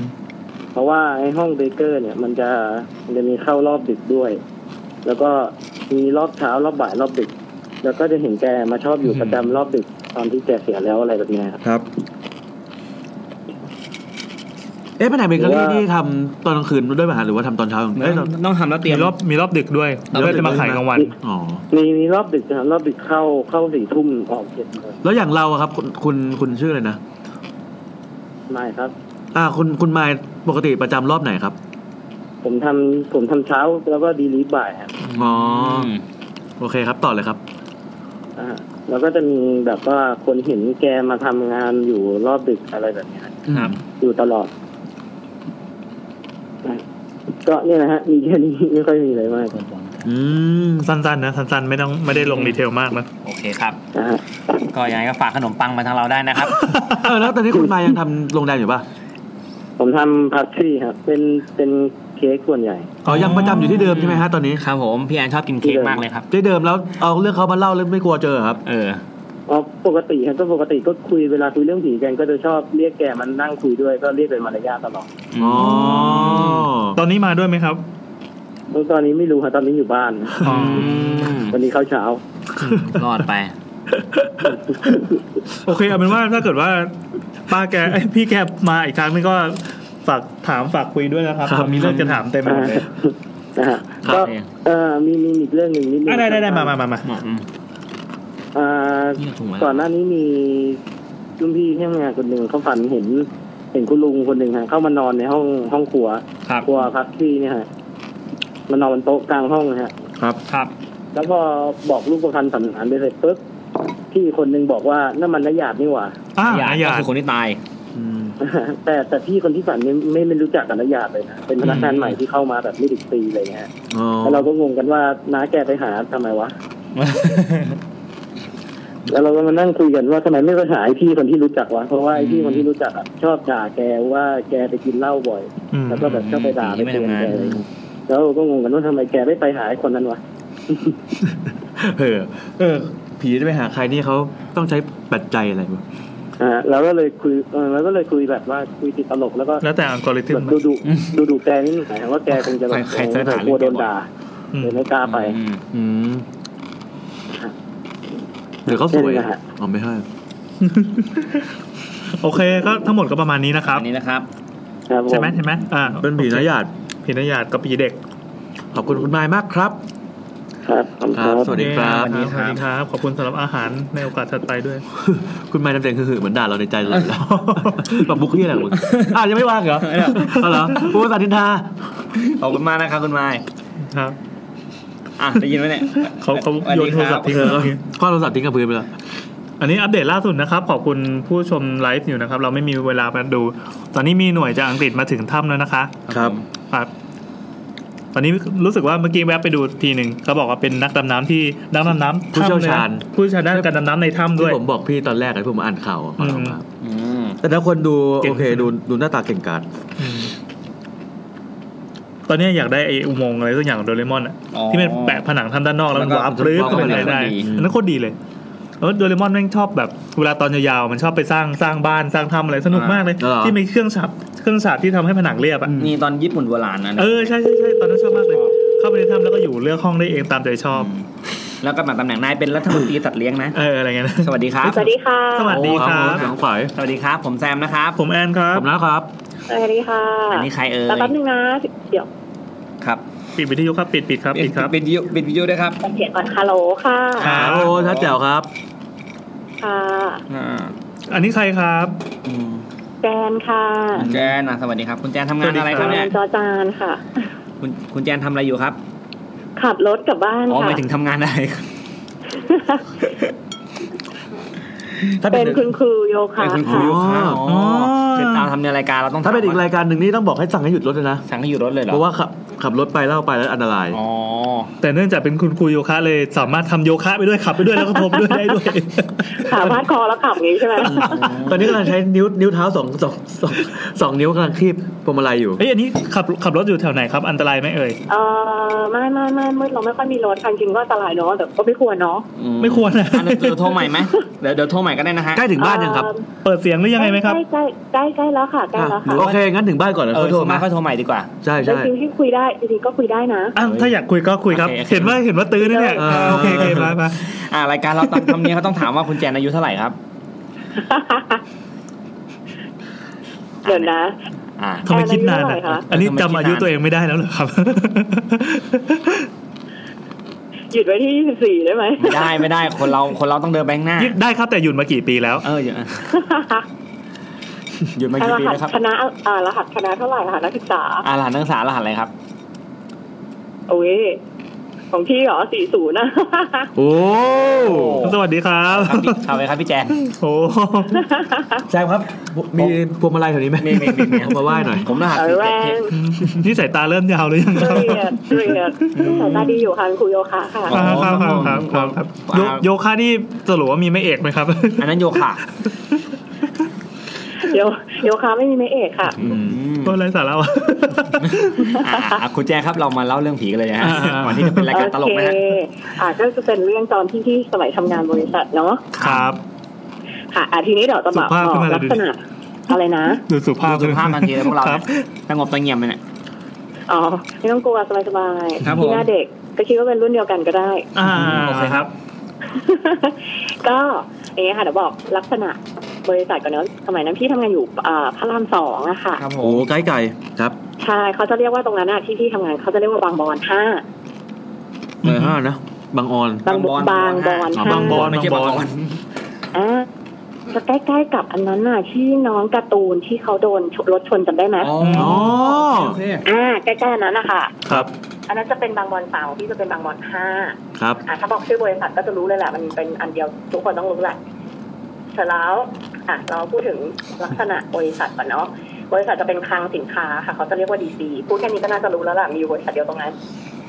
อ่าโอเคอะดีซีเหรออะไม่ใช่คลังสินค้าทั้งหมดทั้งหมดคลังสินค้าพระรามสองมันอะจะใหญ่มันเสิร์จะชเอาใหญ่มากครับจากหัวคลังไปท้ายคลังน่าจะประมาณ 1.6กิโลถ้าเดินนะคะ ไปกลับเนี่ยมันจะ 1.6กิโลอ๋อคือจากหน้าหน้าทางเข้าไปเข้าไปโกดังอะเนอะจากหัวต้นคลังอะค่ะ ยังไม่ลงออฟฟิศนะจากครับหัวคลังไปท้ายคลังอะค่ะ มันจะประมาณ 1.6กิโลถ้าเดินไปแล้วก็กลับอะครับ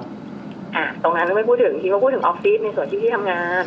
ครับผม มันก็จะเป็นเหมือนแบบบ้านอะกว้างประมาณน่าจะเหมือนบ้านประมาณร้อยตารางวาสามหลังต่อกันนะคะนึกออกไหมอืมประมาณนั้นอะเกือบไล่เนาะใช่ใช่แล้วก็เอ่อพอเปิดประตูจากหน้าออฟฟิศเข้าไปข้างหน้าก็จะเป็น reception ใช่ไหมคะครับขวามือทั้งหมดเนี่ยก็จะเป็นทุกแผนกแล้วก็จะมี partition กั้น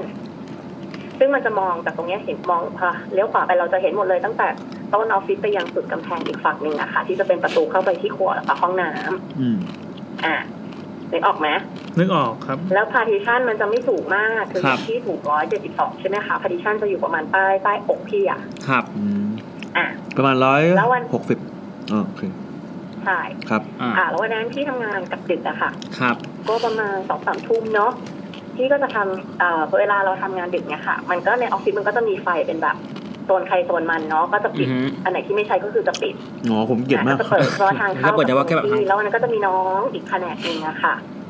เขาก็ยังทำงานดึกอยู่คือแผนกก็จะเป็นแผนกแก้งาน ซึ่งซึ่งช่วงนั้นเนี่ย มันจะยังแมนแมนนวลเยอะเขาก็จะแบบงานล้นอะเขาก็ต้องอยู่ดึก ครับอะอะก็ทำงานกันอยู่สองคนเนะคะก็ยังแบบเออมองไปก็อุ่นใจมีเพื่อนอยู่เนาะครับ อะเสร็จแล้วน้องเขาชื่อแจ็คครับ อ่าประมาณสองทุ่มครึ่งอะค่ะแจ็คเขาก็แบบเสร็จงานเขาแล้ว ก็ยังกลับบ้านอ่าก็เลยขอตัวกลับบ้านแต่พี่อะยังไม่เสร็จเพราะว่างานมันเยอะมากช่วงนั้นเหมือนแบบบริษัทเขาเริ่มขายเป็นไชายให้ต่างประเทศอะค่ะอือฮึแล้วพี่ก็ต้องแบบทำเรื่องอบรมพี่เป็นเอ่อผู้จัดการฝ่ายอบรมเนาะอือฮึก็จะต้องทำแบบอบรมแฟรนไชส์ซี่ทั้งหมดอย่างเงี้ยค่ะ ครับอะก็จะกลับดึกนิดนึงอืมพอสองทุ่มครึ่งที่แจ็คลากลับไปใช่ไหมครับอะสักประมาณสิบนาทีสิบห้านาทีไม่เกินเนี้ยค่ะ พี่ก็ได้ยินเสียง คือแผนกพี่กับแผนกแผนกแจ็คอะจะอยู่ใกล้กัน ครับที่พี่จันก็ได้ยินเสียง คนเดิน มาจากแบบรอยต่อพาริชันแผนกแจ็คมาแผนกพี่นึกออกไหมอืมเดินแบบรอยเท้าถี่ๆคือเป็นเสียงเดินเลยนะแบบ แล้วมาแอบอยู่ใต้โต๊ะลูกน้องพี่ซึ่งพาริชันข้างๆพี่อะค่ะครับอะเดินมาแอบคือวิ่งเดินมามาแอแอบบอยู่ใต้โต๊ะพี่โอ้โหวิ่งมาด้วย ใต้โต๊ะหวานๆลูกน้องพี่อืมคือพี่อะตอนนั้นน่ะไม่กลัว คิดว่าเป็นแจ็คมาแกล้งอืม เพราะนางเพิ่งกลับไปแป๊บนึงนึกออกไหมอ่าฮะมาแกล้งเขานางเป็นคนขี้เล่นเนี่ยอ่าพี่ก็แบบนักใจเออเดี๋ยวมันต้องลุกขึ้นมาแห่อะไรอย่างเงี้ยอ่าพี่ก็แบบเออก็เตรียมไว้แล้วมันไม่แห่พี่ก็นับต่อมันอาจจะรอให้เราตายใจอะไรเงี้ยอืมสี่ห้าหกก็ไปแบบไม่แห่ยังไงก็ไม่แห่พอประมาณที่นับได้ประมาณสิบอะครับ อ่า มันก็มีเสียงแบบหายใจข้างหูพี่เลยอืมหายใจออกอะไม่แบบให้แบบคอเปิดนี่ออกไหมถ้าคนที่ร้องเพลงเป็นเข้าใจแบบ คอเปิดเลยแล้วก็แบบหายใจออกอ่าอ๋อออกมาอย่างข้างหูแต่ว่ามันไม่ลมมาปะทะครับ แต่ได้ยินเสียแต่งเป็นแค่เสียงอืมแค่เนี้ยอืมอืมแล้วก็แบบประจวบเหมาะที่ช่างต่างจังหวัดเขากลับมาพอดีมาครับวางบินที่เขาแบบไปส่งของสาขาเพราะฉะนั้นแหละค่ะพี่ก็แบบลุกลุกเลยไม่ปิดคอมไม่ปิดอะไรเลย แล้วเดินบินไปแล้วกลับบ้านเลยโอ้โหอืมคือแบบพี่ก็ไม่รู้นะว่ามันคืออะไร พี่เป็นคนไม่ค่อยเชื่อเรื่องผีนะแต่แบบอันเนี้ยคือพี่ยังไม่รู้ว่ามันคืออะไร อืม คือเป็นเสียงแบบไม่ได้หูแว่วอะไรเอเลอยอยากใช่ไหอมยากอยากอยากขอแบบจำลองไม่ไม่ไม่ไม่แววจำไม่ครัแวบวคือแบบชัดจำจำลองหน่อยมากได้ไหมฮะว่าช่วยซิมูเลตเสียงนั้นมาให้ฟังอีกทีได้ไหมครับว่าประมาณไหนครับ ประมาณแบบประมาณนี้นะหนึ่งสองสามแต่ไม่มีลมออกมาผมเห็นเลยใช่มีลมเป็นออกมาเสียงลมอย่างเดียวเลยค่ะออกมาจากคออะแบบอืมอย่างเงี้ยอ่าใช่ ก็ก็ประมาณนี้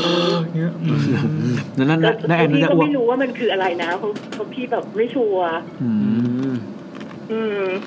แล้วก็แบบอีกวันก็แบบเล่าให้ลูกน้องฟังลูกน้องก็จะไปเล่าเล่าต่ออะไรเงี้ยแม่บ้านก็บอกว่าคุณแจนเออเมื่อวานมันเป็นวันอะไรนะวันโกนนะมัคะนโกนวันโกนก็คือวันก่อนก่อนวัวันนพระช้าใช่ไหมอะไรเงี้ยอ๋อก็ครับออกจะแรงนิดนึงอะไรประมาณเนี้ยครับจะแรงด้วยแต่หลังจากนั้นพี่ก็ไม่ทำงานดึกเลยนะถ้าไม่มีคนอยู่ด้วยอะค่ะครับอ๋อฮะ อืมอืมแล้วก็จะมีเรื่องของลูกน้องอ่าๆของหวานหวานๆเนี่ยค่ะครับครับคนหวัดคือคนโยนคือหวัดแบบห้องอบรมลูกน้องเนาะห้องฝึกอบรมมันจะมีอบรมช่างอะค่ะประกครัอบบเฟอร์นิเจอร์อย่างเงี้ยก็คือจะอยู่ข้างหลัง ทีนี้ระหว่างที่แบบเบรกเนี่ย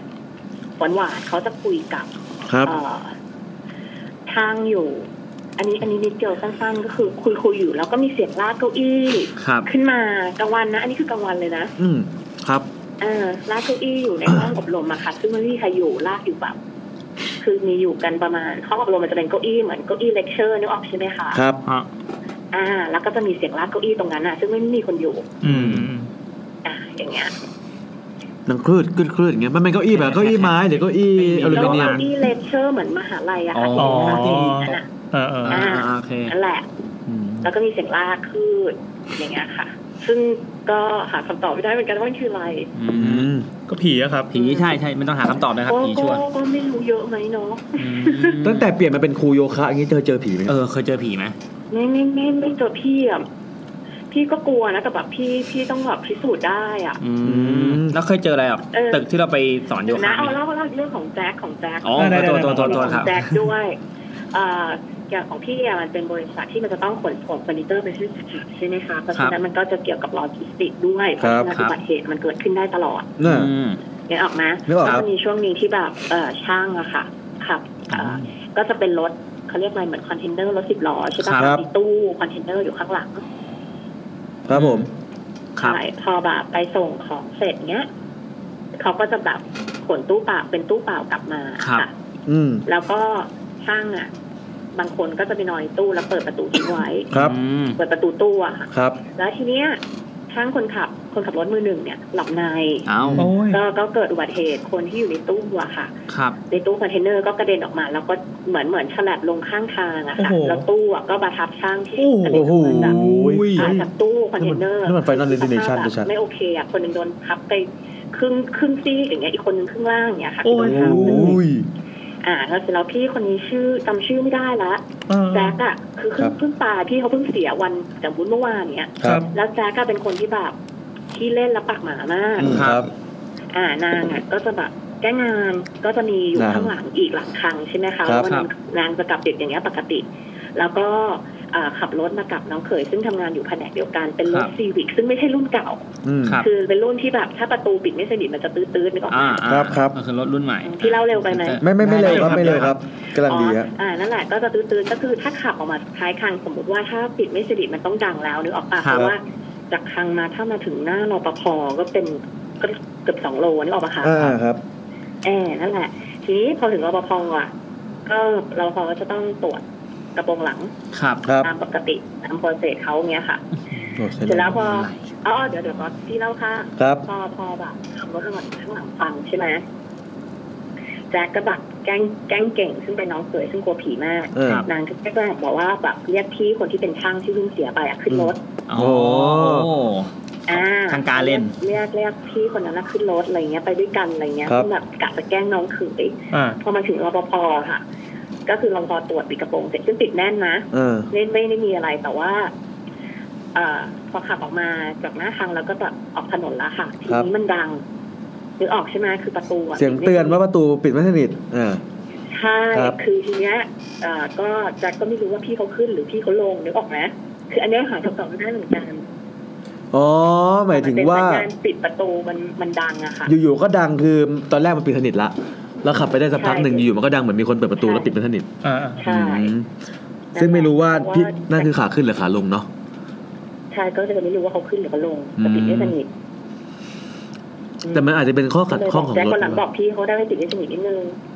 จับโป๊ะได้อะไรอย่างเงี้ยโอ้โ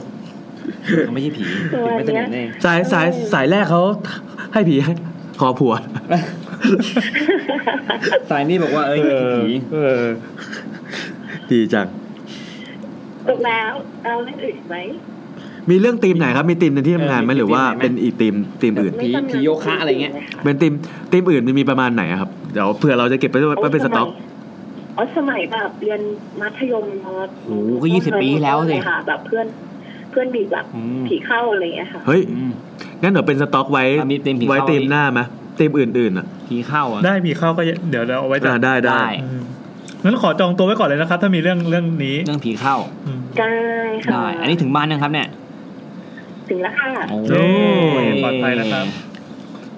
ประตูเตือนว่าปิดไม่สนิทเอไหมอฮะประตูเตือนมีเสียงอะไรแบบได้ยินเสียงตึ้งตึ้งตึ้งสนิทของพี่สนิทเมื่อกี้ได้ยินเสียงหายใจอะนี่เสียงใครอะแล้วมันเจือนๆเนาะอะไรนะปกติเป็นคนกลัวผีไหมครับเป็นคนกลัวผีไหมฮะก็ก็กลัวแต่แบบต้องแบบ ให้รู้ว่าใช่นึกออกไหมแล้วก็กลัวที่แบบกลัวโป๊กเกอร์อะแบบให้รู้ว่าใช่ผีแน่ๆค่อยกลัวเนาะอืมใช่กลัวแบบกลัวเออไงครับ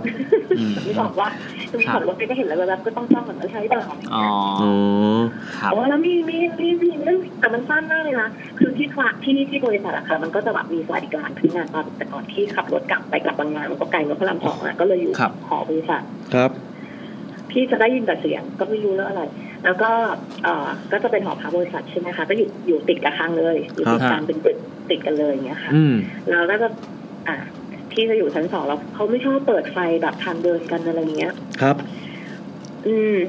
แล้ววันนั้นนะคะพอกลับมาจากหลังบ้านกลับจากตรงเนี้ยไปแล้วบางนาไปโอ้ก็แบบดึกแล้วครับ คือช่วงนั้นก็แบบในครั้งก็จะแบบคนคนเสียบ่อยแบบน้องขับฟอวิฟขับแบบไม่ระวังไปอัดกับตัวแหลกอะไรเงี้ยก็เยอะค่ะครับมีช่วงแบบน้องก็ตายมาอันนี้ก็แบบอาจจะแบบจิตหลอนไปเอง ระหว่างเดินขึ้นบันไดหอพักมาค่ะ พี่ก็ได้ยินเสียงลากกล่องตามมาข้างหลังเลยอะอ่า ลากกล่องลากกล่องกระดาษลากกล่องนึกนึกนึกถึงใช่ใช่กล่องกระดาษเลยครับเนี่ยมันเลยแสกแสกแสกอย่างเงี้ยนึกออกใช่ไหมครับคือคือพี่ไขประตูเข้าห้องแทบไม่ทันนะคือแบบคือข้างหลังเลยอะ คือพี่อือะมไม่กล้าแบบหันไปดูหรืออะไรเลยอะครับ แล้วทุกคนอะจะบอกว่าเอ่อที่หอที่หอพักอะคือถ้ากลางคืนขึ้นไปข้างบนข้างบนจะมีดาดฟ้าอะค่ะครับจะมีผู้ชายอยู่ อันนี้พี่ไม่เคยเจอนะ อันนี้เป็นเรื่องที่เขาเล่าอ๋อเขาเล่ามีผู้ชายตำนานผู้ชายถูกบตำนานของหอนั้นครับครับ อืมประมาณเนี้ยค่ะอืมอ๋อเราได้ยินแค่เสียงยังไม่เคยเจอจังๆนะอ่าฮะ ไม่ไม่ไม่ไม่เป็น อย่าเลยยังไงถ้าเจอยังไงก็ฝากพิสูจน์มาให้ด้วยแล้วกันเอาหน้าเกิดมาชีวิตเดียว เออ จะได้เล่าให้คนทางยูทูบแปดล้านคนจะได้รู้ว่ามีไม่มีอะไรอย่างเงี้ยใช่ใช่ไม่กล้าหันไปนะวันนั้นนะกลัวกลัวแบบหันไปแล้วเจอมากโอ้ต้องต้องพิสูจน์สิอ่าแต่ว่าเดี๋ยวเดี๋ยวมีเรื่องตอนนั้นเราไฟมืดมากอะพี่ไม่กล้าพิสูจน์อะวันนั้นอะ ถ้าไงมีเรื่องอีกก็เดี๋ยวแบบเข้าให้ห้องรู้สึกปลอดภัยแล้วไงอ่าอ่าครับฮะโอ้โอเค โอกาสหน้าเดี๋ยวขอจองตัวไว้ก่อนเลยนะครับ เป็นเรื่องเรื่องผีเป็นเรื่เข้าองผีเนาะเข้านะไว้คุยกันใหม่นะครับได้ขอบคุณนะครับขอบคุณครับสวัสดีครับสวัสดีครับ หมดแล้วสามสาย คุยกันอย่างสุภาพเรียบร้อยเป็นแบบกลุ่มเป้าคุยกับผู้ใหญ่จริงครับครับเร็วตอนแรกตอนแรกวางอย่างเราจะนินทาขาเรียบร้อยแล้วอ๋อ อาจารย์จะบอกว่าเฮ้ยแบบคนนี้ตึงมากพี่คนนี้ตึงมากพี่โอเคได้อยู่ครับหูตึงหูตึงคนเลวเลยแซมนะครับไม่เกี่ยวกับผมนะมันมุกเล่นมุกครับอ่าคุณแจงผมขอโทษหลังจากที่ฟังคุณแจนกับคุณชื่ออะไรนะคุณสายที่สองคุณลิซ่าลิซ่าไม่ใช่เยสายสองว่าคุณไมไมล์ล์หมดไปครึ่งถุงนะฮะครับผมครึ่งกิโลหมดไปแค่นี่กิโลเหรอครึ่งกิโลครึ่งกิโลทั้งตั้งถุงนี้คือครึ่งกิโลสองร้อยห้าสิบกรัมอ่านะสองร้อยสิบกรัมอ๋อก็โอ้โห มันก็ไม่ได้หนักเท่าไหร่สองร้อยห้าสิบกรัมแบบกี่แคลเบากี่แคลไม่น่ามันเต็มปากเลยนะเอ้ยขนมปังแครกเกอร์หน้าทุเรียนครับอืมอ๋อแม่เขาบอกว่ามันขายทำสติกเกอร์ทีเดียวแปะได้หลายอย่างอ๋อทุเรียนทอดกรอบขนุนเฮ้ยผมชอบกินขนุนทอดกรอบมากเลยอะแล้วก็มีอันไหนอ้วนอะกันอ้าวแซมหายเว้ยมีครับมีเรื่องเล่าในเพจได้อันนี้คือคือเป็นอ๋ออันนี้ครับมีมีมีผมมีเรื่องยาวไหมยาวไหมยาวไหมไม่ไม่ยาวไม่ยาวอะงั้นเดี๋ยวขอก่อนขอก่อนได้เลยก็จะได้จะได้ปิดเลยอะได้ได้ได้อะต่อไปเป็นเรื่องของได้คุณได้คุณอะไรวะ My Diary นะครับ My Diary เล่าเรื่องผีในที่ทำงาน ครับ ขอขยับไม้นิดนึงคุณขาคุณต้นอ๋อโอเค สรุปก็ได้เนาะไม่รู้ ตอนนี้ทั้งสองคนกำลังก้มดูเยอรมันอยู่นะครับครับผมมาครับผมก็โอ้โหลงมินิเขาจดมาอลเป็นเออลงทางมินิมอลนะครับ ถ้าใครอยากไปอ่านของได้เวอร์ชันอ่านก็ไปดูในมินิมอลได้นะครับครับ เรื่องนี้เป็นเรื่องตั้งแต่ตอนที่เราทำงานอยู่ที่โรงงานแห่งหนึ่งในจังหวัดชนบุรีครับ เราเป็นเจ้าหน้าที่งานเอกสารในโรงงาน มีเพื่อนสนิททำงานตำแหน่ง QA เป็นผู้หญิงนะชื่อนัทอืมนัทค่ะสวัสดีค่ะครับอะสวัสดีค่ะเราสองคนทำงานห้องเดียวกัน โรงงานของเราเนี่ยเป็นโรงงานที่มีสองชั้น ชั้นล่างจะเป็นอ่าชั้นที่ใช้ในการผลิตนะ ก็คือเป็น production lineส่วนชั้นบนจะเป็นที่อยู่อาศัยของพวกเราหนุ่มสาวชาวออฟฟิศข้างล่างฝ่ายผลิตข้างบนเป็นออฟฟิศข้างบนเนี่ยมีสี่ห้องคือห้องไอทีห้องประชุมห้องฝ่ายประสานงานต่างๆ ประกอบประกอบไปด้วย ฝ่ายบุคคลธุรการเจ้าหน้าที่การตลาด แล้วก็จอปอคืออะไรอะจอปอกับฮะจอปอน่าจะย่อมาจากอะไรเจ้าประจำสนใจนี่แหละ อะข้ามไปแล้วกัน ส่วนห้องที่สี่เนี่ยจะเป็นห้องที่เราอยู่ จะเป็นห้องที่ใหญ่ที่สุด เพราะว่าเป็นห้องที่รวมของเหล่าหัวหน้างานที่จะเกี่ยวข้องกับรายการผลิตนะครับ เป็นวิศวกรซ่อมบำรุงและฝ่ายประกันคุณภาพอะไรก็ว่าไป รวมถึงผู้จัดการโรงงานก็จะอยู่ในห้องนี้ด้วยเช่นกันครับทีนี้ห้องที่เราอยู่อะจะแตกต่างจากห้องอื่นๆ ตรงที่ว่าผนังที่หันออกมาทางฝั่งด้านหน้าทั้งผืนเลยเนี่ยทำจากกระจกติดฟิล์มทึบทั้งผนัง ก็คือไม่ใช่เป็นผนังปูนทึบเลยนะ เป็นกระจกใสเลย เป็นกระจกใสแล้วแต่ติดฟิล์มอ่า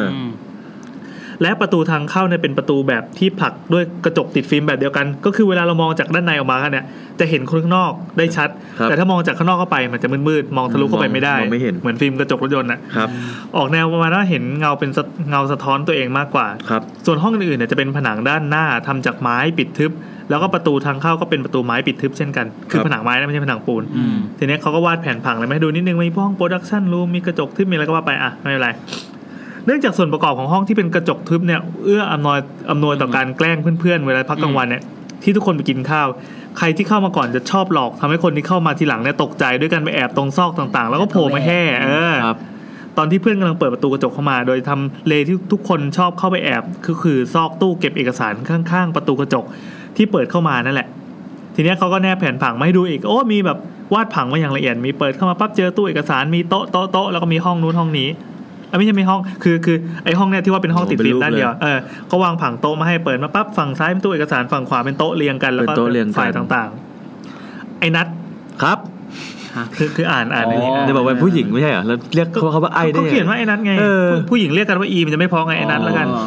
ถ้าผู้ชายเรียกว่าอีมันจะโอเค อีแซมเงี้ยอีแซมอีแซมได้อีแซมอะไอ้นัทกับเราเนี่ยชอบแกล้งคนอื่นๆในห้องแบบนี้เหมือนกันครับนัทเนี่ยจะชอบไปแอบตรงตู้ในทำไมเป็นคนอย่างนี้เนี่ยระหว่างนี้นะครับคนที่ดูไลฟ์นะครับนัทจะทำท่าไปด้วยนัทจะแอบไปแอบตรงซอกตู้ไม่มีไม่มีแล้วก็ชอบทำให้คนเข้ามาทีหลังตกใจแม่ซึ่งโหแม่แม่แห่ซึ่งแห่ส่วนใหญ่คนที่มาโดนพวกเราแกล้งเนี่ยก็คือผู้จัดการโรงงานก็คือบอสเลยนะครับใช่ไหมผู้จัดการนี่คือเป็นบอสเลยป่ะหรือว่าเป็นผู้จัดการใช่อาจจะเป็นบอส ครับอะมีอยู่มาวันหนึ่งโรงงานเรากำลังจะมีออดิต คือจะมีคนเข้ามาตรวจโรงงาน พวกเราเนี่ยก็คือนัดกับเราเนี่ยจะต้องอยู่โอทีทำงานต่อในช่วงกลางคืนคือเพื่อไปทำผักชีโรยหน้าครับตอนที่วันนั้นเราสองคนก็เลยตัดสินใจว่าจะออกไปหาอะไรกินกันก่อน แล้วค่อยมาลุยงานกันต่อยาวครับๆ ก็พอเย็นปั๊บนัดกับซ้อนมอเตอร์ไซค์ของเราออกไปกินข้าวด้วยกันตามปกติอืมกินอิ่มก็ขี่กลับมาโรงงานครับไอ้นัดก็เดินขึ้นตึกไปก่อน โดยที่เราเนี่ยเป็นต้องคนขยันเอาทำงานนะเป็นคนขยันทำงานอ่าเออโดยที่เราเนี่ยต้องเอารถไปจอดที่จอดรถของโรงงานครับพอจอดเสร็จสับปั๊บเราก็ตามนัดเข้าไปในโรงงาน ตอนนั้นประมาณ6กโมงกว่าอืมๆในออฟฟิศเนี่ยก็มืดหมดแล้ว เพราะว่าไม่มีแผนกไหนต้องเตรียมตัวรับ audit เหมือนกับเราเราใช่ไหมทุกห้องก็ปิดไฟมืดก็ตื้อๆรวมถึงไฟห้องโถงกลางก็ไม่เปิดด้วยนึกภาพเหมือนออฟฟิศแซมที่ปิดหมดทุกดวงอะอ่าครับผมอ่เราอะเดินขึ้นบันไดไปโดยที่ไม่ได้เปิดไฟตรงโถงกลางเพราะว่าชินกับโรงงานก็เดินบ่อยไงครับก็เดินไปทั้งมืดๆอย่างนั้นกับว่าเออเดี๋ยวค่อยไปเปิดไฟในออฟฟิศก็คือในห้องห้องฟิล์มด้านเดียวแล้วนะอืมตอนที่เราขึ้นไปเกือบถึงชั้นบนแล้ว เราถึงได้เห็นว่าห้องของเราเนี่ยอ้าวยังไม่ปิดไฟนี่หว่าเอ้ยยังไม่เปิดไฟ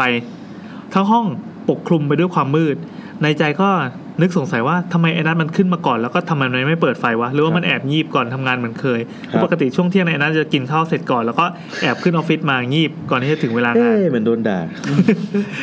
ระหว่างที่คิดเราก็เดินขึ้นไปเรื่อยๆ จนครับเกือบถึงหน้าห้องสายตาเราเนี่ย มองไปที่ประตู เห็นผู้หญิงรูปร่างสูงเพรียวผมยาว ลักษณะคล้ายไอ้นัทยืนอยู่ตรงหน้าประตูเขาลองนับเป็นผู้หญิงเหรอใช่ใช่ผอมเพรียวด้วยผอมเพรียวด้วยใช่ก็อืมทั้งทุกอย่างตรงข้ามนะครับครับ ยืนแบบยืนเฉยๆเลย เราก็คิดว่าเอาโอเคไอ้นัทแน่ๆเพราะโต๊ะมันติดกับประตูเลยสงสัยครับมันจะเพิ่งขึ้นมา พอเราเดินเข้าไปใกล้ประตูมากขึ้น เงาผู้หญิงผมยาวนั้นน่ะก็กระโดดหลบเข้าไปตรงซอกตู้ที่พวกเราชอบหลบเข้าไปแอบเพื่อนๆเหมือนจะจะแกล้งจะเอ๋อ่าอะจะเอ๋อ่าเราก็เลยคิดในใจว่าอ่าไอ้นัทจะแกล้งเราแหละก็ครับคิดว่าเออเราก็คงคิดว่าเราเนี่ยไม่เห็น แต่ที่แท้เราเห็นอืมเราก็เลยจะตลบหลัง โดยการค่อยๆ เดินเปิดประตูเข้าไปแบบเงียบๆไม่ให้มีเสียง เพราะว่าพอมันไปแอบอยู่ตรงนั้นน่ะมันจะไม่เห็นว่าใครเข้ามา คือมันครับมีประตูประตูด้านด้านหลังอะไรเงี้ยนะครับครับ หลังจากนั้นเราก็ย่องเข้าไปตรงซอกตู้แบบไม่ได้เปิดไฟในออฟฟิศคือตอนนี้มืดหมดเลยนะอ่าเราค่อยๆย่องมาในความมืด พอถึงจุดที่นัดมันแอบอยู่ปั๊บเราก็กระโจนทั้งตัวเข้าไปตรงซอกตู้นั้นพร้อมตะโกนว่าแฮ่เสียงดังมากประมาณว่ามันต้องตกใจแน่ๆเลยครับ แต่ปรากฏว่าไม่มีอะไรอยู่ตรงนั้น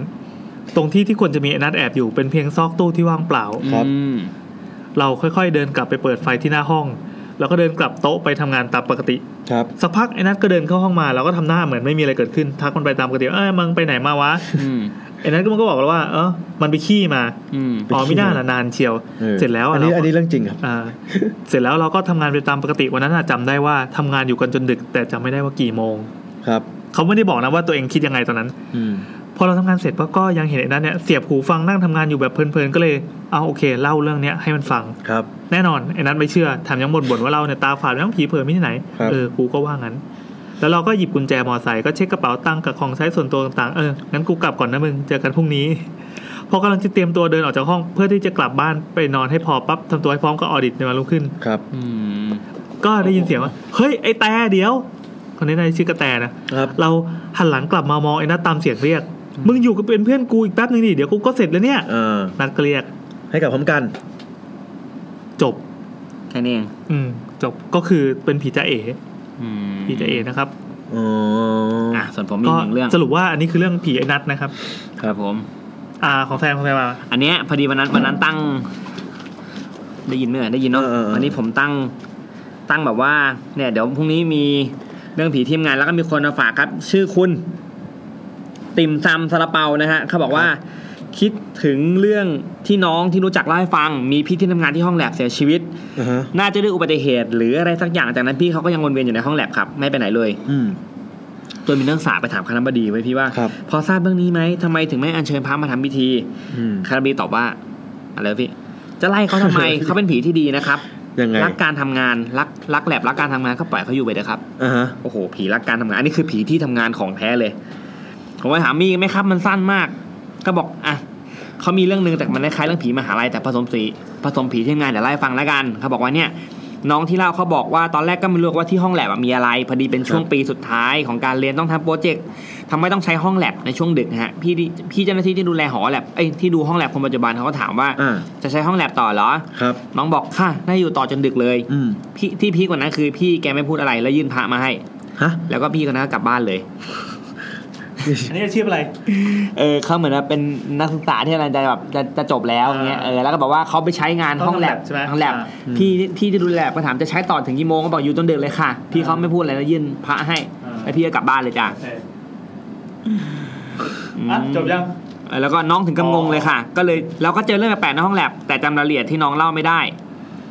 ทำให้น้องเข้าใจพฤติกรรมแปลกๆของพี่ที่คุมห้องแลบเลยว่าทำไมเขาเป็นอย่างนี้ เช่นเวลาทำงานต้องเปิดเพลงเสียงดังอืมเพื่อกลบเสียงแปลกๆในห้องแลบตรงจุดที่เบิกของเป็นกระจกใสๆนะครับ มีการเอากระดาษมาแปะไว้หมด เหลือแต่ เหลือไว้แต่ตรงช่องเปิดเปิดปิดเปิดอุปกรณ์จุดอ่าปิดเปิดเบิกอุปกรณ์จุดครับเดียวที่ไม่โดนปิดกระดาษครับ น้องไปต้อคนอื่นมาได้ข้อได้ข้อมูลว่าพี่แกเห็นเสื้อกาวอะเสื้อเสื้อกาวทำแลบอะลอยผ่านไปผ่านมาแถวๆนั้นพี่ก็เลยเอากระดาษลอย ไว้ ใช่เหมือนแบบผ่านเป็นเสื้อไอ้นี่เหรอดรสเตนป่ะเออเออ เป็นผ้าคลุมดรสเตนเนี่ยที่มาของเขาว่าผีเสื้อพี่อืมอ่าผีผีเสื้อผีเสื้อโคอีกอีกเรื่องหนึ่ง วันก่อนนั้นมันต้องเป็นหนอนก่อนแน่ใช่ นอนพิษอีกเรื่องหนึ่งส่วนส่วนอีกเรื่องก็เป็นเรื่องผีที่ดีเหมือนกันครับคือพี่ที่ทำงานมีพวงมาลัยห้อยตรงที่เปิดปิดแอร์ เลยไปถามพี่อยู่นานได้ความว่าที่มาของพวงมาลัยคือมีน้องผู้ชายคนหนึ่งลาออกไปแล้วเอามาถวายๆครับ เพราะเจ้าที่ที่ดูแลโซนแผนกเนี่ยมาบอกหวยแล้วถูกตลอดเลย อ่า โดย อ่า โดยเขาบอกเจ้าที่ที่ดูแลโซนเนี้เป็นผู้ชายร่างใหญ่ ครับ พี่บอกว่าที่เนี่ยเจ้าที่เยอะดูแลคนละโซนนะแบ่งโซนกันด้วย คนที่เคยเห็นจะเห็นแวบๆหางตาไม่ได้เห็นเป็นภาพชัดๆนะฮะ ครับ โดยช่วงใกล้หวยออกนะครับพี่ เวลาน้องผู้ชายคนนั้นนะเข้ากาดดึก เจ้าที่คนเนี้ยจะมาเข้าฝันเวลาบอกเลข แล้วก็ตรงด้วยพี่ โอ้นี่เป็นสิ่งที่ผีเด็กทำไม่ได้อ่าใช่ครับ หลายงวดเข้าครับพี่ก็เลยซื้อพวงมาลัยพลาสติกอะเขามาขอบขอคุณเขาขอผัวไม่ได้ขอเลขใครๆก็ทำให้ไม่ได้ เออขอบคุณนี่ยากนะเออ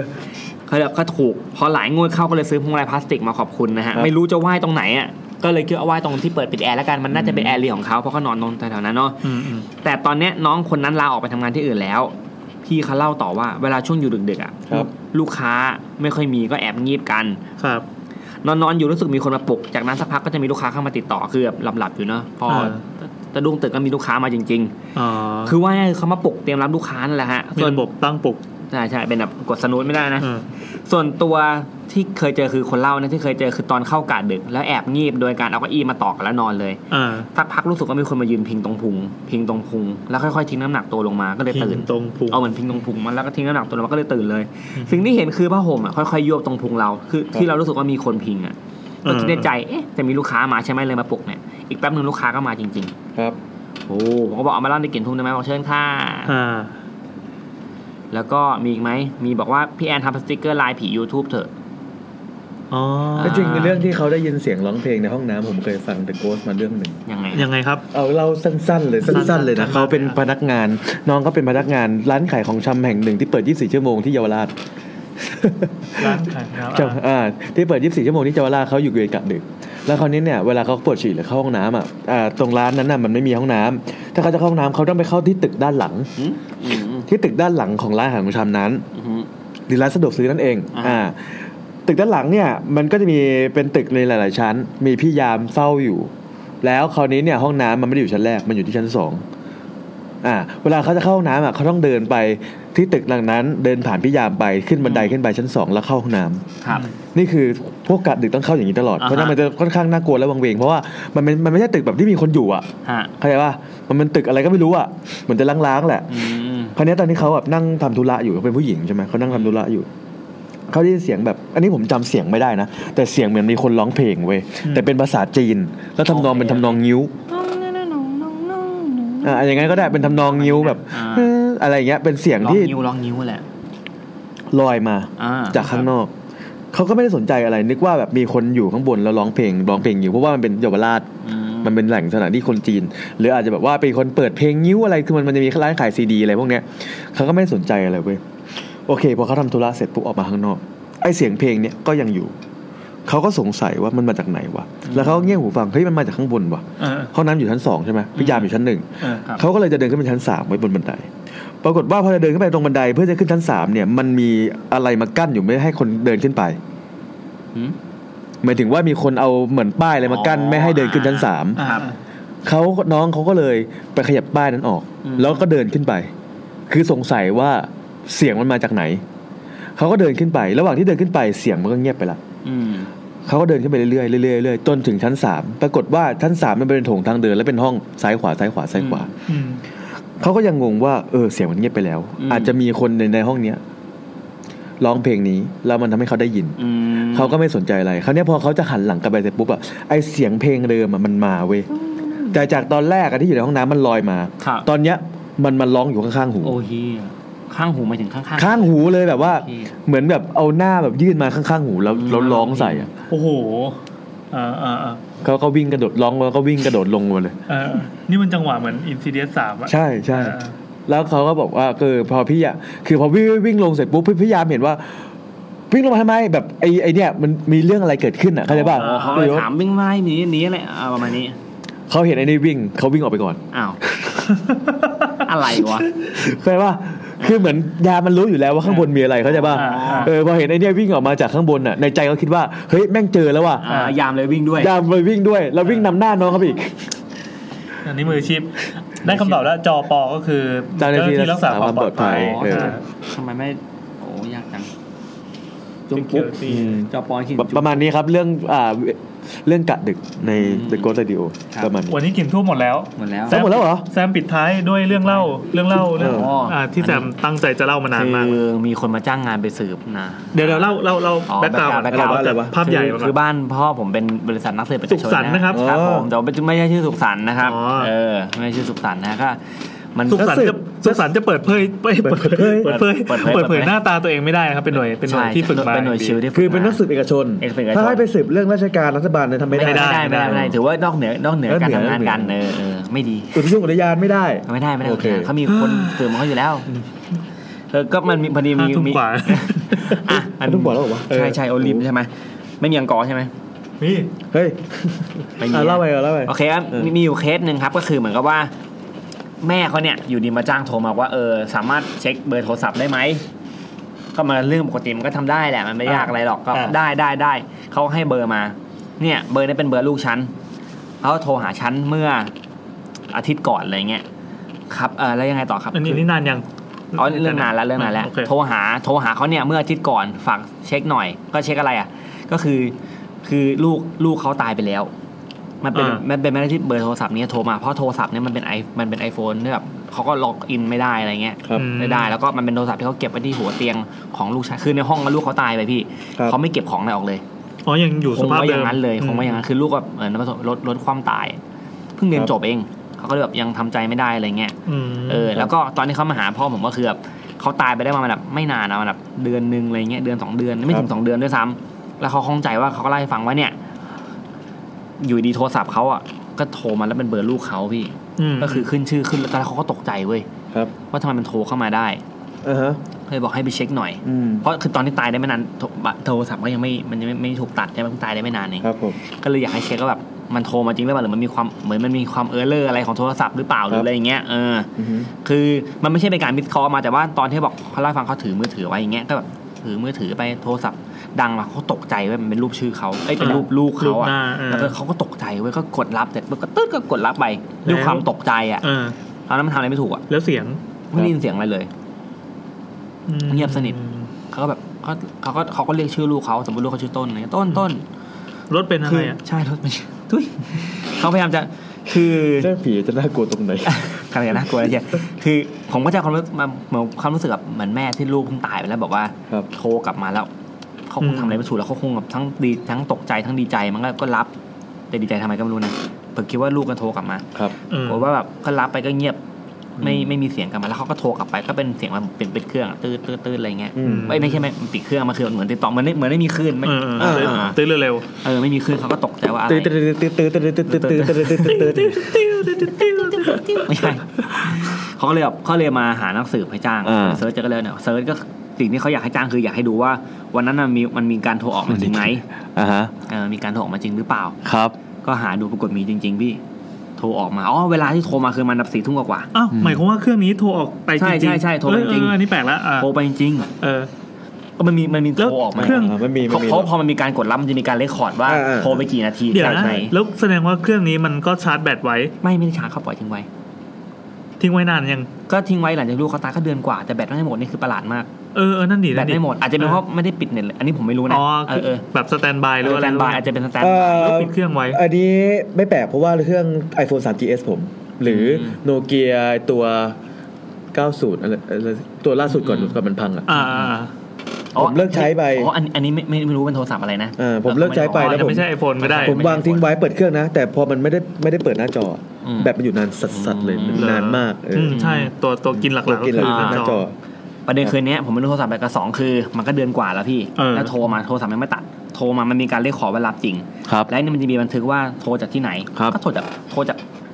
เสาสัญญาณจะบอกว่าเครือข่ายไหนอะก็โทรจากบ้านเขาแหละอืมเช็ค cellular cell site ใช่เออ cell site ก็ตรงนั้นแหละ ก็เลยงงหาคำตอบไม่ได้ มีการโทรออกมาจริงมีการโทรออกแต่มาจริงใครเป็นคนโทร ใช่แล้วมีการรับ มีการรับสายด้วยก็คือมันก็มีการรับและแบบอืมก็มีวินาทีขึ้นอะไรเงี้ยมันเหมือนเรื่องผีเรื่องหนึ่งอืมอีกแล้วเหรอทำไมมันโยงมามามาทำไมมันพล็อตมันคล้ายๆแต่กันแต่นี่คือจบนะคืออ่ารู้ว่ามีการโทรแต่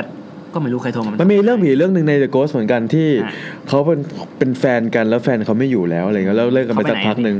เขาเลิกกันไปสักพักหนึ่งอ๋อแล้วเขาก็แยกย้ายกันไปแล้วอยู่อะแฟนเขาโทรมาอืมแล้วเขาก็โอเค ก็ไปหาแฟนอะไรสักอย่างเนี่ยปรากฏว่าไปหาก็เจอแม่อ๋ออืมปรากฏแม่ก็บอกว่าแฟนแฟนเขาที่โทรมาตายไปนานแล้วอ่าชี้แล้วโทรศัพท์อะไว้อยู่ไว้ในโรงอ๋ออยู่ในโรงอด้วยู่ยในโรง แล้วพอพอพอเปิดต้องจังหวะที่เปิดโรงมาแล้วก็เอาโทรศัพท์ขึ้นมาดูอะ ก็คือมีหลอกโทรออกจริงยิกใครๆอืมเอออันเนี้ยงงมากแล้วแบบอืมไอ้ไอ้ไอ้ใบที่โทรออกเอกสารก็ยังมีอยู่แล้วไม่ได้มันโทรออกจริงๆเลยเออเวลานี้ไม่รู้ว่าใครเขาบอกแล้วเขาเขาเขาอยู่กับเขาอยู่กับสามีเขาสองคนผีโทรศัพท์เขาอยู่อะไรเงี้ยอืมผีโทรศัพท์แล้ววันที่โทรมาสามีเขาก็อยู่กับเขาอืมอืมโจร โจรจะปลดล็อกยังไงโทรศัพท์อะไรเงี้ยอ๋อเออหรือโทรศัพท์มันอาจจะไม่ถูกปลดล็อกหรือเปล่าอันนี้ไม่รู้นะเออไม่รู้ดีเทลเป็นยังไงตอบไม่ได้จริงผมเห็นคนหนึ่งเคยทำคลิปวิดีโอปลดล็อกไอเนี่ยฟิงเกอร์พินของ iPhone ง่ายมากด้วยนะมือแมนเมนแคะจับจับเมนแคะมาเหยียบปุ๊บแม่งเปิดตึ้งจะทำไมอะไม่รู้น่ารักว่ะผมเลี้ยงเม่นให้มันขู่ฟูทำแล้วก็มันไม่มันขี้กลัวผมเคยเลี้ยงเมื่อสมัยตอนที่ผมเรียนปีปีหนึ่งปีสองเมื่อก่อนมันไม่กลัวนะครับหลังมันกลัวเดินผ่านผมมันกินข้าวอยู่กินอะไรอะแซวอะดิเออ ผมไปจับอาบน้ำโอเค แต่ทั้งหมดก็เป็นยูทูบนะครับ YouTube คืนปนี้ระนจำค่ำคืนนี้ครับผม EP หน้าเมื่อกี้เราคุยกันไปแล้วพี่ติ๊กตอนเหรอตอนที่แซมยังไม่มา ที่บนบนกันเอางี้เอางี้แก้บนนะยังยังนึกชื่อไม่ออก แต่ขอให้เป็นเรื่องประมาณนี้ เป็นเรื่องของสิ่งศักดิ์สิทธิ์อืมเจ้าที่เจ้าทางอ่าบนบานสารกล่าวใช่ลบหลู่ลบหลู่หรือคือว่าอะไรก็ได้ที่เกี่ยวกับสิ่งศักดิ์สิทธิ์ใช่ใช่ไม่ว่าจะเป็นสิ่งศักดิ์สิทธิ์อยู่ๆก็มาปกป้องเราหรือเปล่าหรือทางดีหรือทางร้ายทางก็ดีหรือตามทางร้ายหรือไม่เราไปบนอะไรไว้แล้วเราลืมทผมำหรืออะไรอย่างนี้สามารถมีไหมมีไหมสามารถแซมเปิลได้ไหหมรือลบหลู่ไม่ได้อะรไม่ได้เงี้ยไม่ได้อันนิดเดีไว้ยวอันไว้สั้นๆนิดเดียวงั้นเราไม่หลับกันเราไม่หลับโอ้ยน้องไม่หลับอะอ่าอ่านอีกเฮ้ยงั้นไม่ต้องหลับเฮ้ยไม่ได้ไม่ต้องหลับเฮ้ยผมมีเรื่องนี้เยอะไม่ให้เล่าจริงนิดเดียวนะนะขอร้องละอะตัวอย่างตัวอย่างตัวอย่างสั้นๆสั้นผมๆเนี่ยแล้ว EP หน้ามันก็ไม่มีไอ้เรื่องมีมีจริงไงอะแล้วมีเยอะใช่ป่ะผมได้งานที่แมงโกซิโร่เพราะบนนะฮะอ่าเดี๋ยวไม่บอกเดี๋ยวไม่บอกว่าบนใครไปถึงเพราะช่วงบนช่วงบนอะเออช่วงบนเพราะช่วงบนแบบโชว์แขนอย่างเดียวอะไรเงี้ยคือตอนนั้นถอดเสื้อไปสมัครใช่ใช่พี่เอ็มครับรับผมมาครับทำท่านี้ กูกลัวแล้วเอ็มบอกอ่าเออไม่บอกว่าที่ไหนนะครับ เดี๋ยวนะมาเฉลยอีกทีบนบานสารกล่าวครับสิ่งศักดิ์สิทธิ์ท้าทายลบหลู่ความเชื่อเจ้าที่ครับปูพีปูพีย่าอะไรเงี้ยอ่าอ่ามาหน้าปกคงไม่มีแบบศักดิ์สิทธิ์แท่งทองอะไรมาอย่างนี้เนาะอ่าเออแล้วศักดิ์สิทธิ์อันลอยแก้บนเนี่ยเล่นไปแล้วด้วยเออแก้บนเล่นเหรอไม่เมื่อกี้แซวไปแล้วรอบหนึงใช่คือผมกำลังดักทางไงให้เหลือทางน้อยอืมๆศักดิ์ ทำไมสิทธิ์ต้องมาขัดขาศักด้วยดิ์วะ สิทธิ์แท่งทองศักดิ์สิทธิ์อันลอย อ่า อะไรอย่างเงี้ยไม่ได้ไม่ได้ หรือศักดิ์สิทธิ์บนตัวอะไรอย่างเงี้ยเออศักดิ์เออว่าสิทโอ้ธิ์โหไม่ได้เล่นแล้วสักโอ้คำว่าสิอะไรวะอย่างนี้แหละอย่างนี้แหละ ชาเลนจ์ชาเลนจ์ อ่าเออโอเคยังไงรบกวนผู้ฟังนะครับ ถ้าเกิดว่าช่วยมีใครให้ไอเดีมียหน่อยนะ มีมีปัญญาก็ส่งภาพหน้าปกมาเลยเดี๋ยวเราใช้หน้าปกเออเดี๋ยวจะรับเรารับบริจาคหน้าปกเลยนะอะแล้วแต่แล้วแต่แล้วแต่ถ้าส่งมาแล้วแบบเราเห็นว่าผ่านเราจะลง ได้อะ และสุดท้ายนี้สำหรับหมดแล้วคืนนี้เราทิ้งท้ายด้วยช่วงที่ทุกคนรอคอยนะครับผมมีไปกอยพี่คือไม่ไม่ได้เปิดเสียงเลยเพราะว่าเครื่องนี้มันอัดอยู่ตรึงตรึงเสมือนทองฟ้าบิบปริขอไปฉี่ก่อนได้ไหมว้าวยาวอย่ายางนี้เลยเหรอฉี่ก่อนเฮ้ยเอาด้วยอะไรยาวครับ จูนี่แหละบ้างโอเคสบายใจ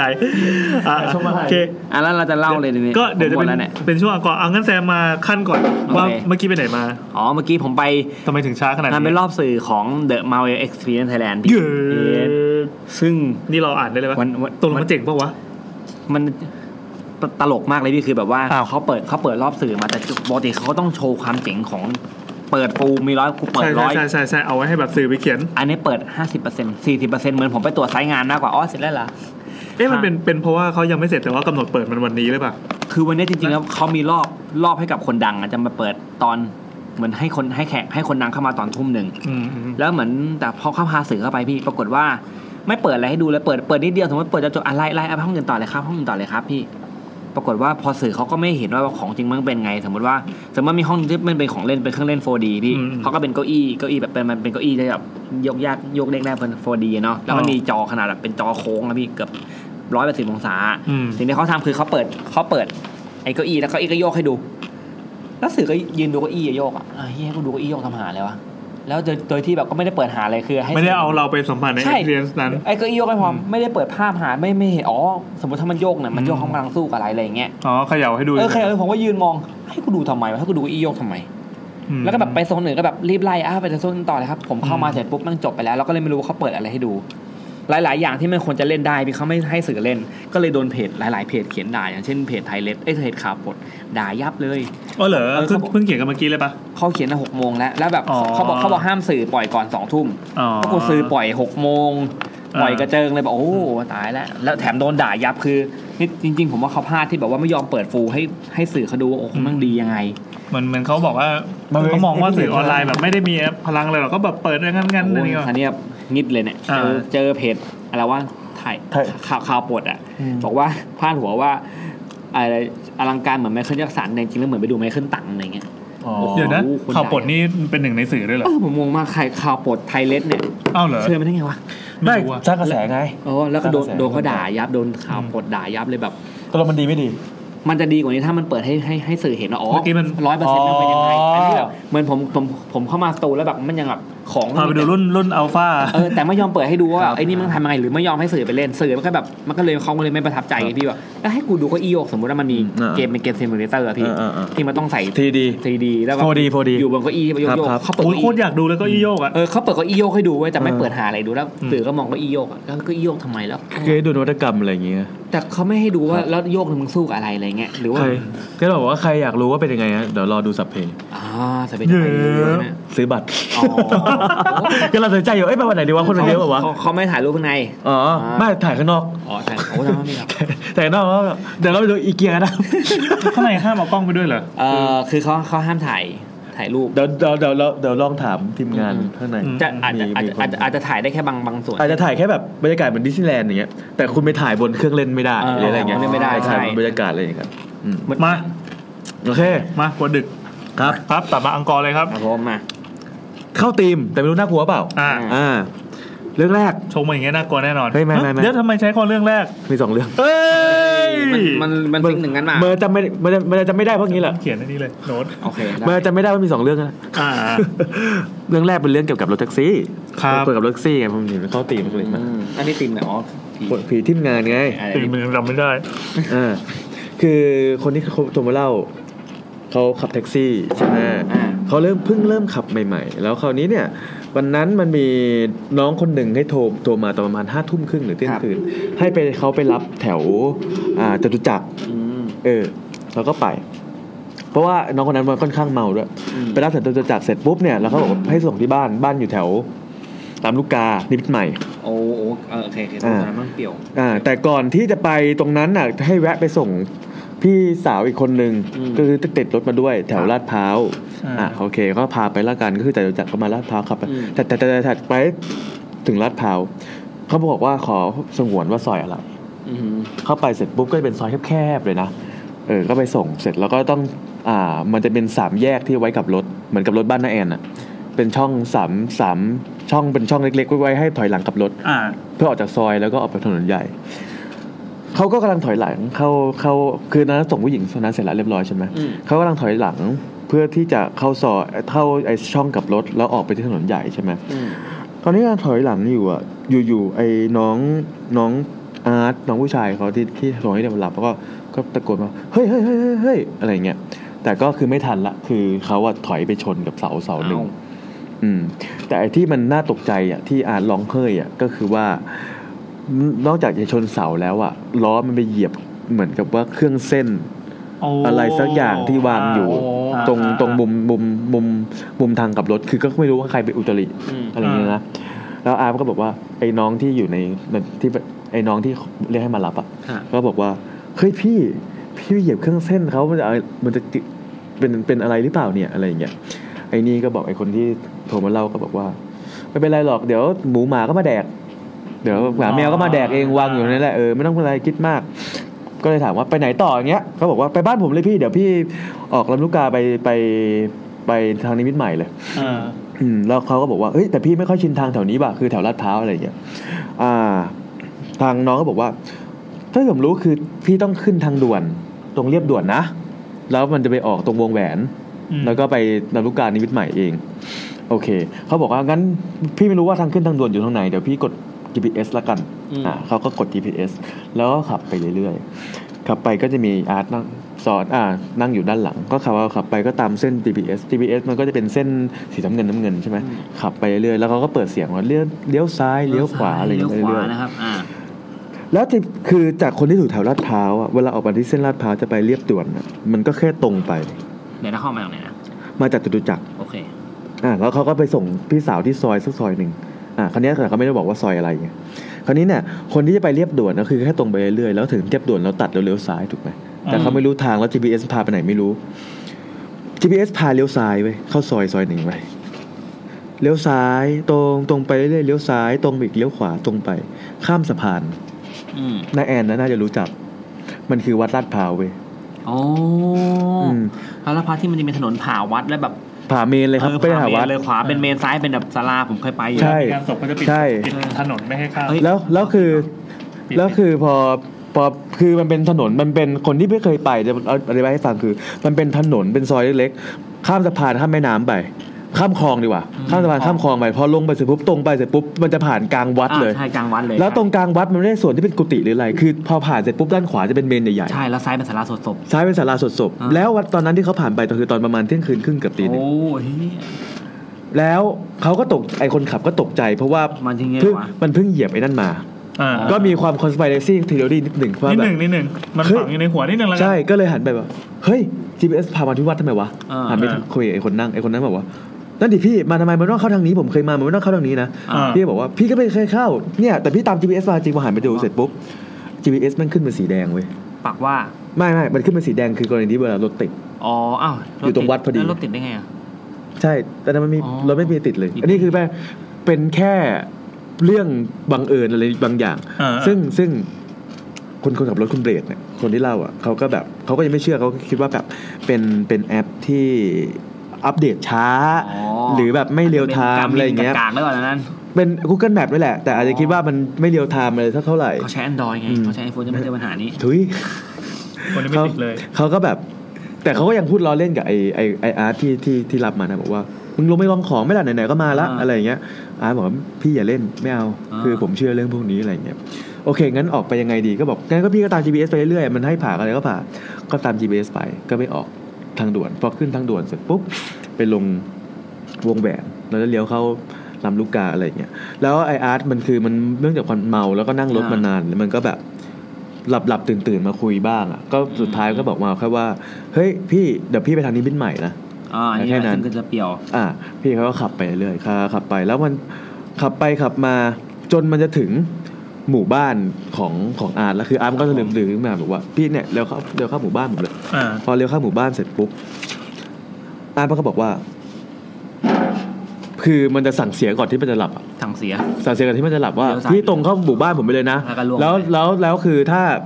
พี่เจอเจออะไรอะไรอย่างเงี้ยจะทักนะพี่อ่าไม่ต้องไปสนใจบอกว่า โเคคือเขาพูดแบบงงๆอะเข้าใจป่ะเจออะไรไม่ต้องสนใจ เมาๆเนอะ เออไอพี่คนขับเขาก็ขับไป คือเขาเป็นเพื่อนกันนะ เป็นรุ่นพี่รุ่นน้องกันอ๋อ เขาก็ขับไป ไออาร์ตมันก็พูดเสร็จปุ๊บก็หลับ พี่เขาก็ขับไป พอเข้าหมู่บ้านเสร็จปุ๊บ ตอนเนี้ยพอเข้าหมู่บ้านตอนนั้นมันประมาณเวลาประมาณตีหนึ่งกว่าๆตีหนึ่งครึ่งแล้วมั้ง มันจะมีซุ้มอยู่หน้าหมู่บ้านเว้ย ปรากฏว่าเขาเห็นคนกลุ่มคนอยู่หกเจ็ดคน อยู่ที่ซุ้มนั้น แล้วแต่งตัวขาวหมดเลยนะ เสื้อขาวกางเกงขาว แต่ไม่ได้ขาวแบบแบบแม่ชีเลยนะ อ่า ขาวแบบ เสื้อเชิ้ตกางเกงยีนขาวเหมือน อ่าเหมือนขันที่อะเหมือนไอ้เนี่ยขันเงินอะเหมือนขันทีถุยคิดว่าขันทีเหมือนขันเงินเหมือนขันเงินเรื่องไหนวะเออเหมือนขันเงินหรือใส่หมวกติ๊กชิโร่อะใส่หมวกปะไม่ไม่ไม่ไม่แล้วถ้าบอกติชิโร่จะเก็ตกว่าเออคือแต่ไปใส่เสื้อสีขาวกางเกงยีนสีขาวแล้วเวลายืนอยู่หกเจ็ดคนทุกคนเลยนะใส่สีขาวหมดเฮ้ยเป็นเจ๋งว่ะเป็นขันเงินเจ็ดคน เวลาเขาพูดก็จะอะประมาณนั้นพูดยังไงคุณหมอแต่เวลาขับรถผ่านอะ คือตอนพะตอนขับรถจะถึงไอ้ซุ้มเนี่ยก็คือเห็นเขาละอยู่ข้างหน้าพอขับเลยไปเรื่อยๆเนี่ย ไอ้กลุ่มเนี้ยก็ยืนขึ้น อ่า แล้วก็มองรถเขาอืมแล้วก็มองตามรถเขาจนสุดสายตาไปเลย คือเขาพอเขาขับผ่านเขาก็มองกระจกหลัง อ่า ก็เห็นว่าไอเนี่ยมันก็มองยาวไปอย่างนั้น อืม เขาก็อะไรของพวกมันวะเขาก็ขับไป พอไปจอดหน้าบ้าน พอไปจอดหน้าบ้านเสร็จปุ๊บก็ปลุกอีอีอาร์ตบอกว่าถึงบ้านแล้วอืม อะไรเงี้ยปลุกอาร์ตถึงบ้านแล้วเสร็จปุ๊บเขาก็จะเปิดประตูรถอืมเพื่อที่จะไหว้แม่อาร์ตที่อยู่ในบ้าน อืม เออ อาร์ตก็ถามว่าพี่ไหว้ใครอืมเออเขาก็บอกว่าไหว้แม่มึงไงกูเห็นแม่มึงอยู่ในบ้านบอกจะบ้าเหรอพี่วันนี้ผมนอนคนเดียวอืมแม่ไปอยู่บ้านอีกหลังหนึ่งอยู่ที่สวนสยามส่วนพี่อ่าไปเล่นคอนเสิร์ตคือเขาก็เห็นเงาคือ คือคนขับคนที่เล่าเขาบอกว่าเขาจอดตอนที่เขาจอดอะเขาเห็นเงาอ่า ไฟในบ้านอะเปิดอยู่ แล้วก็เห็นเงาแม่มันอะเดินอยู่ในบ้าน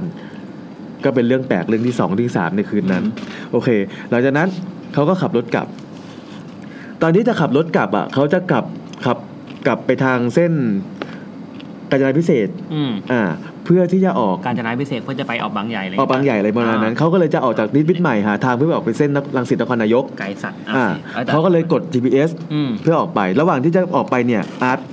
ก่อนที่มันจะเข้าบ้านไปมันก็บอกว่าพี่แถวนี้มันเปลี่ยว ถ้าเจอใครโบกพี่แบบไปรับนะอืมเออ ไอทางคนขับเขาก็แบบ ก็คงคิดว่าก ลัวอันตรายโจกลัวรคนอะไรเงี้ยโจรอะไรเงี้ยอ่าเออก็ไม่ได้คิดอะไรเขาก็ขับไป ขับไปทาง GPS เรื่อยครับๆตรงไปเรื่อยๆเรื่อยๆเรื่อยๆจนมารู้สึกตัวอีกที คือขับไม่ได้สลบนะ แต่ขับไปเรื่อยๆจนรู้สึกตัวอีกทีคือเป็นเส้นทางที่แบบแคบอืมๆแล้วเป็นทุ่งหญ้าสองข้างทางโอ้เฮ้ยไม่มีไฟ แล้ววาร์ปไปได้ไงวะเนี่ยคือก็เหมือนว่าเวลาพี่ขับตาม GPS ไปเรื่อยๆมันจะให้เลี้ยวเข้าซอยนู่นนี่นั่นอ๋ถูกไหมอมันก็จะเจอถนนเส้นหนึ่งที่เป็นทางแคบๆแต่เป็นถนนแบบคล้ายๆว่าถนนมันจะคล้ายๆ เส้นเลียบเอ่อ คู่ขนานวงแหวนอะถ้าเคยใครเคยขับอะนะอืมเท่าที่ฟังก็คือว่าเป็นสวนถนนแบบแคบๆที่สวนกันได้แบบมันเลนเลนครึ่งอะไรอย่างเงี้ยแล้วสองข้างทางเป็นทุ่งหญ้า แล้วก็ไม่มีไฟเลย เวลาเขาขับเขาจะเห็นสิ่งเดียวก็คือว่าเห็นสิ่งที่ไฟหน้ารถเขาส่องอืมเขาขับไปตาม GPS ไปเรื่อยๆ GPS มันเขียนว่าประมาณ3โลอืมเขาก็ขับไปเรื่อยๆขับไปได้ประมาณสองโลละปรากฏว่าเขาเห็นมีคนโบกเว้ย โบกรถเขาอยู่ริมทาง เป็นผู้ชายใส่เสื้อสี ขาวอะสีดำกางเกงยีนส์ออกซีดๆเฟดๆหน่อย เออเก่งกำลังสวยเลย เขาก็แบบว่าใครมันโบกตอนนี้วะ อืม คือตอนนั้นมันประมาณตีสองกว่าๆแล้วล่ะ แล้วเขาก็ตกใจว่าโบกทำไมในเมื่อรถแท็กซี่ที่เขาคือเขากำลังจะกลับบ้านแล้วอะเขาปิดไฟว่างแล้วปิดไฟรับคน อืมเพราะฉะนั้นเนี่ยถ้าเราเห็นแท็กซี่ที่ปิดไฟรับคนมาเราจะไม่โบกถูกปะอ่าแต่คนนี้มันโบกเขาก็แบบโบกทำไมวะ เออ แต่ไม่เป็นไรก็คือลองขับเทียบไปถามกันแล้วกัน ก็เห็นคนโบกอยู่ใช่ไหมเขาก็เลยออกซ้ายเพื่อจะแบบชะลอรถชะลอรถแล้วไปจอดอืมเวลาจอดก็ต้องจอดให้กระจกหน้าข้างฝั่งข้างคนขับอะให้ตรงกับคนที่คนที่ยืนจะได้ลดกระจกอืมเพื่อจะถามว่าไปไหนสัมภาษณ์เออเออเขาเห็นอยู่เสร็จปุ๊บเขาก็ตบซ้าย จอดเสร็จปุ๊บอืมจอดปุ๊บ คือไอคนนั้นน่ะหายไปแล้วอ้าวคือไม่เห็นคือจะรับ คือจะรับอืมแต่คือจะไม่ทันเปิดกระจกอะไอคนนั้นก็ไม่อยู่แล้ว แต่เขาเห็นจริง ๆ ว่ามีคนโบกอยู่ อืม คือเขาบอกว่าเขาจำหน้าได้จำเสื้อจำกางเกงได้ แต่ไม่เห็นเท้าเพราะว่ามันมืดมากตรงนั้นอ่าเขาก็แบบว่าอะไรวะ คือตอนนั้นเขาก็เลยมีความหวั่นใจนิดๆละเขาก็ขับต่อไปตาม GPS ไปเรื่อยขับตรงตรงตรงตรงไปเรื่อยๆ ได้อีกแป๊บเดียว ก็เจออีกแล้ว เจอคนโบกและเป็นคนเดิมอ่า อ่าและเป็นคนเดิมเลย เขาก็เห็นแล้วแล้วเขาก็คราวนี้เขารู้แล้วว่าไอ้เชี่ยแม่งไม่ใช่คนละอืม เขาน่าเจออะไรแน่ผ่านไหม ๆเขาก็ชิดให้ขวาที่สุดของถนนอ่า แล้วก็ขับผ่านไปเลยอ่าอ่าอ่าตรงไปเรื่อยๆ ตรงไปเพื่อที่จะออกถนนให้ได้แล้วคันนี้เนี่ยที่ผมบอกว่า GPS บอกว่าอีกสามโลเลี้ยวซ้ายอ่ามัมันผ่านมาสองโลกว่าละตรงตรงไป อ่า อ่าก็ค่าจะออกละเขาขับไปเรื่อยปะเนี่ย ๆ สักพักเว้ย เสียง GPS อะ คือ TBS มันเป็นเส้นตรงให้ตรงไปนะ แต่ไอเสียงภาค TBS อะ เลี้ยวซ้ายอย่างเงี้ยป่ะกลับรถ กลับรถ เฮ้ย กลับรถ กลับรถ กลับรถ โอ้โหหรอ คือมันพูดอย่างเงี้ย อืม ประมาณสิบกว่ารอบ เฮ้ย กลับรถ กลับรถ คือเวลาพี่ไปไปไม่ถูกตรงไม่ตรงทางอะมันจะพูดเรื่อยๆถูกไหม เออเออ เออมันบอกกลับรถกลับรถกลับรถกลับรถเขาก็ตกใจว่าคืออยู่ในรถคนเดียว เออเพิ่งเจอไอ้เหี้ยใครไม่รู้โบกเออแล้วแล้วไม่มีไฟ GPS เลย แล้วก็เจอแบบเสียงแล้วเสียง TBS มันเป็นเสียงผู้หญิงหลอนๆอะกลับรถกลับรถเดี๋ยวกลัไม่บไม่รถมีเสียง GPS เหรอ คือมันเป็นเสียงเวลาอัดอะมันจะเป็นเสียงแบบไม่มีชีวิตเข้าใจปะอ๋อ ก็คือเสียงปกติแหละไม่ใช่เสียงที่แปลกประหลาดเป็นเสียง AI แต่มันเป็นเสียงแบบกลับรถ กลับรถกลับรถกลับรถกลับรถ ถามว่าทำไมเขาไม่ยอมปิด เพราะว่าเสียงนี้มันหลอนอ่า เขาบอกว่าเครื่องค้างไปเลยเว้ย อาชี้ยเขาพยายามกดไอ้ปุ่มตรงกลาง อืมเพื่อจะออกจากแอปไม่ได้ กดปิดหน้าจอไม่ได้ อืม มันก็ขึ้นมาว่ากลับรถกลับรถกลับรถกลับรถกลับรถเขาก็แล้วเขาก็เลยกดปุ่มปุ่มปิดเครื่องค้างไว้อ่าอ่า สุดท้ายเครื่องก็ปิด เพื่อให้มันตัดไฟ เครื่องก็ตัดไฟแต่คราวเนี้ยเส้นทางสุดท้ายที่เขาจำได้ในแมปหลังจากที่เครื่องมันจะดับไปก็คือว่าให้ตรงไปเรื่อยอืมๆโอเคเขาก็ขับตรงไปเรื่อยๆแต่คราวเนี้ยโทรศัพท์มันไม่ไม่เปิดละ อ่า เขาก็ขับตรงไปเรื่อยๆตรงตรงไป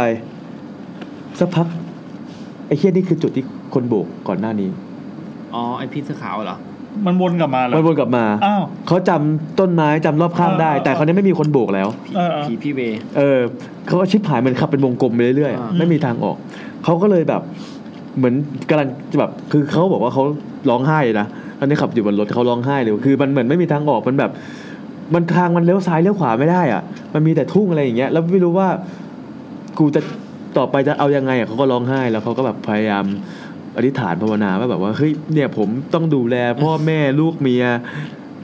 อะไรอย่างเงี้ย คือผมไม่รู้ว่าผมทำผิดอะไร ผมขอโทษอะไรอย่างเงี้ย ผมต้องทำมาหาเลี้ยงมีคนหลายคนให้ดูแลอะไรวอนเงี้ยผีวอนวอนผีใช่ใช่พอพูดไปสักพักเว้ยอยู่ๆมันก็มีไฟจากฝั่งตรงข้ามอะพุ่งมา ไฟอย่างเป็นรถบรรทุก อืมนะเป็นรถบรรทุกพุ่งมาแล้วก็แบบว้าวอย่างนี้เลยปะเฉียดเข้าไปนิดเดียว โอ้โหเขาก็เลยขับรถตามรถบรรทุกนั้นไปอ่าเออพอขับไปคือเขาบอกว่ารถบรรทุกขับเร็วมาก ขับเป็นร้อยเลยอะร้อยกว่าเลยทั้งนั้นที่ทางมันแคบขนาดนั้นเออขับเป็นร้อยกว่าเลยแล้วดีเขาๆนะเขาก็เลยขับตามไปเรื่อยๆตาตามไปแล้วก็เห็นว่ารถบรรทุกมันก็ค่อยไกลกว่าเขาไปเรื่อยๆเว้ยอืมแล้วเห็นว่าข้างหน้ารถบรรทุกเลี้ยวซ้าย เขาก็เลยเลี้ยวซ้ายตามรถบรรทุกไป ปรากฏว่ารถบรรทุกหายไปแล้ว อ้าวแต่เส้นนั้นเป็นเส้นรังสิตนครนายกอะแสดงว่าเขาน่าจะแบบ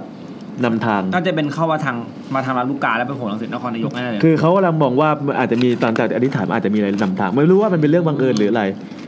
อืมอืมแต่รถบรรทุกเวลาเลี้ยวมันต้องเห็นอยู่แล้วอะรถมันใหญ่ขนาดนั้น แต่เขาบอกว่าจริงๆอะทางออกมันมีนิดเดียวเองเว้ยแต่ ก่อนหน้าที่เขาจะเจอรถบรรทุกอะเส้นมันวนวนวนคือเขาขับ แล้วเขาก็จะมาเจอ ไม่รู้ว่าภาพหลอนมาเองหรือเปล่านะทางแต่ที่อยู่วะอืม แต่เขาเจอแบบว่าสิ่งที่เขาคิดว่าตรงเนี้ยคือที่ที่เขาเห็นว่ามีคนโบกอืมวนไปเรื่อยๆคือเขาคิดว่าไอ้สามกิโลในใน Google Map อะมันนานเกินไปอืมประมาณนั้น แล้วเขาก็บอกว่า ตอนถึงเส้นทางสินนครนายกมาแล้วอะเขาก็อยากหาเพื่อนเขาก็เลยเปิดโทรศัพท์ขึ้นมาเราไลฟ์เฟซบุ๊ก ไลฟ์เฟซบุ๊กร้องไห้ต่อหน้าเลยร้องไห้ไลฟ์ออกเฟซบุ๊กเลยว่าเอ้ยใครก็ได้อยู่เป็นเพื่อนหน่อยอะไรจนกว่าเขาจะขับกลับไปถึงบางหยงบางใหญ่อืมเขาไลฟ์อยู่ปรากฏว่าก็มีคนมาทักในว่าไลฟ์เฮ้ยมึงเป็นอะไรเปล่าอะไรอย่างเงี้ยแล้วก็แต่หลายคนเลยที่ทักว่ามึงรับผู้โดยสารมาด้วยเหรอโอ้โหแกงแบบไม่ไม่เนี่ยคือเขาก็พี่แจ๊คเออก็ถามว่ามีคนแกล้งเปล่าวะเขาบอกว่า จริง ๆ ผมก็คิดว่าไม่มีไม่น่ามีคนแกล้งนะเพราะอารมณ์คือผมก็ร้องไห้ออกไลน์อ่าเฟซร้องให้บุ๊กจริงจังอีกอย่างหนึ่งคนที่ทักอะไม่ใช่แค่กลุ่มเพื่อน ญาตินู่นนี่นั่นนู่นแต่เขาทักเป็นสิ่งเดียวกันเลยว่าโอ้โหมึงรับผู้โดยสารมามาหรือเปล่าอะไรเงี้ยเพราะว่าเห็นผ่านไหลเข้าไปข้างหลังอะไรประมาณนั้นอืมนี่คือเรื่องแรก เรื่องแรกเล่าเพราะว่าชอบชอบช็อตกลับไปกลับไปกลับไปอ่าฮะเออเรื่องที่สองเป็นเรื่องของโรงแรมอืมอะคล้ายๆ ที่คุณไมค์ก็โทรมาคุณไมค์ก็ทำ หน้าที่เป็นเป็นอะไรนะแพสเบเกอรี่แพสที่ถูกไหมอ่าอ่าคนนี้เขาเป็นฟอนต์ สามารถตอนที่โรงแรม สาารถไปขี้แล้วฟังได้ไหมขี้มากได้ได้เรื่องนี้ไม่น่ากลัวโอเคโอเคก็เปิดเปิดไลฟ์ผมฟังไปด้ในวยยูทูบแล้วกันเออเออเออ อย่าลืมเม้นต์นะได้เออได้ไม่ต้องขี้แล้วแซมเบกี้นะฮะ คือเขาเป็นฟอนต์ฟอนต์ที่โรงแรมไอ้ยเรื่องแรกชื่อเรื่อง ชั่วโมงคืนโหด ชั่วโมงผวาอะไรสักอย่างหนึ่งชื่อไม่สื่อเลยอะของของคุณคุณเบลดนะครับอ่า ใน The Ghost ครับเรื่องที่สองเนี่ยเป็นเรื่องเกี่ยวกับโรงแรมเขาทำงานเป็น front คราวนี้เนี่ยเขาเป็น front กะดึกที่โรงแรมแห่งหนึ่งโรงแรมที่เนี้ยเป็นโรงแรมกึ่ง service apartment คำว่าโรงแรมกึ่ง service apartment ในที่นี้หมายถึงว่าเขาทำค่อนข้างเป็นที่ p r i v a t คุณสามารถเช่าเป็นรายเดือนได้อืมเพื่อเป็นอพาร์ตเมนต์หรือคุณสามารถเช่าเป็นคืนๆแบบโรงแรมก็ได้เออแต่เขาวเนี้ยเขามันไม่ใช่เป็นโรงแรมใหญ่ ๆ ที่มีชื่อเสียงทั่วไปแต่เขาเคลมว่าตัวเองเป็นห้าดาวอื มันค่อนข้างที่จะ private นิดหนึ่งอืมนะครับโรงแรมมีทั้งหมด 5 ชั้น เป็น low life ครับอ่าคราวเนี้ยโรงแรมอะมันก็จะเป็นสถานที่ก็คือว่าเดินตรงตอนเดินขึ้นชั้นสองเพื่อที่จะมันเป็นยกชั้นขึ้นมา เพื่อที่เข้าส่วนล็อบบี้พอเข้าล็อบบี้ไปเสร็จปุ๊บล็อบบี้ก็อยู่ชั้นสองเหมือนกัน ใช่ล็อบบี้ก็เป็น station ของของ front อยู่ด้านด้านขวาอืมด้านซ้ายเป็นที่นั่งรอ อ่า ตรงข้างๆ front ถ้ายืนอยู่ที่อยู่ข้างใน front น่ะด้านขวา ด้านขวาของ front น่ะจะเป็นลิฟต์ ที่มีกระจกกั้นอยู่อืมเพราะฉะนั้นน่ะถ้าคือคนอยู่ที่ front น่ะ คุณจะเห็นว่าใครเดินเข้าเดินออกลิฟต์และกดลิฟต์ไปชั้นไหนอือ่ามคราวเนี้ย คุณคุณชิที่โทรมาคุณชิเขาก็บอกว่า ไม่มีอยู่คืนหนึ่งเขาบอกว่าอันนี้โรงแรมกลางใจเมืองเลยนะแต่เขาไม่ได้บอกอะไร คือเขาอะอยู่อยู่เวรกะดึกอยู่เวรกะดึกก็คือมาทำงานประมาณสี่ห้าโมงเลิกประมาณหกโมงเช้าเออแล้วก็เวลากะดึกเนี่ยเนื่องจากว่ามันเป็นโรงแรมที่ไม่ใหญ่ เป็นคล้ายๆ suite apartment เพราะฉะนั้นเนี่ยพนักงานก็จะมีแค่คุณชิที่เป็น front นะครับมี manager กะดึกที่ไม่ต้องไม่ได้อยู่ตลอดแต่ไปนอนเรียกตอนฉุกเฉินได้ แล้วก็มี bellboy หนึ่งคนนอกนั้นก็เป็นรปภแล้วก็ป้าป้าแม่บ้านป้าแม่บ้านกะกลางคืนนะครับ วันนั้นมีนักท่องเที่ยวชาวจีนสองคนมาเช็คอิน อืมอืมเขาก็ จ้องจ้องจ้องจ้องจ้องจะรับเช็คอินไปบอกว่าเขาจองมาผ่านเว็บนู่นนี่นั่น มาถึงก็ให้กุญจงกุญแจทำธุรกรรมกันไปตามปกติ เขาเห็นว่านักท่องเที่ยวสองคนเนี่ยเดินไปที่ลิฟต์กดลิฟต์ไปที่ชั้นสามห้องที่นักท่องเที่ยวได้คือห้องชั้นสามห้องมุมหมายถึงว่ามุมมุมตึกเลยนะออกจากลิฟต์ไปทางซ้ายนะครับ คราวนี้ เวลาประมาณห้าทุ่มนะครับ เวลาประมาณทุ่มนักท่องเที่ยวสองคนเนี่ยก็ลงมา แล้วก็ถามว่ามีสถานที่ท่องเที่ยวที่ไหนที่แนะนำบ้างสำหรับกลุ่มที่เขาเป็นเกย์อืมสำหรับอ่าจะไปเที่ยวแบบ ชาวแก๊งเนี่ยเขาไปเที่ยวกันอ่าเออเขาก็บอกบอกบอกไป โอเคนักท่องเที่ยวสองคนนั้นก็ออกไปเที่ยว ตามปกตินักท่องเที่ยวคนนั้นสองคนนั้นกลับมาอีกทีตอนประมาณตีสองตีสามกลับมาเขาวเนี้ยไม่ได้กลับมาสองคน ก็กลับมาสามคนเขาหิ้วเด็ก บาร์โฮสหรือบาร์บอยมาด้วยอืมอ่าเป็นเด็กผู้ชายอืมจากแหล่งท่องเที่ยวหิ้วมาด้วย ก็เดินผ่านคุณชิไปที่อยู่หน้าฟรอนต์ไปที่ลิฟต์กดลิฟต์ขึ้นชั้นสามพอเข้าลิฟต์ไปเสร็จปุ๊บคุณชิก็หันไปนินทาเมาท์ลูกค้าเมาท์กับลูกค้ากับ bellboy แหมมันพากันมาแน่เลยอะไรอย่างเงี้ยเออเออก็เมาท์ไปตามปกติครับพอขึ้นไปผ่านไปประมาณหนึ่งชั่วโมงตอนนั้นประมาณตีสี่กว่าๆมันมีโทรศัพท์ มาจากห้องของนักท่องเที่ยวคนนี้ คือโทรศัพท์เข้ามาคือโทรศัพท์ที่หน้า front จะเห็นว่าห้องไหนโทรมาถูกไหมเป็นโทรศัพท์ภายในเขาก็รับก็รับก็พูดเป็นภาษาจีน ปรากฏว่าเขาบอกว่าปลายสายนะบอกว่า เพื่อนเขาสลบให้เรียกรถพยาบาลให้หน่อยอเออ ให้เรียกรถพยาบาลให้หน่อยคราวนี้เขาก็คุยกันไปคุยกันมา ก็ เหมือนกับว่าเขาต้องขึ้นไปที่จุดเกิดเหตุอืมคุณชิถูกไหมอืมคือตอนเนี้ยลูกค้าเนี่ยเช่าห้องเราอืมแล้วเกิดมีคนสลบอยู่ข้างในโดยที่ไม่รู้สาเหตุนะตอนนั้นยังไม่รู้อ่ายังมีไม่ได้แค่เขาโทรมาแจ้งอ่าเขาแค่บอกว่าให้ช่วยเรียกรถพยาบาลให้หน่อย โอเค เรื่องอย่างเงี้ยการตัดสินใจต้องคือเขาต้องทำหลายอย่างหนึ่งคือโทรเรียกรถพยาบาลสองคือโทรหา manager อืมกะกลางคืนอืมนะครับให้ตื่นมารับเรื่องรับรับเคสนี้โทรหา manager เสร็จปุ๊บ manager คราวนี้เนี่ย manager ก็มาแล้วก็มาหาคุณชิแล้วเอารปภมาด้วยหนึ่งคนเออเพื่อขึ้นไปที่ห้องข้างบน โดยให้เด็ก bellboy อะเฝ้าเคาน์เตอร์อยู่ข้างล่างอืมอืมเขาก็ขึ้นบันไดหนีไฟขึ้นไป คราวเนี้ยตึกอะมันเป็นบันไดหนีไฟสองฝั่งฝั่งขวากับฝั่งซ้ายนะครับเขาขึ้นบันไดฝั่งขวาเข้าไปที่มันที่มันติดอยู่กับไอ้เคาน์เตอร์เคาน์เตอร์ front ของเขา ขึ้นไปเดินไปเป็นทางเดินที่แบบ มันเป็นห้องห้องด้านเดียวนะ ไม่ได้เป็นสองด้าน เดินไปมันก็ได้ยินเสียงแบบ มันก็จะเป็นเป็นพรมมันก็เสียงตึกตึกตึกตึกตึกคนในห้องนั้นน่ะ ก็น่าจะได้ยินเสียงเขาเดินมาอืมอยู่ๆเขาก็เปิดประตูเขาก็เปิดประตูให้ คือได้ยินแล้วเอ้ยว่าพนักงานมาแล้วอ่าก็เปิดประตูเข้าไปให้เสร็จปุ๊บพอหันเข้าไปห้องที่เกิดเหตุเนี่ย เป็นห้อง one bedroomตรงเข้าไปเปิดประตูเข้าไปในห้องจะมีแพนที่เล็ก ๆ อยู่ เป็นครัวอืมเป็นแพนที่เล็ก ๆ นะครับ เลยแพนที่ไปก็จะเป็นห้องนั่งเล่น มีโซฟา มีทีวี มีโต๊ะรับแขก ตรงข้ามเยื้องๆก็จะเป็นห้องน้ำถัดจากห้องน้ำเป็นห้องนอนอืมนะครับ เขาเดินเข้าไปเขาก็เห็นว่ามีนักท่องเที่ยวคนหนึ่ง นั่งอยู่บนโซฟา กับไอเด็กบาร์บอยที่เรียกมาอืมทั้งสองคนไม่ใส่เสื้อผ้าคืออาจจะใส่กางเกงแหละอ่าแต่ก็คืออาจจะไม่ใส่เสื้อหรืออะไรอย่างเงี้ยก็โป้หน่อย ใช่ ลักษณะเหมือนมีการใช้สารเสพติดอ๋อคือเหมือนมีร่องรอยอะไรอยู่บนโต๊ะรับแขกอ่าอ่าอ่าแล้วเขาก็หันไปที่ห้องน้ำแล้วได้ยินเสียงเขาก็หันไปที่ห้องน้ำปรากฏว่าเพื่อนเขาอีกคนหนึ่งอะนอนอยู่ในอ่างอาบน้ำนอนคว่ำเดี๋ยวหนะน้าอยู่ในสออ่างงน้สองคนเมื่อกี้คือปกติดีไหมำปกติดีครับอ่าโอเค แต่มีเพื่อนอีกคนหนึ่งอะนอนคว่ำหน้าอยู่ในอ่างอาบน้ำใต้ฝักบัวอืมคืออ่างอาบน้ำกับฝักบัวอยู่อยู่ตรงกันอย่างนี้ ตัวซีดเลยนะ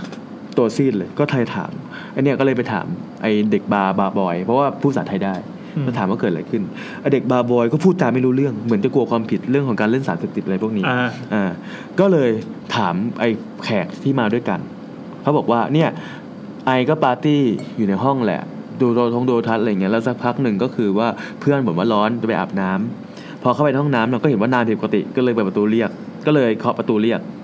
ก็เห็นไม่เปิดสักทีก็เลยลองพังประตูอะไรเข้าไปนี่แหละอ่าปรากฏว่าเพื่อนนั้นนอนสลบอยู่ในนั้น นานแล้วเออเรื่องเป็นประมาณนี้ตอนนั้นถึงเวแล้วลาต้นสายปลายเหตุ คือก็จบตัดคือเขาวินิจฉัยเขาตัดสินฐานด้วยตัวเองไงอ๋อตอนนั้นพนักอ่าโรงพยาบาลยังไม่มาอะไรอย่างเงี้ยที่เหลือก็เป็นหน้าที่ของคนอื่นละใช่เขาที่สันนิษฐานด้วยตัวเองว่าน่าจะเล่นยาแล้วเกินขนาดอ่าอ่าอ่าฉะนั้นเขาก็เลยไอ้เมปล่อยให้ manager กับรปภอยู่ข้างบน เขาก็ลงมาดูที่ front ข้างล่างพอลงมาเสร็จปุ๊บไอ้เด็ก bellboy ที่เฝ้า front ให้ ถามว่าเกิดอะไรขึ้น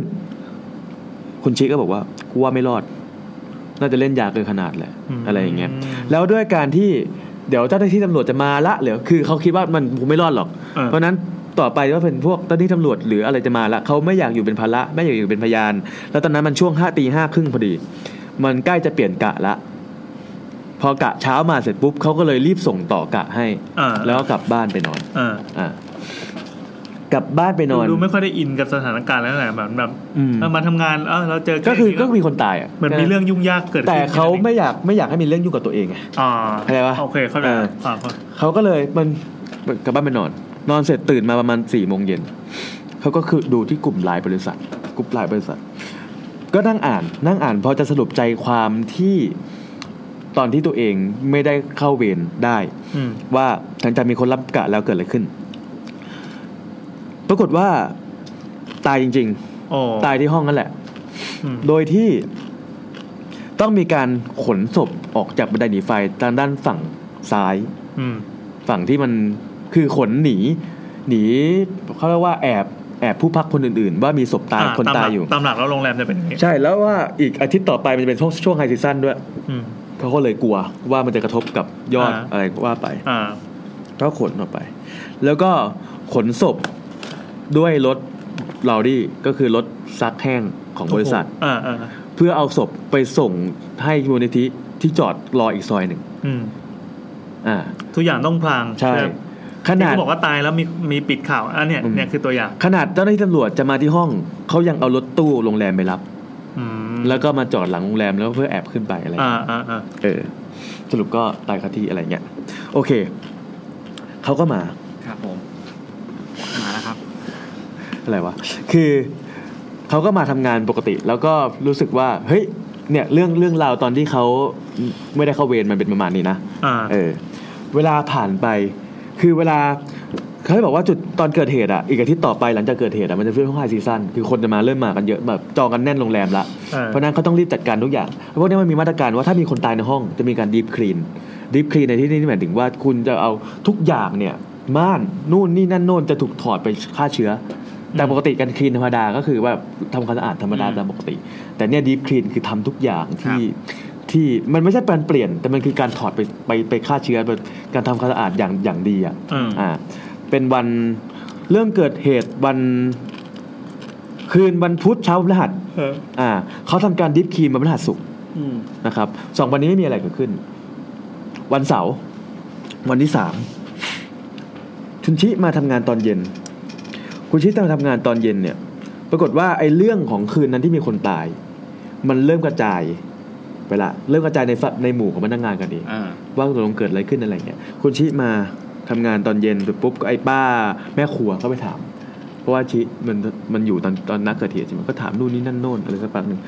อยู่ๆก็มีพี่จินพี่จินจินตลาพี่จินเป็นแม่บ้านกะดึกเดินเข้ามาอืมเออ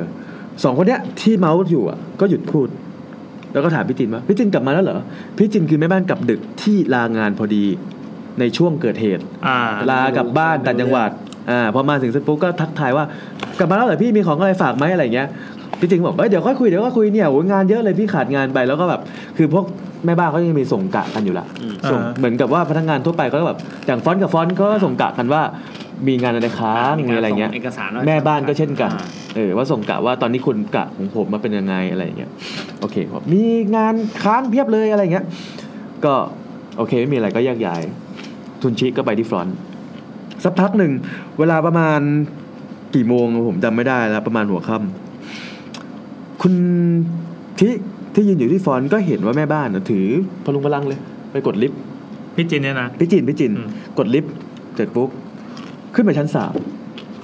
แล้วก็เดินไป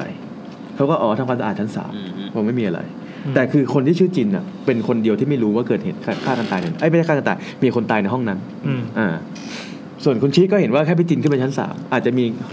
ให้ทำความสะอาดห้องอื่น อ่าก็ปกติ เพราะว่าพี่คุณชี้ก็คิดว่าแม่บ้านคงบอกกันอยู่แล้ว เวลาส่งกะว่ามีใครตายมีอะไรอย่างนี้ อืม คือไม่ได้คิดแทนใครอะไรทั้งนั้น ก็เวลาก็ผ่านไปประมาณหนึ่งชั่วโมง หลังจากที่พี่จินก็ขึ้นไป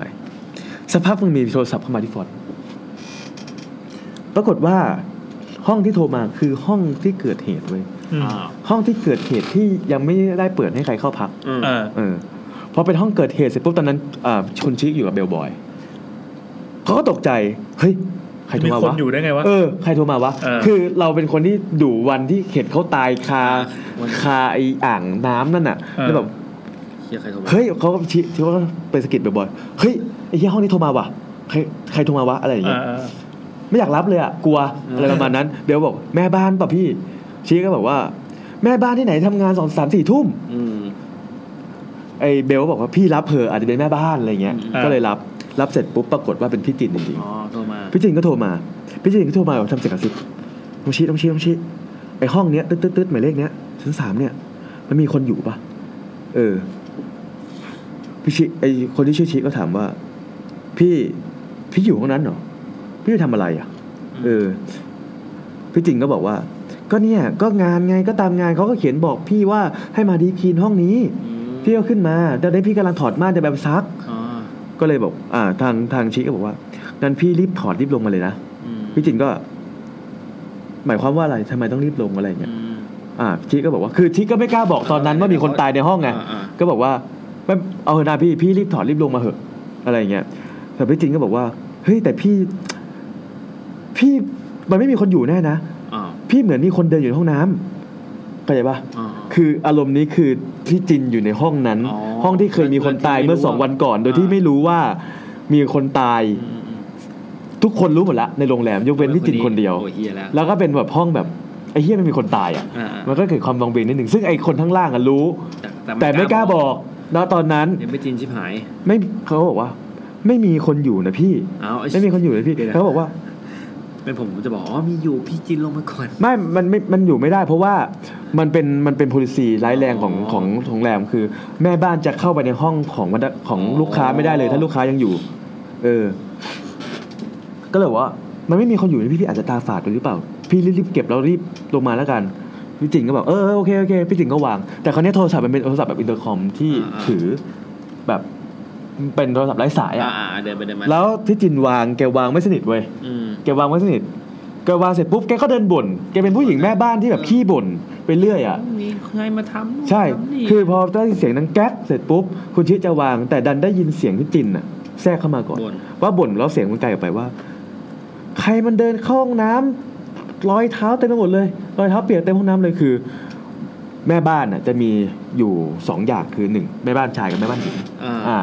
แม่บ้านหญิงก็คอยดูแลความเรียบร้อยของของของห้องอ่าแม่บ้านชายก็จะมาทำอะไรสักอย่างหนึ่ง ซึ่งไอ้สองสองคนเนี้ยอาจจะเข้ามาพร้อมกันก็ได้อ๋อเพราะฉะนั้นเนี่ยพี่จินคงคิดว่าไอ้คนที่เงาที่เขาเห็นในห้องน้ำอะอ๋อคือแม่บ้านอีกคนนึงอ๋อบ้านชายพนักงานชายอีกคนนึงเขาก็เลยบ่นว่าเนี่ยกูมานั่งทำความสะอาดนู่นนี่นั่น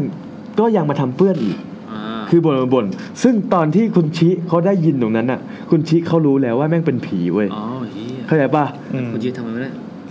คนที่กลัวคือคุณชิไม่ใช่จิน เอามันไปช่วยเขาเลย คือไม่คือกลัวเพราะว่าไอ้เชี่ยสิ่งที่เขาเขารับรู้มาคือพี่จินกำลังอยู่กับผี แต่พี่จินไม่รู้ไงเออเออแต่เรารู้อยู่กับอกเข้าใจไม่รู้ปะนี่โอเคมาก รู้แค่ว่าไอ้เชี่ยแม่งมีผีจริง ๆ ว่ะ อืม ประมาณนั้น จนกระทั่ง จนกระทั่งพี่จินลงมา ก็เลยตัดสินใจเล่าให้พี่จินฟังว่าเกิดอะไรขึ้น พี่จินก็เลย ด่าชิไปว่าทำไมมึงถึงไม่บอกนู่นนี่นั่นโน่นโอเคอ่าก็จบไปหนึ่งยก คืนนั้นประมาณเออมึงยกตอนนั้นประมาณสามสี่ทุ่มนะ แต่หน้าเหตุนี่คือคืนที่คืนวันที่สามตามความเชื่อคือจะมาเก็บรอยท้องรอยเท้าอะไรก็ว่าไปอืมแล้วแต่คนจะเชื่อ คืนนั้นยังไม่จบแค่นั้นเว้ยประมาณตีหนึ่งตีสองคราวเนี้ยที่ผมบอกว่ามันจะมียาม แล้วมันเป็นโรงแรมห้าดาว ซึ่งเป็น private resident เขาจะเน้นเรื่องความปลอดภัยเป็นหลักเออยามเนี่ยจะเดินตรวจตา แบบว่าจะเดินดูแล้วก็ คอยที่จะเอาไฟฉายอันหนึงอะส่องไปที่ระเบียงห้องแต่ละห้อง โอ้สองเพื่อเพราะว่าเขามีข้อห้ามว่า ถ้าใครที่แขวนเสื้อผ้าไว้ตรงระเบียงห้อง เขาจะไม่ให้แขวน เพราะว่ามันจะทำให้สถานที่ดูไม่ดีอ่าใช่เพราะมันเป็นโรงแรมห้าดาวเขาก็ต้องส่งแบบใบเตือนหรืออะไรก็ว่าไปคราวนี้เขาก็ส่องส่องส่องไปก็ไม่เห็นอะไรเลยยามก็เดินแต่เขาเดินเป็นรอบโรงแรมใช่ไหมอ่าคราวนี้เขาก็เดินไปหยุดอยู่ที่มุมมุมหนึ่ง มุมโรงแรมทางด้านซ้าย หยุดจุดบุหรี่สูบอืม จุดบุหรี่สูบเสร็จปุ๊บมันมีน้ำหยดมาที่แขนอืมก็เลยอย่างเงี้ยนะเขาก็เลยคิดว่าตอนแรกเขาก็สูบบุหรี่เขาก็คิดว่าน้ำที่อะไรหยุดวะในหัวเราครั้งแรกเวลาเรายืนใต้ยืนอยู่ใต้อาคารหรือตรงระเบียงเราต้องคิดว่าอะไรหนึ่งน้ำแอร์อ่าอ่าเขาคิดว่า แต่กูตรวจตามาตลอดไม่เคยมีน้ำแอร์หยุดแถวนี้อ่าอ่าสองหรือฝนมันตกวะอ่าหรือน้ำค้างไปได้ไปได้ ก็ไม่รู้าพอคิดประมาณนั้นเขาก็เลยแหงนขึ้นไปดูแหงนขึ้นไปดูเสร็จปุ๊บเขาก็เลยวอ หาคุณชิที่อยู่ฟรอนต์มันจะติดต่อกันด้วยวออ่าอ่าอะวอสี่ห้าวอสี่สองอะไรก็ว่าไป บอกว่าช่วยออกใบเตือน ช่วยขึ้นไปเตือนช่วยช่วยขึ้นไปเตือนห้องชั้นสามให้หน่อย ว่าอย่ามายืนตรงระเบียงอ่าคุณชี้ถามห้องไหนนะคะ ห้องชั้นสามห้องมุมเนี้ยอ่าก็บอกชื่อแล้วบอกหไปมายเลขห้องไปอืมชี้ก็บอกว่า ห้องนี้แน่เหรอคะห้องนี้แน่เหรอครับ ใช่ห้องนี้แหละเนี่ยตอนนี้ก็ยืนอยู่ข้างใต้แล้วก็ยืนส่องก็อยู่ เขาเขาไม่อยากตะโกนขึ้นไปไงมันเป็นโรงแรมที่สิเดียวเออพี่พี่ยามคะพี่ยามรีบมานี่ก่อนเลย เพราะว่าห้องนี้ไม่มีคนจองนะเออเออยามเอาเหี้ยยามก็อีเอาเฮี้ยแล้วยามก็เลย คือไม่รู้ว่ายามคนนี้รู้เรื่องว่ามีคนตายในนั้นหรือเปล่านะเพราะยามมันก็มีการเปลี่ยนกะเหมือนกันอ๋อเข้าใจป่ะไม่รู้ก็ได้คือคนที่รู้หรือไม่รู้มันอยู่ที่ว่าไอ้คนก่อนหน้ามันเอามันเขียนอะไรไว้ในกะหรือเปล่า ว่ามีเรื่องอะไรอย่างเงี้ย เออ ยามก็มาก็เลยมาคุยกันแล้วถามว่าคุณเห็นอะไร ก็บอกว่าเขาก็เห็นว่าเป็น เป็นเงาของผู้ชายคนหนึ่งที่ถอดเสื้อ แล้วยืนอยู่ที่ระเบียงชั้นสามอืมแล้วยืนอยู่ที่ระเบียงชั้นสามอย่างเดียวน้ำไม่ได้หยดใส่แขนเขาได้ยังไง คือเขายืนแบบเอาตัวเนี่ยล้ำลงมาล้ำออกมาจากระเบียงชะโงชะโงกกชะโงกออกมาจากระเบียงอืมแล้วคือมันก็เห็นเป็นคนจีนที่แบบ ตัวเปียกผมเปียก อ๋อ แล้วน้ำมันก็มาจากเส้นผมหรืออะไรก็หยดอ่าลงมาอะไรอย่างประมาณนั้นโอเคหลังจากนั้นยามก็ไม่อยู่ในส่วนของรปภอีกเลย ยามก็มาอยู่กับฟอนต์ คือก็ทำตามผิดกฎไปเลยคือหลังฟอนต์น่ะต้องทำห้ามให้แผนกอื่นมาอยู่ เพราะว่ามันจะมีเรื่องเก็บเงินเก็บเงินอะไรยามไม่ไม่รู้ไหวยามบอกไม่ไหวแล้วใช่ อันนี้คือคืนที่สาม เออห้องข้างๆของมันอันนี้คือคืนที่คืนที่สาม ครับ คืนที่สี่คืนที่สี่เนี่ย อยู่ๆไปเหมือนกับว่าคือการที่มีคนตายในห้องใช่ว่าเขาจะปิดทั้งชั้นห้องข้างๆเขาก็เปิดให้เช่าเออเงินทั้งนั้นเลยเงินทั้งนั้นห้องข้างๆเขาเปิดให้เช่า ปรากฏว่าตอนกลางดึกเว้ยมีห้องข้างๆโทรมาเขาก็รับเป็นฝรั่ง ก็พูดว่ามีอะไรให้รับใช้ไหมเขาบอก ขอร้องเรียนอืมห้องข้างๆเปิดโทรทัศน์เสียงดังมากๆเลย อืมเออห้องข้างๆเปิดโทรทัศน์เสียงดังมาเลย ช่วย ขึ้นมาเตือนเขาให้หน่อย ก็เลยถามว่าห้องห้องข้างๆคือคุณอยู่ห้องอะไรนะถามย้ำห้องนี้ห้องนั้นข้างข้างๆนี่หมายถึงห้องซ้ายหรือห้องขวา ห้องซ้ายหึเขาคิดในใจว่าเอาละไอสัตว์มันไม่มีคนอยู่ แล้วก็เป็นห้องที่เคยเป็นคนตาย แต่ไม่สามารถบอกเขาได้ว่าไอ้เหี้ยห้องนี้ไม่มีคนอยู่เข้าใจปะขอโทษนะคะห้องนั้นมีคนตายนะเออมันบอกไม่ได้อันนี้ง่ายกว่าเขาก็เลยบอกว่าโอเคงั้นเดี๋ยวจะส่งคนขึ้นไป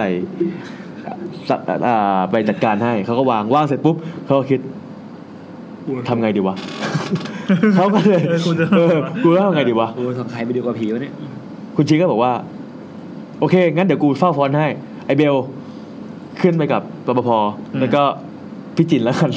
เออเออ ขึ้นไปแล้วกัน เพราะว่าไม่มีคนอยู่ฟอนต์แล้วนะขึ้นไปทำอะไรในเมื่อแบบมันเป็นผีอะไม่คือมันเป็นโรงแรมห้าดาวยังไงคุณก็ต้องเสนอหน้าก่อนอ๋อเข้าใจป่ะอืม คือพอพอขึ้นไปเสร็จปุ๊บ ปรากฏว่า ไอเสียงโทรทัศน์ที่เขาร้องเรียนอะไม่ได้ยิน เขาได้ยินแต่เสียงโทรทัศน์จากห้องที่โทรมาร้องเรียนอ้าวอะเขาเลยเดินตรงไปแล้วก็เคาะประตูป๊อกไอห้องนั้นก็เปิดมา ก็ปรากฏว่าเออไอห้องเนี้ยมันสะดุ้งตื่นแล้วเลยเปิดโทรทัศน์อ๋อแล้วก็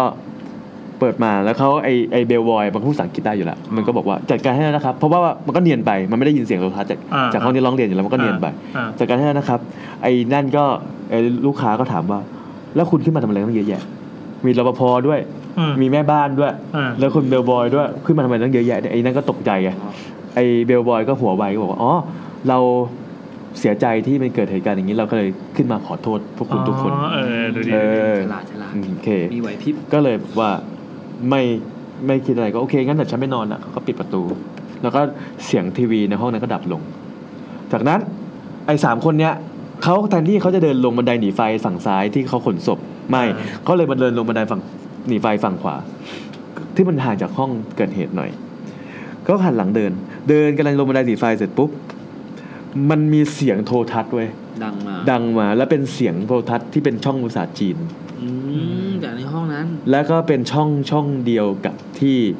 เขาเปิดทิ้งไว้วันที่เกิดเหตุอ๋ออืมคือเสียงมันดังตามหลังมา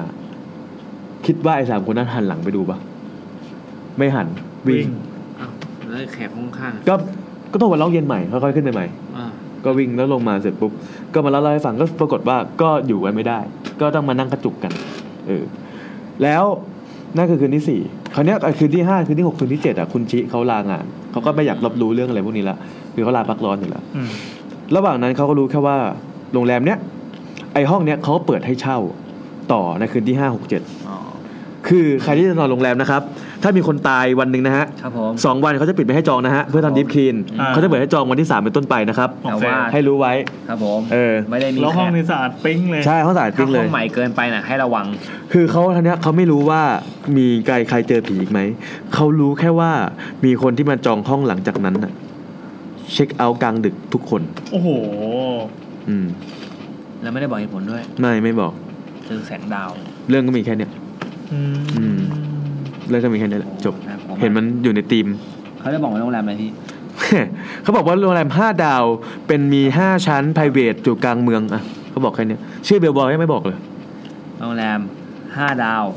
ห้าชั้น เป็นเป็นโรงแรม private กลางเมืองด้วย โรงแรมผสม service apartment คนต่างชาติอยู่เยอะ อืมอืมโหยากชิบหายใครรู้บอกเลยนะฮะ ประมาณนั้น เห็นตรงตีมก็เลยเลือกมาดีอึดอัดีมากดี จบแล้วครับ โอ้เย้เที่ยงคืนแล้วฮะ เที่ยงคืนเลยกดเล่นเกมนะฮะ อ่าโอเค ก่อนที่เราจะแยกย้ายนะครับ ครับ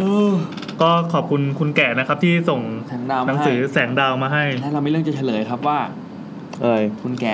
ไม่เคยโทรมาเล่าในรายการอ๋อเหรเออ อันนั้นเป็นความเข้าใจผิดคุณเป็นความเบลอแกบอกว่า เอ๊ะเราไม่เคยเล่าเลยนะคะอืมเรื่องแกะไหนวะ หรือเราเข้าใจผิดวะหรือเราก็นำชื่อแก่เหมือนกันแล้วก็ทำงานคล้ายกัน แต่ว่าเป็นอ๋อแต่คนละคนคนละคนกันคนละคนกันอ๋ออืมคุณแก่เห็นว่าเราเขินกันเขาก็เลยส่งแสงดาวมาให้แก้เขิน แก้เขินจริง ๆ แล้วเขา